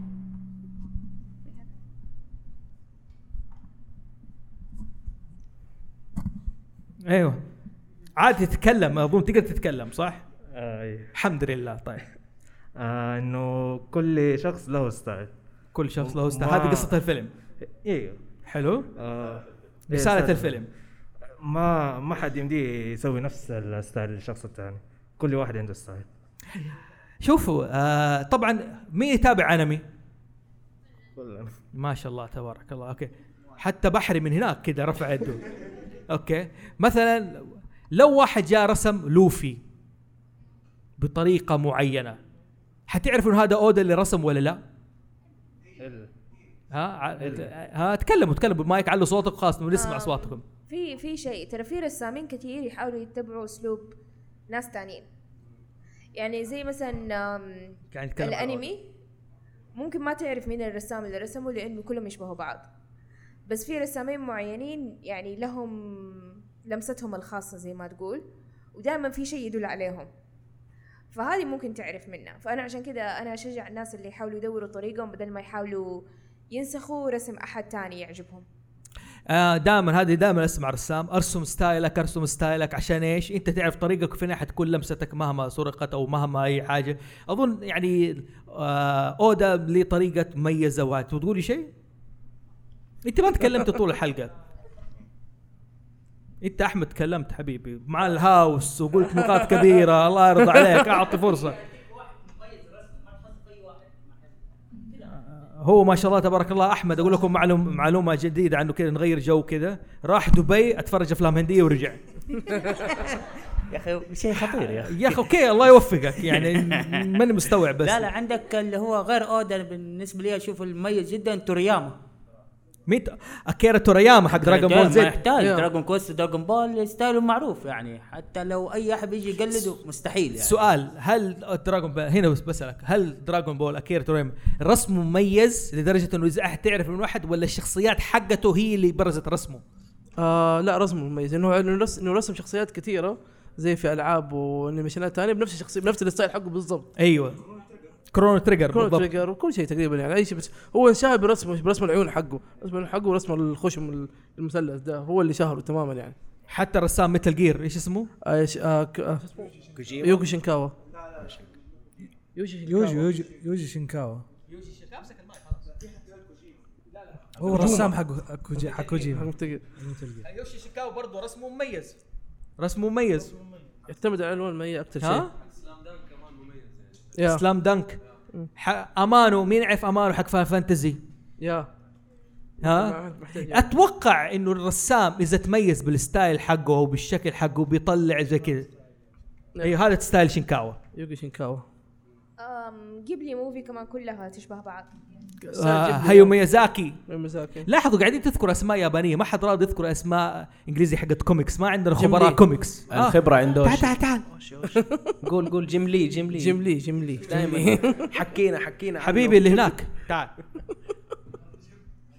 اعطوه المايك في من الأمريكان اللي مرة يعجبوني رسمهم الرسام اللي رسم Lilo and Stitch.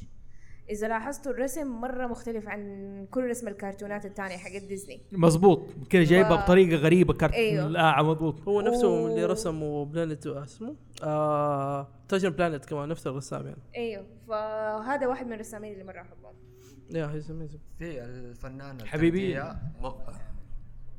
الفنانة مود لويس آه هي ابتكرت الفن على ال- الرسوم الصغيرة اللي يجي زي كف اليد هي من أول من ابتدأوا في الفن ده وليها فيلم مشهور اسمه ماودي يتكلم عن السيرة الذاتية لها. اسمه اسمه فيلم إيه؟ مولي ماودي. ماولي ولا مولي؟ لا ماودي. ماودي. أيوه. ها؟ ماودي. مهم. حلو. يعت... آه يعني من أوائل الفنانين اللي يرسموا على الكف يعني ال- الرسومات اللي تجي بحجم الكف اليد.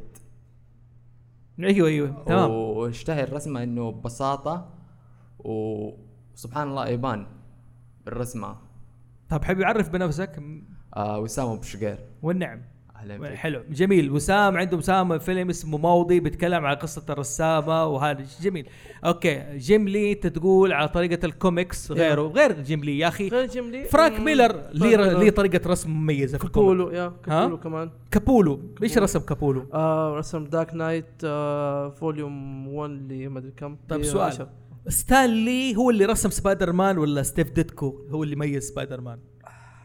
ستيف كيتكو ها؟ ستيف. طيب ستيف لو ستيف ديتكو ما كان موجود في مارفل ولا جاك كيربي جاك كيربي رسام؟ إيه جاك كيربي رسام هل كان ستان لي يحظ- يحظى بالشهرة حقته؟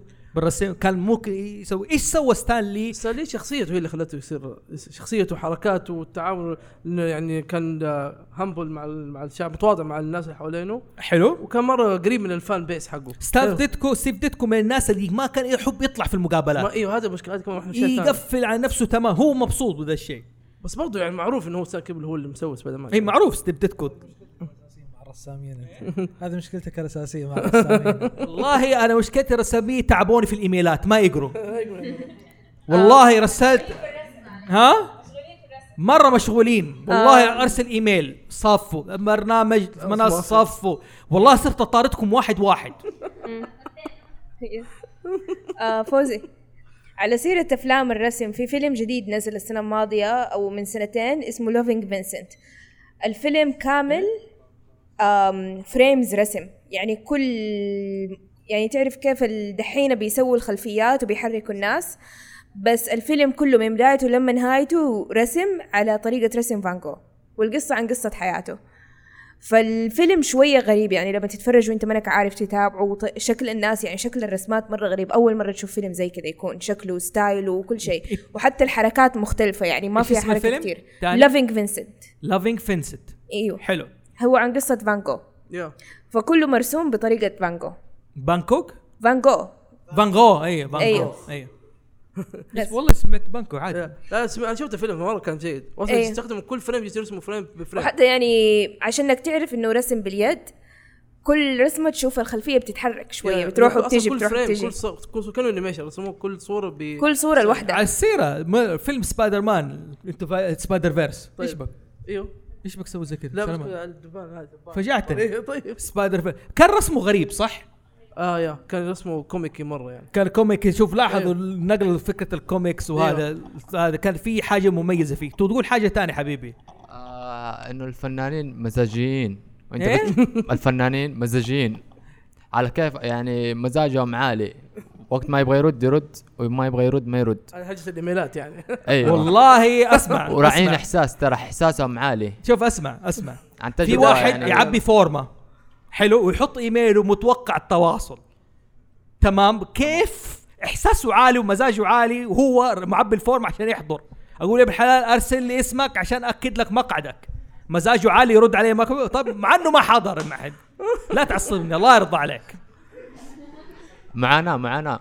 والله العظيم يمكن فين عبد السلام عليجي هو اللي أول وأول كان هذا؟ مشي مشي الحمد هو ورد.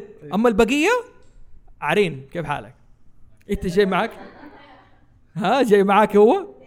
لأن هو قاعد يقول إنت طالع لي في كل مكان وكلمني التليفون وكلمني زي كذا. والله مؤكد حز عارف كيف؟ أربع مرات. واتساب تليجرام ما شاء الله. وانستغرام. ما في في. لا وفعلا اكتشفت كل واحد له طريقة تواصل. في واحدة الله يذكرها يعني عن طريق السناب شات دخلتني. أخذ رقم شات أنا برسم مرة ما حقدر أجي طيب أهلا وسهلا. فشعترتوا بي وأدخل في, في كانت واحدة اسمها نهله حافظ جات؟ اللي ما تكلمت عشان كذا ما تكلمت إيش سويت؟ خش خش خش عليه خش عليه. شوف الابتسامة. سبايدر مان سبايدر مان خش على سبايدر مان سبايدر مان لا لا يعني أظن الرسم في ال fan art والأشياء هذه أنا جبت بعض الرسومات الكتب للاطلاع ما عدا ولا اديته هدية كتاب. مش في؟ إيش؟ ما في كتاب هدية اللهم. okay بس ما أقول. لا لا أقصد إنه حلو. إيش في شخصيات وأفلام تانية تتكلم عن الرسم أو تحكي حكايه رسم. قول. آه أنمي باكومان. يا آه، ما مرة مانجا باكومان. بيتكلم عن ناس آه آه، ما manga artist بيتكلم عن حياتهم ورسوماتهم المانجا. وكذا ودخل على سيزونين ثلاث سيزونات يعني في الأنمي و يعني قصته حلوة. يعني؟ the daily life يعني ال- الحياة اليومية للرسامين المانجا. أو ممكن تقول الرسامين بشكل عام. الانمي آه. العمل يشرح بالضبط آه، كيف صناعة المانجا كيف قاعد بتبدأ من الصفر لين صناعة الانمي ما شاء وحتى الله. عاد- أكيد تعرف ليه؟ شيء ده عندك خبرة كافية ترى والله سمعتي كويسة يا عيال آه في فيلم شفته زمان المشكلة إني ناسي اسم الفيلم وناسي ال- ال- الممثل لكن الفيلم شدني يعني أتوقع إني تفرجته من أيام مع بدت ام بي سي 2 حتى فكرة الفيلم ما أدري بشرحها ممكن إذا أحد شافه يا ريت يقول اسمه. آه رسام اكتشف عنده رسمة. آه مسكين على افكاره عنده رسمة. آه هو رسمها. يعني من التعب اللي في الرسمة حتى كان يحطها في زي الفرن على أساس تطلع الالوان بطريقة معينة. المهم إنه الرسمة مجرد عين وحولها تمويجات آه غريبة بألوان مختلفة. آه قاضوا إنه الرسمة هذه ما هي لك هذه رسمة مشهورة الفنان معروف أنت كيف آه أخذتها؟ يبغى يثبت لهم إنها إنها رسمته. جابوه في المحكمة وخلوه يرسمها في المحكمة. بالتفاصيل والتعب اللي سواه كله عشان يثبت إنها رسمته. في النهاية في النهاية العين آه، طلعت إنه بيثبت لهم إنها إنه الرسمة تبعه. العين راسمها من عين أبوه متوفى. فبدأ أول شيء في رسمة العين شوفوها رسمة أبويا وكمل الباقي عشان يثبت إنه إيش؟ إنها original من عنده. مو المشكلة إني قايل لك أنا البداية إني أنا ناسي الفيلم. تقول فيلم خطير زي ده وما تقول ناسي اس والله ناسي اسمه قلت يمكن أحد شافه أو تذكر أم واحدة من الأفلام عن قصة قديمة اللي هي هو رسام معروف بس دحين رايح اسمه من بالي وكان في ألمانيا. فكانت الرسمات حقت ال... يعني الع... العوائل مشترينها فكان هو راسم واحدة ست من العيلة وكانت الرسمة عندهم. فلما جات الحرب العالمية الثانية وطلعوا الناس من بيوتهم أخذوا رسماتهم. فبقيت رسمات كثيرة انحطت في المتاحف ولين دحين موجودة في المتاحف في ألمانيا بس هي أصلا كانت حقت عوائل. يعني كانت كانت عندهم حلو. في بيوتهم ولا شخصية ليهم وزي كذا. فالقصة كلها عن كان الحرب بين وحدة إنه دي الست اللي في الرسمة عمتها وجابت محامي عشان تاخذ دي الرسمة من ألمانيا لأنه الرسمة حقت عمتها. وكيف تثبت إنه من أيام الحرب العالمية الثانية سرقوها مني؟ اسمه وومن إن جولد وومن ان جولد أيوه وفي فيلم تاني كمان عن شوية عن مونيه الرسام مونيه موني م- أيوه. فكان في إنه في واحد يعني اثنين مخادعين إنهم مزيفين وكده ويحاولوا يزيفوا رسمات. فرسموا رسمة المونيه انه هو كان راسم رسمة اللي هي الغروب. فقاموا رسموها نفسها الشروق وقالوا إنه هو أصلا رسم دي الرسمتين مع بعض وإحنا لقيناها عند عيلة مدري إيش فقيرة بس هي عندهم من زمان ومتوارثينها الاجيال وكده وهذا مونيه وكيف يثبت إنه هذه رسمة مونيه الحقيقية؟ قدام ال critics إنهم بيحاولوا يقلدوه حتى بال strokes وال brush strokes كيف يعني بطريقة مسك الفرشه وزي كده. إنه كيف يقلدوا مونيه حلو أنا افتكرت فيلم كرتون Pink Panther والله مرة قال العين ها اسمه حتى اسم الحلقة psychedelica أو حاجة زي كده. يخش معرض ما أدري هو بيجيب يجيب واحد يعمل كده عين زي كده تقول له تفضل. ويدخل رسام؟ الحلقة كانت ويرد ويرد شكل غريب كذا غريب. يرسم أشياء أظن حتى الرسم حق Pink Panther دائما فيه له أشياء غريبة. رسا الشغل Pink Panther يعني الألوان آه، ال- شعتها الالوان التشكيلية كثير في الرسم حقه. دائما داخل ال pink عشان عشان Pink Panther يعني. أيوه غير ال pink مثلا إنه الأرض تلاقيها ما هي ما هي موزونه هي شوية فيها سريالية فيها تحس سريالة مم. شوي. بس هو نوع من أنواع ال design كان ديك طالع في ذيك الوقت في التسعينات يعني. حلو. التسعينات كانت هذا ال style يا. ال style كان في style هذه الأشياء من داخل زي الفن التشكيلي يعني. كنت مطالع الفن التشكيلي كيف المثلثات أكثر مثلثات كان يعني. حلو. حلو. cubism إيه؟ ال cubism. اللي اخترعوا بيكاسو. حلو. برضو من الأفلام كتو كان مين في فيلم كرتون ناس تعرف رسمه مميز؟ ما. أستاذ علي ما آه. تفرجت في الكرتون رسمه مميز؟ مستحيل. ها سالي. سالي ادوها سالي. المايك. أنا شوف هذا آه، سالي كانت في يعني صراحة يعني آه، حتى ال شتت أفكاري لما تطالعوا فيه كلها. يا أوكي لا حد يطالع. يلا كلنا نطالع هنا. يعني حتى ملامحها حلوة وحزينة. أنا تعجبني فيها عيونها أكثر شيء. مين رسم سالي؟ شوف مين رسم سالي. صراحة. الرسم سالي يعني فعلا من رسم مميز برضو. ولا رسمتي رسمة تحبيها من الأفلام كرتون شيء. لا لا خلاص خلاص الحين الحوار مفتوح. قاعدين نتكلم من نماذج من الرسامين والافلام عن الثقافه الشعبية. حوار خلاص. معليش بس أنا ترى أحب الرسم اللي يكون كله cute خلاص. فأنا أحب الشخصي ال style اسمه kawaii style okay؟ cute style لا kawaii يعني اسمه كذا. هذه إشكالات فنية أيوه. آه، أيوة. بالياباني يعني cute و style ي أساسا طلعته من من ال kawaii style يعني. مو chibi أصغر من chibi. كمان؟ أصلا okay. جميل طيب. آه في أحد حاب يضيف؟ لأنه أنا بصراحة خلاص أنا, إيش. أنا عندي بس كمان إضافة بالنسبة. آه. بالنسبة لل art form.